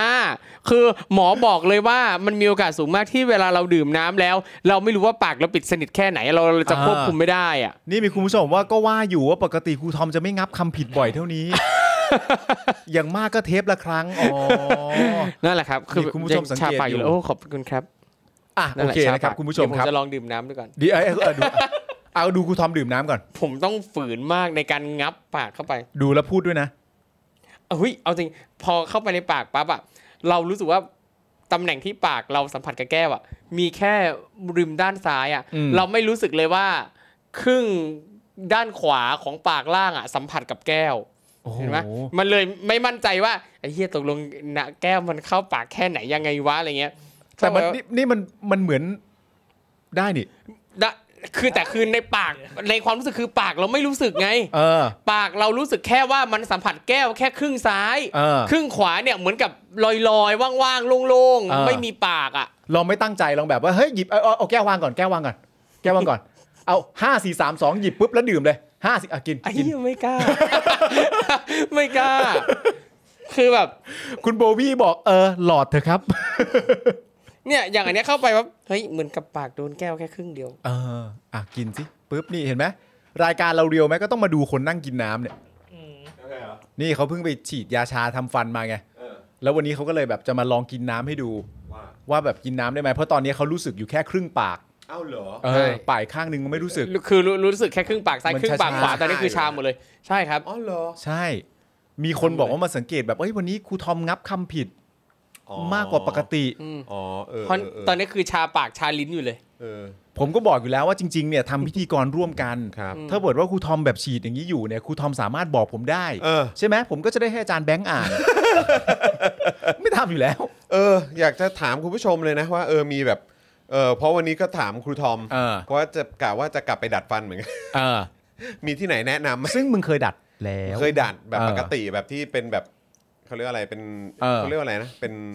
เขาเรียกว่าอะไรอ่ะเป็นแบบเป็น ก็ดัด เป็นเหล็กอะ ใช่ไหม เป็นเหล็กอ่ะเออ อ๋อ เขาลวดเหรอเออด้วย ลวด ลวด ลวด ใช่ไหมเออใช่ไหม เหล็กดัด ที่แบบ ฟั ว่าน มันจะต้องแปะแปะบนฟันแล้วก็เขาก็จะเอาลวด เออ ขึงอะไรประมาณเนี้ย อุ๊ย แต่ว่า พ่อหนุ่มดัดฟัน ใช่แต่ว่าแต่ว่ามันก็จะมีแบบเหมือนเทคโนโลยีใหม่แล้วไง อืม เป็นแบบที่ว่าเหมือนแบบใสๆอ่ะ อ่า เออแบบที่สามารถเออเปลี่ยนเป็นแบบชีวิตในช่วงชีวิตประจำวันได้อะไรอย่างเงี้ย เออ เออมันจะได้ไม่ไม่ไม่ดู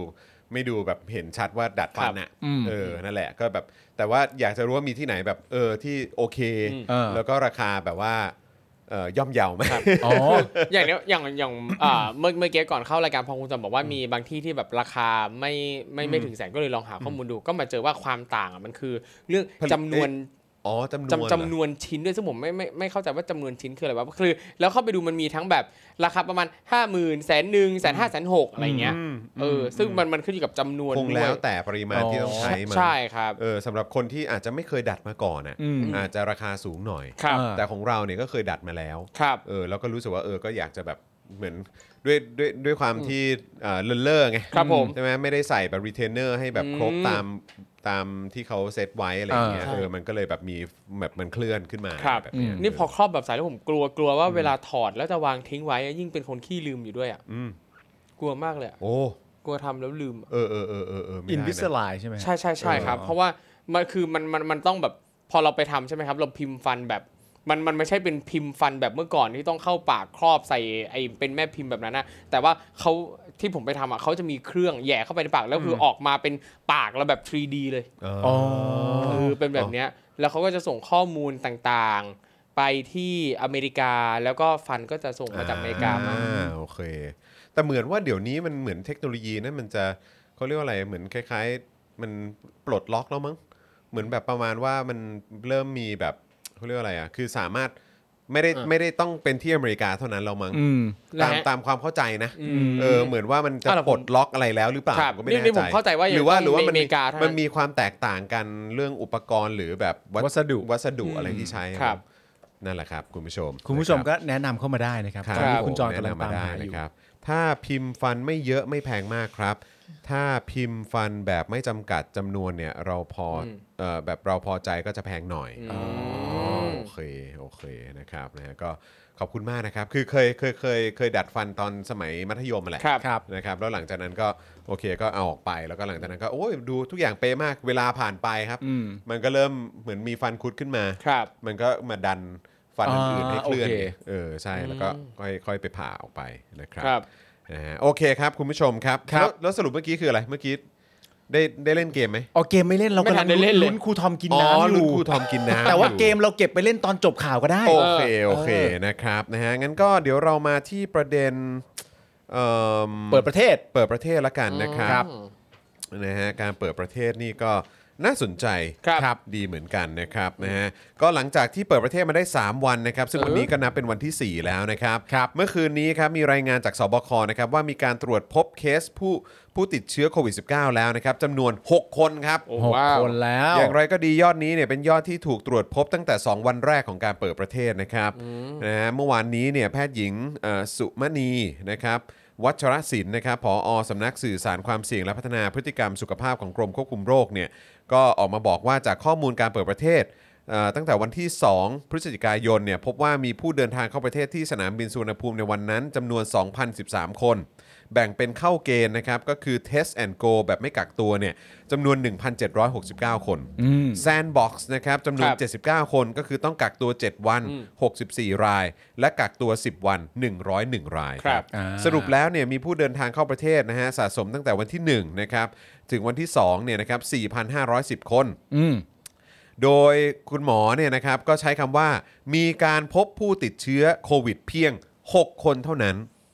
อ๋อ มีการพบผู้ติดเชื้อโควิดเพียง 6 คนเท่านั้น พียงหกคน 4,510 คนยอดสะสมที่มีผู้เดินทางเข้ามา อืม แต่ว่าพบผู้ติดเชื้อโควิดเพียง อืม เพียงนะครับ เออ ครับ เพียงหกคน ห เท่าก นั้น คนเท่านั้น เออ เพียงหก ะ คนเท่านั้น สิ ครับ เออ นะฮะเอ่อพร้อมให้ข้อมูลนะครับว่าสำหรับผู้เดินทางมาจากประเทศต้นทาง 5 ลำดับแรกก็คือ ญี่ปุ่น สิงคโปร์ เยอรมัน และกาตาร์เอ่อกาตาร์และจีนนะครับ ครับ ในจำนวนนี้เนี่ยพบว่ามีผู้เดินทาง Test and Go คือแบบไม่กักตัวที่ติดเชื้อทั้งสิ้น 3 คน อ่า นะฮะก็คือมีแบบ Test and Go ที่เขาบอกว่าแบ่งเป็น 2 ค2รับ แบบอะ Test and Go คือแบบไม่ต้องกักตัวพันกว่าคนเนี่ยนะครับ ครับ นะเขาเจอว่ามีคนติดเชื้อ 3 คน อืม และมีผู้ติดเชื้ออีก 3 คนนะครับ แต่เป็นกลุ่มที่ต้องเข้าระบบการกักตัว อืม นะครับก็คือที่เขาล็อกเอาไว้ว่าเออต้องกักตัว 7 วันหรือ ครับ 10 วันนะครับแพทย์หญิงสุเอ่อสุมณีเนี่ยนะครับนะฮะกล่าวว่าเอ่อ สำหรับการฉีดโควิดฉีดวัคซีนโควิด -19 ขณะนี้เนี่ยมีการฉีดเข็มที่ 1 เกิน 50%แล้ว ส่วนเข็มที่ 2 เหลือเพียงจังหวัดหนองคาย ที่มีตัวเลข 47.3%นอกนั้นโดยเฉพาะกลุ่มจังหวัดนำร่องท่องเที่ยว สีฟ้าเนี่ยมีการฉีดวัคซีนเข็มที่ 1 ไปแล้ว 77%ส่วนเข็มที่ 2 ฉีดไปแล้ว 63.1% ครับ นะครับซึ่งก็ไม่ได้แปลว่าทางประเทศฉีดฉีดฉีดเอ่อจะถึง 50%นะครับ ใช่ หมายถึง 2 เข็มนะ ครับ ครับ นะครับเพราะอันนี้เขาน่าจะหมายถึงกลุ่มจังหวัดนำร่องท่องเที่ยวนะ ก็ ครับ มี ใช่ ซึ่งอย่างกรุงเทพนี่ก็ถือว่าเป็นสีฟ้าเป็นกลุ่มจังหวัดนำร่องท่องเที่ยวด้วยใช่ไหมฮะ เออ มันมันอยู่มันอยู่ๆก็ฟ้าไงฮะมันก็เลยแบบ ใช่ ะฮะ อยู่ๆก็ฟ้า ใช่วันรุ่งขึ้นก็ฟ้าเลย ใช่ นะครับนะฮะ นี่ไง เอออย่างไรก็ดีนะครับ ก็ขอเชิญชวนให้ประชาชนออกมาฉีดวัคซีนกันให้ได้ตามเป้า 80% เออ นะครับคุณหมอเนี่ยก็บอกอีกนะครับ ว่านอกจากนี้เนี่ยยังมีพื้นที่ที่ต้องจับตาคือจังหวัดเชียงใหม่นะซึ่งเป็นหนึ่งในพื้นที่ท่องเที่ยวนะครับ อย่างในพื้นที่แม่ริมแม่แตงดอยเต่านะครับหรืออำเภอเมืองเนี่ยแต่ตอนนี้ยังพบการติดเชื้อโควิด -19 ติดอันดับที่ 6 ของประเทศนะครับ ซึ่งมีจำนวนตัวเลขประมาณ 322 คน ครับ แล้วก็บอกว่าทางทีมสอบสวนโรคเนี่ยลงพื้นที่พบการระบาดในวงกว้างนะฮะระดับชุมชน ระดับครอบครัว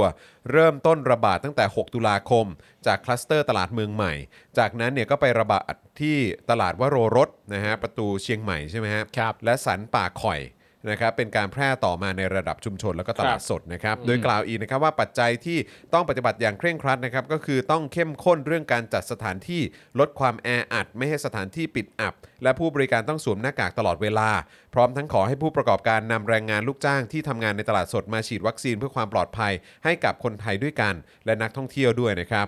เอ่อสำหรับความคืบหน้าเรื่องการให้บริการฉีดวัคซีนนะครับ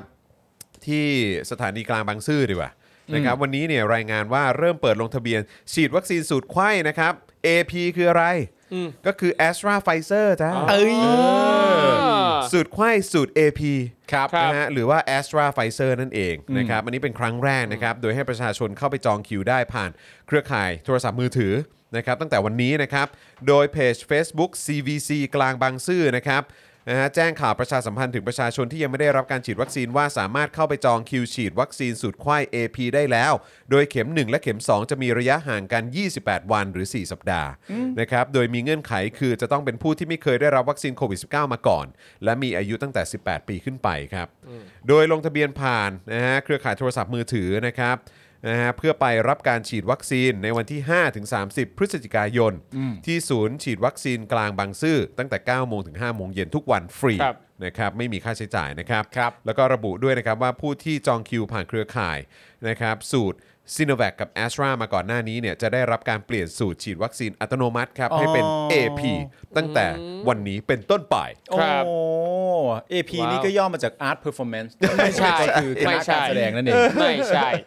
อุ๊ยแต่อย่างวันนี้เนี่ยก็เห็นว่ามีเพื่อนๆหลายคนนะครับ ได้รับ SMS นัดให้เข้าไปฉีดวัคซีนโมเดอร์นากันแล้ว อ๋อเหรอครับ อืม เยอะเลยเยอะเลย ของทางโรงพยาบาลเอกชน ใช่ ไห ค ม รับใช่ครับ ก็เห็นเท่าที่เป็นเขาเรียกว่าอะไรนะ เหมือนแบบเออเขาเรียกว่าอะไรอะลำดับใช่ไหมฮะคิ ครั ว บ ใช่ไหมฮะก็ ครับ เห็นแบบก็ก็ยังยังไม่ได้นั่นมากนะ อืม คือก็ยังมีอีกเยอะอะ ครับ ที่รอคอยกันอยู่แต่ว่า ครับ ก็อย่างน้อยก็ยังเป็นเรื่องดีขึ้นมาหน่อยครับ ครับ ที่ที่คนเริ่มได้ทยอยฉีดกันสัก ครับ ที ผม นะครับ แอสตราไฟเซอร์นี่ก็จะเป็น viral vector กับ mRNA ใช่ เยี่ย นะครับผมแต่จริง ๆ ระยะห่างของเข็ม1เหมือนเข็ม 2 เนี่ยน้อยกว่าน้อยกว่า a s t r a z e ซ e c a 2 เข็มนะ นั่นนะสิครับ 28 วันมันกระชั้นชิดกันมากกว่า ครับ ก็น่าสนใจดีเหมือนกันนะครับ ก็ได้จบด้วยไฟเซอร์ฮะ ก็ถือว่าดี ก็จบด้วย Pfizer ก็ถือว่าดี ครับผม อืมนะค ส รับ วัสดี อ่ะโอเค คุณผู้ชมคราวนี้มาที่เรื่องจีนบ้างดีกว่า ครับผม นะครับเพราะว่า โอเค ไหนๆนะครับพรุ่งนี้เราก็จะมีวาสนาละวาดด้วย ครับผม แม้ว่าวันพรุ่งนี้เราจะคุยกันในเรื่องของการทุบโบราณสถานใช่ไหม ครับ เออนะครับหรือว่าสถานที่ทางประวัติศาสตร์ ใช่ครับ อ่า นะครับก็อาจจะเกี่ยวข้องกับตาลิบัน ซึ่ง อืม ตัวนนี้ก็เป็นเอ่อเขาเรียกว่ามหามิตรของ ครับ ของประเทศจีน ใช่ นะครับนะฮะก็คราวนี้มาดูเรื่องราวของจีนบ้างดีกว่านะครับ ครับ ว่า ครับผม เขามองกันว่าอย่างไร เพราะว่าแถวนี้เนี่ยเขาก็เปิดประเทศกันหมดแล้ว ใช่ นะครับ ใช่ครับ จีนจะยังไงต่อครับครูทอม อ่า ครับ เมื่อเร็วๆนี้นะครับมีรายงานที่น่าสนใจจากสำนักข่าว CNN สื่อสหรัฐนะครับว่าจีนซึ่งเป็นประเทศแรกที่พบการระบาดของโรคโควิด -19 เมื่อเกือบ 2 ปีก่อนเนี่ยนะฮะยังคงยึดมั่นมาตรการโควิด -19 และยังไม่ลดละความพยายามที่จะทำให้ไวรัสโคโรนาภายในพรมแดนของตัวเองเนี่ยหายหมดไป ครับ อืมและถึงแม้ว่าปัจจุบันนี้นะครับจีนจะประสบความสำเร็จในการกระจายวัคซีนโควิด -19 ครบ 2 โดส ให้ประชาชนทั่วประเทศไปแล้ว ไม่ต่ำกว่า 75%แต่ว่ายังคงมาตรการป้องกันอย่างเข้มงวดเอาไว้ ไม่ว่าจะเป็นการปิดพรมแดน หรือมาตรการกักกันโรคต่างๆ ที่สลับซับซ้อนสำหรับกลุ่มคนที่เดินทางมาจากนอกประเทศ นอกจากนี้ยังคงสั่งล็อกดาวน์พื้นที่ทันทีที่พบการระบาดเป็นต้น CNN ยังกล่าวอีกนะครับว่าในเมืองหลานโจวทางตะวันตกเฉียงเหนือของจีน ซึ่งมีประชากร 4 ล้านคน มีการสั่งล็อกดาวน์อีกครั้งเมื่อวันที่ 26 ตุลาคมที่ผ่านมาครับ เพียงเพราะพบว่ามีเกิดติดเชื้อใหม่ขึ้นมา 6 เคส อย่างไรก็ดีครับ ในเวลานี้หลานโจกำลังมีเคสใหม่ๆ เพิ่มขึ้นเป็น 68 เคสครับ ภายใน 1 สัปดาห์ครับ ครับ และดูเหมือนว่าแนวทางการปฏิบัตินี้ยังคงอยู่ต่อไป แม้ทางเจ้าหน้าที่สาธารณาสุขจีนจะเคยออกมาชี้นะครับว่าจะผ่อนคลายมาตรการทางสาธารณสุขลง หากจีนประสบความสำเร็จในการกระจายวัคซีนให้ประชาชนได้ ไม่ต่ำกว่า 85%แต่ถึงอย่างนั้นนะครับนักวิเคราะห์ทั้งหลายต่างก็คาดเดากันว่า มาตรการจำกัดที่เข้มงวดเหล่านี้ ไม่น่าที่จะถูกผ่อนคลายลงภายใน 12 เดือนหลังจากนี้แน่ โอ้สิบสองเดือนเลยเหรอสิบสองเดือน ๆ เลย ใช่ เรอ น่าจะหนัก เย นะเพราะรู้สึกว่าจีโอ้โหถ้าจีนแพร่นี่ก็แพร่ไวนะฮะ โอ้โห CNN ก็ได้เปรียบเทียบกรณีของจีนกับประเทศเพื่อนบ้านในภูมิภาคเอเชียแปซิฟิกนะครับว่าอย่างเกาหลีใต้เนี่ยกำลังจะเริ่มต้นมาตรการอยู่ร่วมกันกับไวรัส ถึงแม้จะมีตัวเลขการติดเชื้อใหม่นับพันในแต่ละสัปดาห์ก็ตาม พอกันกับที่ญี่ปุ่นที่กรุงโตเกียวก็ได้สั่งยกเลิกเคอร์ฟิวสำหรับผับบาร์และร้านอาหารไปแล้ว ก่อนขึ้นเดือนพฤศจิกายนมานี้นะครับ ทั้งที่ญี่ปุ่นเองก็ยังคงมีจำนวนเคสใหม่หลายร้อยเคสต่อวันครับ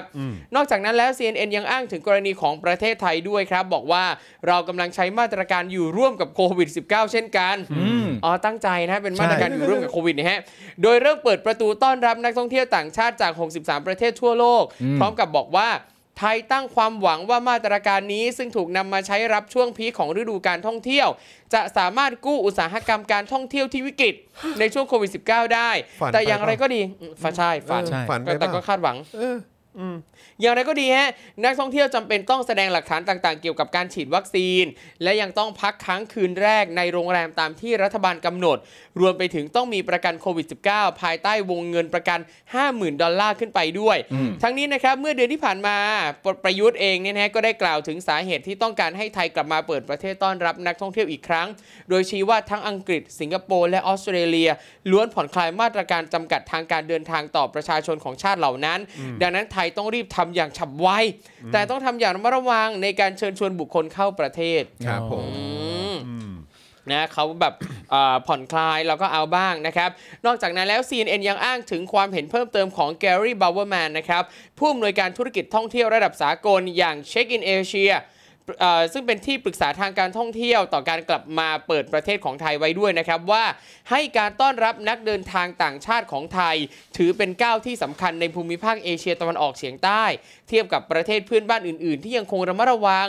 กระนั้นถึงแม้จะกลับมาเปิดแล้ว แต่ยอดจำนวนนักท่องเที่ยว คงจะยังต่ำกว่าเมื่อครั้งก่อนโควิด -19 ครับ คุณบาวเวอร์แมนนะครับยังได้กล่าวเตือนไปยังนักท่องเที่ยวที่จะเดินทางเข้ามาไทยด้วยนะครับว่าต้องทำใจไว้ด้วยกับการที่ต้องพบกับมาตรการหลายอย่าง เป็นต้นว่าการตรวจหาโควิด -19 และข้อกำหนดเรื่องเงินประกันภัยโควิด -19 ซึ่งนับว่าเป็นเรื่องใหม่ อืมนะฮะเขาบอกว่า travelers who do visit Thailand also need to deal with new bureaucratic barriers yes นี่พูดถึงแบบว่ากำแพงเกี่ยวกับเรื่องของทาง ใช่ ความเป็นรัฐราชการ ครับผม นะครับ นะฮะรัฐราชการจริงๆอ่ะ ครับ including covid tests นะฮะ and extra insurance requirements นะครับก็คือก็ต้องตรวจโควิดด้วย แล้วก็ ครับ ยังต้องมีประเด็นเกี่ยวเรื่องของประกัน ใช่ นะครับ นะ ที่มีที่มีข้อ วงเงิน กำหนดใช่ไหม ครับ ฮะ ที่ที่เขาที่เขาแบบชัดเจนมาก ครับ นะครับนะฮะ we were really used to being able to book and go นะครับ for a long time that's not going to happen อ่า ก็คือปกติแล้วเนี่ยก็คือนักท่องเที่ยวเนี่ยก็คือสามารถจองแล้วก็ ก็มาเลย ดินทงได้เลย มาเลย นะครับแบบไม่ต้องซีเรียสนะครับ แต่ว่า ครับ มันจะไม่เกิดอะไรแบบนี้ไปอีกพักใหญ่ละครับ ครับ นะฮะเราคงยังไม่เคยชิน แต่ว่าก็อันนี้คือสิ่งที่คุณต้องเตรียมใจ ใช่ ถ้าจะมา ครัรับบเลยนะครับ ถ้า ค เกิ รั ด บ ว่าจะมาเมืองไทย อืม เออนะครับ มาเมืองไทย นะฮะ ไม่ไปก็อยู่ บ้าน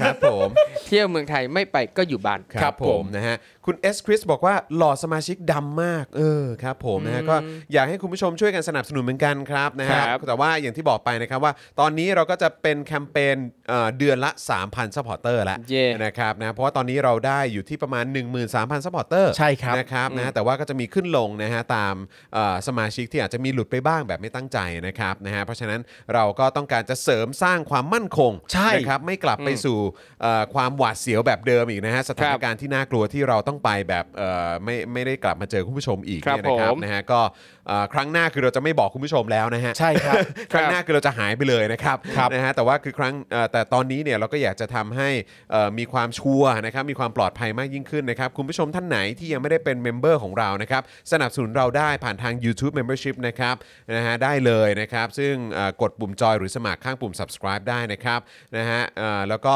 เอ่อลองเข้าไปดูว่าแพ็กเกจไหนนะครับที่คุณผู้ชมสะดวกนะครับที่จะสนับสนุนเราต่อเนื่องทุก ๆ เดือนนะครับนะฮะพอเลือกได้แล้วก็เข้าไปกรอกรายละรายละเอียดให้ครบถ้วนเรียบร้อยนะครับแล้วก็กดยืนยันนะครับอย่าลืมนะครับว่าช่องทางการชำระเงินเนี่ยนะครับลองเลือกช่องทางที่เอ่อผูกกับบัตรเครดิต บัตรเดบิตนะครับเอ่อค่าโทรศัพท์มือถือรายเดือน เครือข่ายโทรศัพท์มือถือนะครับหรือว่าอาจจะเป็นพวก wallet ต่างๆ ก็ได้นะครับนะฮะเอาให้ชัวร์ครับนะฮะเพราะว่าบางทีเราอาจจะหลุดไปโดยไม่ได้ตั้งใจก็ได้ ครับ นะ นะครับไม่อยากให้เกิดเหตุการณ์แบบนั้นขึ้นนะครับนะฮะก็พอเลือกรายละเอียดครบถ้วนแล้วก็อย่าลืมกดยืนยันนะครับจะได้เป็นเมมเบอร์นะครับส่วนทาง Facebook ก็ง่ายด้วยเหมือนกันนะครับนะฮะด้วยการกดปุ่มสีเขียวนะครับที่อยู่ ข้างกล่องคอมเมนต์ครับนะฮะในไลฟ์ของเราตอนนี้เนี่ยนะครับที่มีรูปหัวใจอยู่อะครับกดปุ่มนั้นเลยนะครับเพราะว่าปุ่มนั้นก็คือปุ่ม Become a supporter นั่นเองนะครับพอกดปุ่มนั้นแล้วนะครับเข้าไปเลือกช่องทางในการชำระเงินนะครับที่สามารถตัดยอดอัตโนมัติได้ต่อเนื่องทุก ๆ เดือนนะครับนะฮะจะได้ไม่พลาด กับการหลุดนะฮะเป็นเอ่อจะได้จะได้ไม่พลาดนะครับ แล้วก็ไม่หลุดจากการเป็นสปอร์เตอร์ด้วยนะครับ กรอกรายละเอียดให้ครบถ้วนนะครับ แล้วก็กดยืนยันแค่นี้ก็เป็นสปอร์เตอร์แล้วนะค ค รั รั บบ ยังไงก็ฝากคุณผู้ชมด้วยละกันนะครับ เราก็อยากจะให้หลอดสีเอ่อหลอดของเรานะฮะแบบรายเดือนเนี่ยนะครับ เดือนละ 3,000 ท่านเนี่ยเพิ่มขึ้นมาเยอะๆเหมือนกั ใช่ นะ ครับผม นะฮะยังไงฝากด้วยนะครับนะฮะอ่ะคราวนี้มาที่อีกหนึ่งข่าวดีกว่านะครับ เมื่อกี้พูดถึงจีนไปแล้ว งั้นเราพูดถึงเกาหลีใต้นิดหนึ่งละกันนะครั ครับผม นะฮะสำนักข่าวรอยเตอร์เนี่ยเขารายงานนะครับว่าทางการเกาหลีใต้มีการสั่งยกระดับตรวจหาเชื้อโควิด -19 ตามโรงเรียนต่างๆ หลังพบว่ามีเด็กวัยรุ่นนะครับติดโควิด -19 สูเพิ่มสูงขึ้นครับในช่วงไม่กี่สัปดาห์ก่อนที่สถานศึกษาทั่วประเทศจะกลับมาเปิดการเรียนการสอนอย่างเต็มรูปแบบอีกครั้งนะครับนี่เขาจะเปิดแบบเต็มรูปแบบแล้วเนอะ ครับ ครับ โดยรัฐบาลเกาหลีเนี่ยเริ่มมีการผ่อนคลายข้อจำกัดทางสังคมในเฟสแรกนะครับตั้งแต่วันจันทร์ที่ผ่านมานะครับก็คือวันที่1เนี่ยแหละ ตามมาตรการ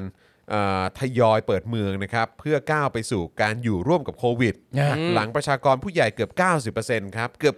90%นะครับฉีดวัคซีนป้องกันโควิด -19 ครบแล้ว โอ้โห อย่างไรก็ตามการฉีดวัคซีนในกลุ่มเด็กนะฮะที่อายุระหว่าง 12 ถึง 17 ปี โดยใช้ไฟเซอร์เนี่ยนะครับไฟเซอร์ไบออนเทคเนี่ยนะครับเพิ่งจะเริ่มไปเมื่อไม่กี่สัปดาห์ที่ผ่านมา ครับ และจนถึงตอนนี้เนี่ยเด็กที่อยู่ในช่วงวัยดังกล่าวเนี่ยนะครับฉีดวัคซีนครบแล้วแค่ 0.6%เท่านั้น ครับ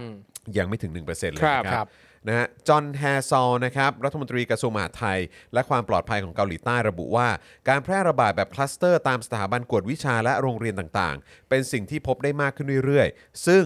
น่ากังวลยิ่งนะครับ ครับ ทำให้รัฐบาลจะยกระดับการตรวจหาเชื้อด้วยเครื่องตรวจ PCR แบบ ครับ พกพาตามโรงเรียนต่างๆ ทั่วกรุงโซลและในจังหวัดใกล้เคียงด้วยนะครับ ครับ รวมถึงจะมีการส่งบุคลากรที่มีความรู้ความเชี่ยวชาญด้านการควบคุมโรค เข้าไปยังโรงเรียนต่างๆ ที่มีนักเรียนเป็นจำนวนมากด้วยนะครับ โอเค โดยทั้งนี้นะครับเกาหลีใต้มีแผนจะเปิดสถานศึกษาทั่วประเทศแบบเต็มรูปแบบครับในวันที่ 22 นี้ โอ้ นะครับเกาหลีใต้เนี่ยนะครับ22 พฤศจิกายนนะครับ ครับ เกาหลีใต้เนี่ยมีรายงานผู้ติดเชื้อใหม่รวมทั้งสิ้น 2,667 คนนะครับในวันอังคารที่ผ่านมานะครับซึ่งเพิ่มขึ้นจากวันก่อนถึง 1,000 คนนะครับโดยเกือบ1ใน 4 ของผู้ติดเชื้อใหม่เป็นกลุ่มเด็กและวัยรุ่นครับ ครับ ซอนยังแทนะครับเจ้าหน้าที่สาธารณสุขอาวุโสของเกาหลีใต้แถลงต่อสื่อมวลชนนะครับว่า เด็กวัยรุ่นมักใช้เวลาส่วนใหญ่ที่โรงเรียนและสถาบันกวดวิชา และยังมีการทำกิจกรรมทางสังคมค่อนข้างมากด้วย ครับ อย่างไรก็ดีนะครับจำนวนวัยรุ่นที่ป่วยรุนแรงยังไม่เพิ่มขึ้น อย่างมีนัยยะสำคัญนะครับ โดยมีเพียงแค่ 1 รายจากผู้ป่วยหนักนะฮะทั้งหมด 378 ราย ครับ ที่รักษาตัวในโรงพยาบาลนะครับนะฮะที่น่าจะเป็นแบบเคสหนักนะครับ ครับ ส่วนอัตราการเสียชีวิตจากโควิด -19 นะครับในเกาหลีเนี่ยนะครับก็ยังต่ำเพียงแค่ 0.78%เท่านั้นครับ ยังไม่ถึง 1%เหมือนกัน ก็น่าจะส่งผลมาจากการที่เอ่อผู้ใหญ่อะแหละ 90% นะครั ของผู้ใหญ่ adult ใช่ไหมเออ ใช่ นะครับเขาฉีดวัคซีนครบแล้ว ครับ นะครับ เกือบ นะฮะ 90% เกือบ 90% ครับ ซึ่งก็ถือว่าเยอะมากๆ ซึ่งส่งผล ใช้ได้ แน่ๆ ไว อยู่แว มากเลย นะครับผม โอ้โห อยากไปเกาหลีแล้วอะ จริง ๆ ช่วงนี้นะมันเป็นช่วงที่เราต้องเปรียบเทียบสถานการณ์ต่างประเทศเยอะๆนะฮะ ใช่ครับ ยิ่งโดยเฉพาะสถานการณ์ต่างประเทศที่จะเปิดประเทศเหมือนกัน ใช่ ครับ ใช่ แล้วก็วิเคราะห์ด้านแบบอารมณ์แบบสถาบันการศึกษาของเขาเปิดและเปิดอย่างเต็มรูปแบบด้วยนะ ครับ ก็คือ 22 เดือนเนี้ย ครับ 22 เดือนเนี้ย ใช่ เปิดการเรียนการสอนเต็มรูปแบบแล้วนะ ใช่ใช่ นะฮะ แล้วก็ตัวเลขที่บางทีเขาอาจจะบอกว่า เฮ้ย อะไรเนี่ยแบบว่าเออแบบเอ่อประเทศอื่นที่เขาจะ ครับ เปิดเนี่ยก็ยังมีคนติดเชื้อเป็นพันอยู่เลย ครับ อะไรอย่างเงี้ยแต่ว่าก็ต้องไม่ลืมนะครับว่าเป็นคนกลุ่มไหน ใช่ นะครับเป็นกลุ่มเด็กเป็นกลุ่มเยาวชนที่มีความ ครับ เสี่ยงน้อยกว่า ใช่ นะครับแล้วก็ดูจากปริมาณที่ไปรักษาตัวในโรงพยาบาลเนี่ยที่เป็นเคสแบบหนัก ครับ จริง ๆ มีแค่หนึ่งรายเท่านั้น ครับ นะ ใช่ ในส่วนของเกาหลีนะครับ ส่วน ของเรานี่ยังไงบ้างนะครับการเสียชีวิตก็ยังคงมีต่อเนื่องทุกๆวันนะครับนะ ครั ฮะ บ อย่างวันนี้เนี่ยตัวเลขนะฮะของเอ่อผู้ติดเชื้อรายใหม่ในประเทศไทยเนี่ยอยู่ที่ 7,982 รายนะครับ อันนี้ก็อย่างที่บอกไปไม่ได้รวมกับเอ่อที่ไม่ได้ถูกบันทึกในระบบอะเนาะ ครับ พวก ATK อะไรต่างๆนะครับแล้วก็เอ่อมีผู้เสียชีวิตวันนี้นะครับเข้าใจว่าเยอะกว่าเมื่อวานนะหรือเปล่าหรือวันก่อนเนี่ยแหละ ครับ 68 รายนะ อืม ครับ ไม่เป็นไรเปิดประเทศแล้ว ครับ ใช่ เปิดประเทศแล้วไม่มีเคอร์ฟิวแล้ว นั่นแหละครับคุณ ส ผู้ชม บายแล้ว ครับ เป็นเรื่องราวดี ไปไปเที่ยวกัน เออ ครับ นะฮะ คืนนี้ค่ะพี่ นี่ก็เหมือนรีบร้อนตลอดเวลา นี่คือจะไปตีระฆังเป้งสามทุ่ม คุณ ใช่ไหม คุณคุณอลันบอกว่าลิเวอร์พูลชนะ แล้วทำไมแปลกใจคืออะไรนะฮะ เรื่องอะไรอ๋อ ก็เมื่อคืนลิเวอร์พูลชนะฮะ ชนะใคร อืม ชนะแอตมาดริดครับ อ๋อ ครับ ครับ สอง ผม ศูนย์ครับ อืม แต่มีดราม่าอะไรลิเวอร์พูลแข่งกับมาดริดก็มีดราม่าทุก มี ปี ดราม่าตลอดใช่ไหมฮะ มันเป็นความจำเป็นของคู่นี้อยู่แล้ว ครับผม แต่มันน่าตลกนะครับ ที่ลิเวอร์พูลเนี่ยถูกเรียกในตอนที่จับฉลากกลุ่มยูฟาแชมเปี้ยนลีกว่านี่เป็นก r ุ u p ออฟเด h เลย อ่า ครับ ครับผม เป็นแบบ โอ้โห แบบแอตมาดริดอะไรต่างๆกันานาลิเวอร์พูลมันเป็นอะไรที่แบบอันตรายมากอะไรเงี้ยแต่ประเด็นก็คือจากการแข่งมาทั้งหมดแล้ว ครับ คือลิเวอร์พูลมันยังไม่แพ้เลย เออแปลกๆใจครับเอ๊ะทำไมถึงไปถึงไปเรียกกันอย่างนั้นว่าไอ้ย เออก ลุ่มนี้มันช่างอันตรายเหลือเกินแล้วก็แบบเหมือนแทบจะเข้ารอบชัว ร์ๆแล้วแล้วมันมันก็เลยแบบเออคนก็คงไปตีความอะไรกันอย่างเงี้ยเออ ครับผมนะฮะ นี่คุณจิมบอกว่าลิเวอร์พูลนี่โหดเกินไปแล้วนะครับ คุณป้า ใช่ครับผม เป็นไงล่าสุดในพิมพ์ลีกเป็นไง เป็นไง เสมอ เอออืมคุณ brother บอกว่าเอาบัญชีธนาคารหลักผูกกับ Google แล้วสมัครสมาชิกผ่าน Google รับรองไม่มีหลุดครับ ครับ โอ้โหขอบ ขอบคุ คุณ ณ มาก ครับ นะฮะคุณแสนรามหรือเปล่าหรือว่าบอกว่า ไม่เอาฟุตบอล เออนะฮะคงอารมณ์แบบอย่าเพิ่งพูดเรื่องบอลช่วงนี้ได้ไหม นี่บอก เออ เอ้ยเสียงดังเว้ย เอ้ย เสียงดังเว้ย นี่คุณเจมส์บอกว่าพี่ปาล์มระวังหน่อยนะ อ่า เอ้ยอะไร คือ เนี่ย มันผมก็มีสิทธิ์หงอยได้นะค ครั รับบ ผ แต่ ม ว่ามันก็คงจะหงอยยาก คือฟุตบอลมันก็มีแพ้มีชนะฮะ ครับ มันก็มีทีม ชอบจริงๆ มันก็มีทีมที่หงอยได้ง่าย อ่ากั กับมีทีมที่นานๆถึงจะหงอยที อ๋อ ก็เป็นข้อแตกต่างอะมัน ครับผม ปกติฟุตบอลมันเกมกีฬาอย่าไปคิด มัน มาก แล้ว นะ แต่คุณผู้ชมนะ ชนะเนี่ยก็ไม่ต้องไปขิงเขานะเออไม่ต้องไปขิงเขานะ อันนี้บอกใครนะฮะ บอกตัวเองเนี่ย อ๋อโอเค ชนะไม่ต้องไปขิงเขา ส่วนจะจะแพ้เมื่อไหร่ปุ๊บเนี่ยก็เนี่ยคือผมอย่างนี้ฮะ ครับ ฟุตบอลเนี่ยชนะให้ถ่อมตัว เออ ดูผมเป็นตัวอย่างนะครับ เออ ชนะให้ถ่อมตัวอย่าไปโพสต์อะไรต่างๆกันานายิงผีอย่างกะลงโลงไปแล้วอะไรอย่างเงี้ยอย่าไปโพสต์ไม่เอาอย่างนั้น นึกภาพตอนพี่ถ่อมตัวไม่ออกเลย เออ ผมถ่อมตัวตลอด โอ เค ผมอาจจะไม่ค่อยสังเกต เวลาฟุตบอลชนะเนี่ยผมก็จะแบบว่าเออเก็บไว้ในใจเก็บไว้ในใจ อ๋อโอเค อย่าไปว่าใครเขา เก็บไว้ อย่าป ในใจไม่พอนะฮะ ย่าไปพิมพ์อะไรใครอะไรอย่างเงี้ย ครับ เนี่ยฟุตบอล โอเค เนี่ยคือคุณต้องเข้าใจว่าลิเวอร์พูลเนี่ยมันไม่ได้แชมป์มาหลายปีแล้วไง คืออยากคืออยากให้เห็นปาล์มตอนสมัยที่ลิเวอร์พูลยังไม่ได้แชมป์ อ๋อ จริงๆแม่งคนละฟิลจริง โอ้ ร้อนร้อนรน ๆร้อนร้อนรนตอนนั้นะ จิตใจมันร้อนรน เแต่ว่าตอนนี้แบบชิลมากเราก็โอ้โหนี่ อืม ปาล์มนี่ดูแบบว่าเขาเรียกว่า สบายสบายๆ สบาย ครับ ขึ้นเยอะ คือณ ใช่ ตอนนั้นมันจะมีแบบแฟนลิเวอร์พูลบางส่วนน่ะ เออ ที่ณเอ่อปีที่ลิเวอร์พูลได้แชมป์แล้วเล่นดีมาก แล้วคนก็กำหนดแบบยิ่งคุณแฟนเซนนอนใช่ไหม ครับ คุณก็จะเอ่อสะใจมากกับการที่ลิเวอร์พูลจบที่ไม่ไร้พ่าย อืม เพราะไร้พ่ายมันคือเหมือนแบบยึดไว้ว่าเป็นสรณะของนอนน้ำมึง เออก็อืม อะไรอย่า แต่ ง ว่า เงี้ย แต่ว่าพอพอพอมาถึงยุคปัจจุบันมันมองว่าใกล้การไร้พ่ายนี่มันก็มันก็พอเราไม่เห็นสถิติเนาะ ใช่ บาง แต้ม ที มั มัน น ไม่ ก็ ได้ แต้มมันก็มันก็ แต้ ไม่เหมือนกัน มันไม่เหมือน ก็เลย กัน แบบเออก็ก็ก็เลยแบบเออมันจะมีช่วงหนึ่งที่แบบเฮ้ยแต่กูไร้พ่ายนะเว้ย ใช่ แต่คือแบบพอมาดูพอมาดูแบบเออเขาเรียกว่าสถิติอีกที ครับ มันก็จะรู้สึกว่า เออ อืมว่าก็ก็ดีที่ที่ที่ได้แชมป์แบบไร้พ่ายแต่ว่า ใช่ คือพอมาดูจริง ๆ แล้วก็เออแต่มันอาจจะไม่ได้โหดมาก ใช่ แบบเขาเรียกว่าอะไรโหดแบบยิงเยอะๆ ไม่ไม่ไม่ เหอน แต่ว่า บบลิเอ แต่ ร์ ว่า พูลอะ ยังไงไร้พ่ายสำหรับกูก็เป็นไร้พ่ายเสมอ เออเออ เพราะมันเป็นมันเป็นงานที่ยาก อ่าอ่าอ่าอืม เตะฟุตบอล 38 นัดอ่ะ อืม มึงไม่แพ้ แต่ เลย ไม่แพ้ ไม่แพ้เลยนะ แต่ก็สอ ไม่เสมอก็เสมอไง ใช่ แต่มึง ใช่ ไม่หลุดแพ้เลย อ่ะ นั่นแปลว่าแพ้แม้กระทั่งว่าแพ้1นึ่งศูนย์อ่ะ อ่ะ มึงก็ไม่แพ้ ก็ไม่แพ้ มันเรื่องใหญ่ โอเคโอเค มันเรื่องใหญ่ เพราะฉะนั้นณตอนนั้นแฟนอาร์เซนอลก็จะแบบว่าพอลิเวอร์พูลแพ้ปึ้งขึ้นมาเสร็จเรียบร้อยก็จะแบบวายไม่ไร้พ่ายเหมือนกู ไม่ได้ นั่นนี่ เออ อะไรต่างกันนะ ไม่ได้ถ้วยทอง แต่กูในฐานะแฟนลิเวอร์พูลอ่ะ ครับ กูกำลังจะเป็นแชมป์ในรอบ 30 ปีอ่ะ กูไม่มาง จะเอาอะไรมาข่ม กู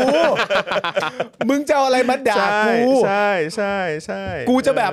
โกรธมากแล้วอย่างนี้กูไม่ได้แชมป์แม่งแล้วอะไรอย่างเงี้ยเชื่อมันกูจะโกรธยังไงอ่ะ ซึ่งแบบคือเข้าใจป้าเหมือนแบบอย่างตอนเลสเตอร์ได้แชมป์อ่ะ ครับ เออ ก็คือแบบมันก็ไม่ได้แบบต้องต้องแบบคือมันมันไม่ได้มีประเด็นเกี่ยวเรื่องของว่าเอ้ยแบบไร้พ่าย ใช่ อะไรแบบนี้นะแต่คือแบบว่าโอ้โหเลสเตอร์ได้แชมป์ เออ เออแล้วก็ลิเวอร์พูลก็เชี่ย30 ปีหรือ ครับ ยี่สิบกว่าปีใช่ไหม ใช่ก็ตั้งแต่ เอ เป็ อน นั่นแห พิ ละ มยร์ลีกอ่ะ ใช่ก็คือแบบเนี่ยก็คือลิเวอร์พูลยังไม่ได้แชมป์เล เอยอ แล้วก็เนี่ยครั้งนี้เป็นครั้งแรก ซึ่งมันก็เป็นเรื่อง ใช่ เรื่องใหญ่นะ ใช่ เรื่องใหญ่ แต้มด้วยวายไร้พ่ายโอ้โหทำหน้าเสียใจไม่ถูกเลย วายไร้พ่ายเออนะครับ นะฮะพูดแบบคุณสรยุทธ์เลยครับ เรื่องมันผ่านไปแล้ว เรื่องมันผ่านมานานแล้ควรับผม แต่อย่างที่บอกไปครับ ฮะ เด็กผู้ชายเติบโตมาทุกคนเชียร์บอลด้วยปากหมดเลย จริงจริงจริงจริงจริง ทุกคนเชียร์บอลด้วยปากหมดเลยครับ ใช่ใช่ แพ้ชนะ ใช่ ก็เป็นอย่างเงี้ยฮะ ครับ เออเอ้ยแต่แนะนำนะเออแบบว่าต่อไปนี่ครูทอมถ้าสนใจก็ ครับผม ก็ดูก็ถ้าดูบอลมันก็จะมีแบบ อ่า อีกอีกฟิลหนึ่งอ่ะ โอเค ใช่ ครับ มันจะมีอีกฟิลหนึ่งนะค ผม รับหรือว่าอาจารย์ เอ่อ แบงค์อ่ะ ผมแนะนำ เออ ครูทอมเชียร์แม ครับ นยูนะ แล้วฮะ จริง เออ ๆจริงๆมันฝึกความผิดหวังได้ดี ผมก็เอ่อขนาดผมไม่ได้ติดตามฟุตบอลอะไรขนาดนั้นเนี่ย ผมยังรู้สึกเลยว่า ถ้าเชียร์แมนยูตอนเนี้ยน่าจะเจอกับความผิดหวังเยอะมาก เพราะว่าแทบไม่แทบไม่เห็น เออมันมีมันมีหลายแบบเขาเรียกว่ามีเรื่องอกหักเยอะอะแมนยู ครับ อะ หักเยอะแต่ว่า เออ เขาก็ ใช่ มีคำพูดเหมือนประมาณว่าในความเป็นจริงแล้วเนี่ย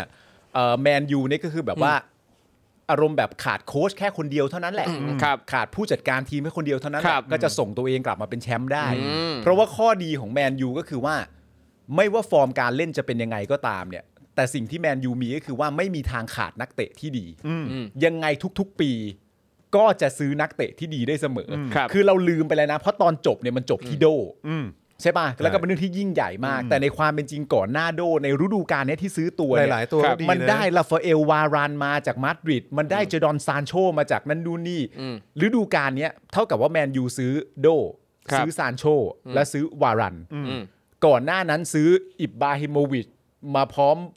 กับ อะไรก่อนวะ เอ่อลูกากู เออ มาคิตายาน คือไม่มีทางขาดนักเตะที่ดีอะ เออเออเออ แฮร์รี่แม็กควายกับแอรอนวันบิสกาก็มาฤดูกาลเดียวกัน คือยังไงมันเหมือนแบบขาดโค้ชคนหนึ่งอะ อืม ที่จะพาตัวเองไป ก็น่าสนใจนะครับนะฮะ คุณผู้ชมกำหมัดทำไมฮะเนี่ย โกรธอะไรตรงไหนเลยฮะ จริง ๆ เขาจะพิมพ์ว่ากำหนัดหรือเปล่า อ๋อไม่ใช่ไม่ มี ใช่ คนบอก อ๋อ ว่า โอเค โดเดอะแบกนะฮะ โดเป็นเดอะแบก The Bag อืม แต่ก็มีคนแขวะเยอะว่าแบบไม่วิ่ง เหรอ อะไรอย่างเงี้ย แต่เขาเป็นนักเขาเป็นเขาดูเป็นนักกีฬาที่ฟิตมากเลยนะ อ๋อแน่นอนครับ เออ เขาจะวิ่งเฉพาะเวลาที่เขาจำเป็นนะครับผมจังหวะเวลาที่แบบว่าคนอื่นทำอะไรไม่ได้อะไรอย่าง ค เงี้ย รับ ซึ่งก็เกิดขึ้นบ่อยนะที่ที่ นิสัย เออ นะครับเออยอมก่อนก็ได้ครับปาล์ม ครับ คุณลาหูบอกมานะ สัก ครั ห บ น่อยสักหน่อย นะฮะอ่ะคุณผู้ชมครับนี่ก็เกือบจะ 3 ชั่วโมงแล้วครับนะค ครั รับบ เพราะฉะนั้นเดี๋ยวเกมเดี๋ยวจะเซฟไว้เป็น วันจันทร์เลย วันจันทร์เลยละกัน อ่าน นะครับนะฮะก็เดี๋ยวติดตามกันนะครับว่าจะเป็นเกมอะไรนะครับแต่ว่าย้ำอีกครั้งนะเอ่อนะครับคุณผู้ชมครับ อย่าลืมนะครับใครที่ยังไม่ได้สนับสนุนเราแบบรายเดือนนะครับก็มาสนับสนุนกันได้นะครับเพราะว่าคอนเทนต์นะครับที่จะออกมาให้รับชมกันเฉพาะผู้ที่เป็นเมมเบอร์นะครับทาง YouTube หรือเป็นซัพพอร์เตอร์ทาง Facebook เนี่ยนะครับเร็วๆนี้จะมีออกมาแล้วนะครับแล้วก็เข้าใจว่าไม่ใช่1นะครับตอนนี้เนี่ยจะมาเป็น 2 แล้วนะครับจะมี2คอนเทนต์ด้วยกันตอนนี้ที่จะดูได้เฉพาะผู้ที่เป็นเมมเบอร์หรื ค อ รับ พอร์เตอร์เท่านั้น เอาแล้ว นะครับ อืม แต่ว่าก็จะมีคอนเทนต์อื่นที่ออกมาให้ดูโดยเอ่อสำหรับเอ่อคุครั ณ บ ผู้ชมทั่วไปด้วยนะครั ครับบผม นะแต่ว่าก็ใครที่อยากจะดูคอนเทนต์แบบแซ่บๆนะฮะแบบ e x c l u s i v e อืม นะครับก็ต้องสมัครเป็นเมมเบอร์หรือเป็น s u p p อร์เตอร์กันนะครับ ครับ นะเพราะฉะนั้นห้ามพลาดนะครับผมนะฮะคุณชูศักดิ์บอกว่าอาจารย์ปิยุบอกเอ่ออาจารย์ปิยุบุตรบอกว่าสงสัยเราจะได้ประชาธิปไตย พร้อมกับหงส์ได้แชมป์ไปไปมามาๆหงส์ได้แชมป์ไปก่อน ก็ไม่ไม่เกินความคาดหมายผม นะเพราะว่าทีมมันก็เป็นมหาอำนาจลูกหนังอยู่แล้วด้วย แล้วก็มันก็หลายประเด็นนะครับส่วนคือคุณคิดดูดิก็คือประชาธิปไตยมันติดประยุทธ์ นึกออกป่ะ ครับ แต่หงส์เนี่ยมันติดแค่แมนยูเท่านั้นเองนะ เอ้ย ฟังดูดี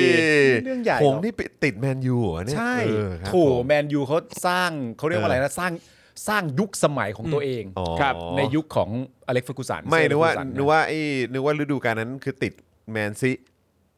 ใช่ เอ ปะ อคือจะเรียกว่าติดแมนซีก็ไม่ได้ครับเพราะแต้มแต้มมันห่างกันเหลือ เกินฮะคือก็เลยไม่ได้ติดอะไรอะไรอย่างเงี้ยเหมือนเหมือนแปลกมากเลยคือคือสภาพเหมือนขับรถตอนตีสามฮะคือถนนโล่งมากฮะคือแบบขับขับเข้าไปก็เป็นแชมป์เลยอะไร เอ อย่าง อ เงี้ยเก่ง อันนี้อันนี้คือ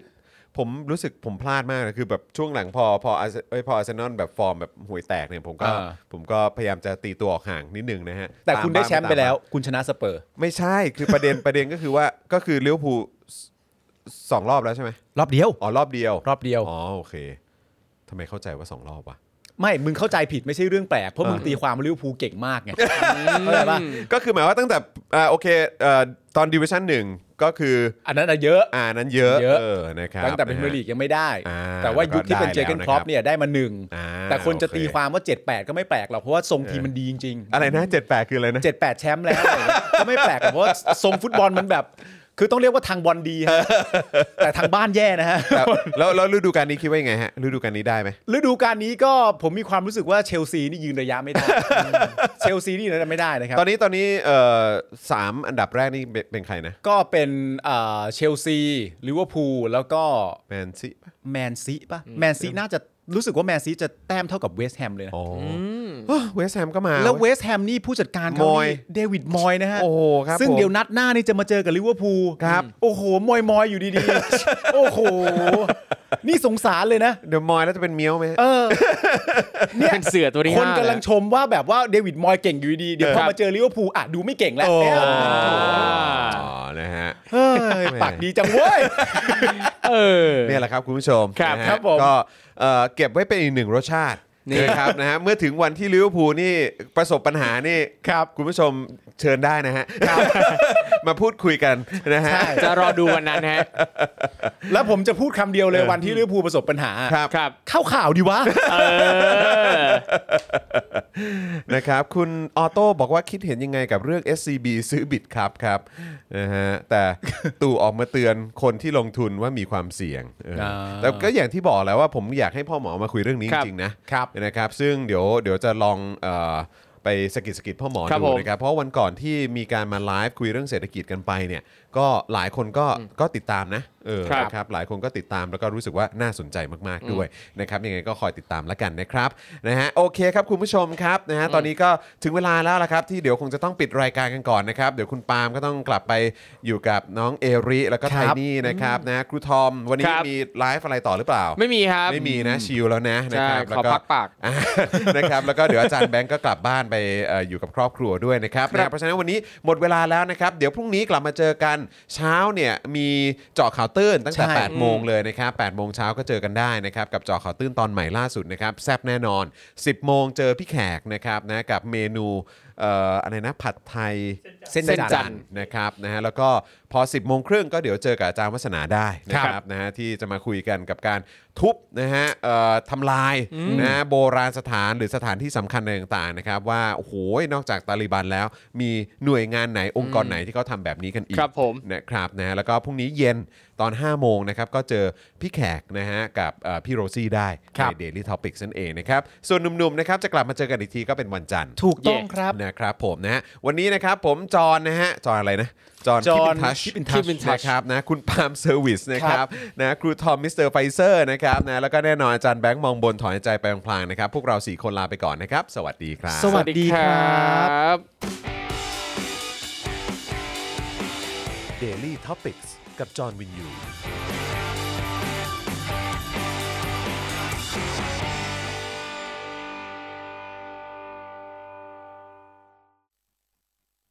คุณผู้ชมที่อยากจะสนับสนุนเราผ่านทาง YouTube Membership นะครับ ง่ายนิดเดียวครับ แค่กดปุ่มจอยที่อยู่ข้างปุ่ม subscribe ใน YouTube Channel ของเรานะครับ เมื่อกดปุ่มจอยแล้วก็เลือกได้เลยนะครับ ว่าอยากจะสนับสนุนเราในแพ็กเกจไหน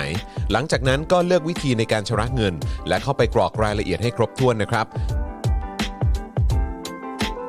แล้วก็กดปุ่ม subscribe ครับ แค่นี้คุณก็เป็นเมมเบอร์ของ Spoke Dark TV แล้วครับ สำหรับคุณผู้ชมที่อยากจะเป็น s u p p อร์เตอร์ให้กับพวกเรานะครับ คลิกเข้าไปที่หน้าแฟนเพจของ Spoke Dark TV และรายการในเครือของเราครับ แล้วกดปุ่ม Become a supporter นะครับ หรือกดปุ่ม support now ใต้คลิปรายการของเราก็ได้นะครับ แล้วเข้าไปเลือกเลยนะครับ ว่าจะชำระเงินทางไหนครับ ไม่ว่าจะผ่านบัตรเครดิตเดบิต เครือข่ายโทรศัพท์มือถือหรือ wallet ต่างๆ ก็ง่ายนิดเดียวนะครับ พอคลิกเข้าไปแล้วนะครับ ก็อย่าลืมใส่ข้อมูลและรายละเอียดให้ครบถ้วนนะครับ พอครบถ้วนแล้วก็กดปุ่ม subscribe ครับ แค่นี้คุณก็เป็น supporter ของ Spoke Dark TV แล้วครับ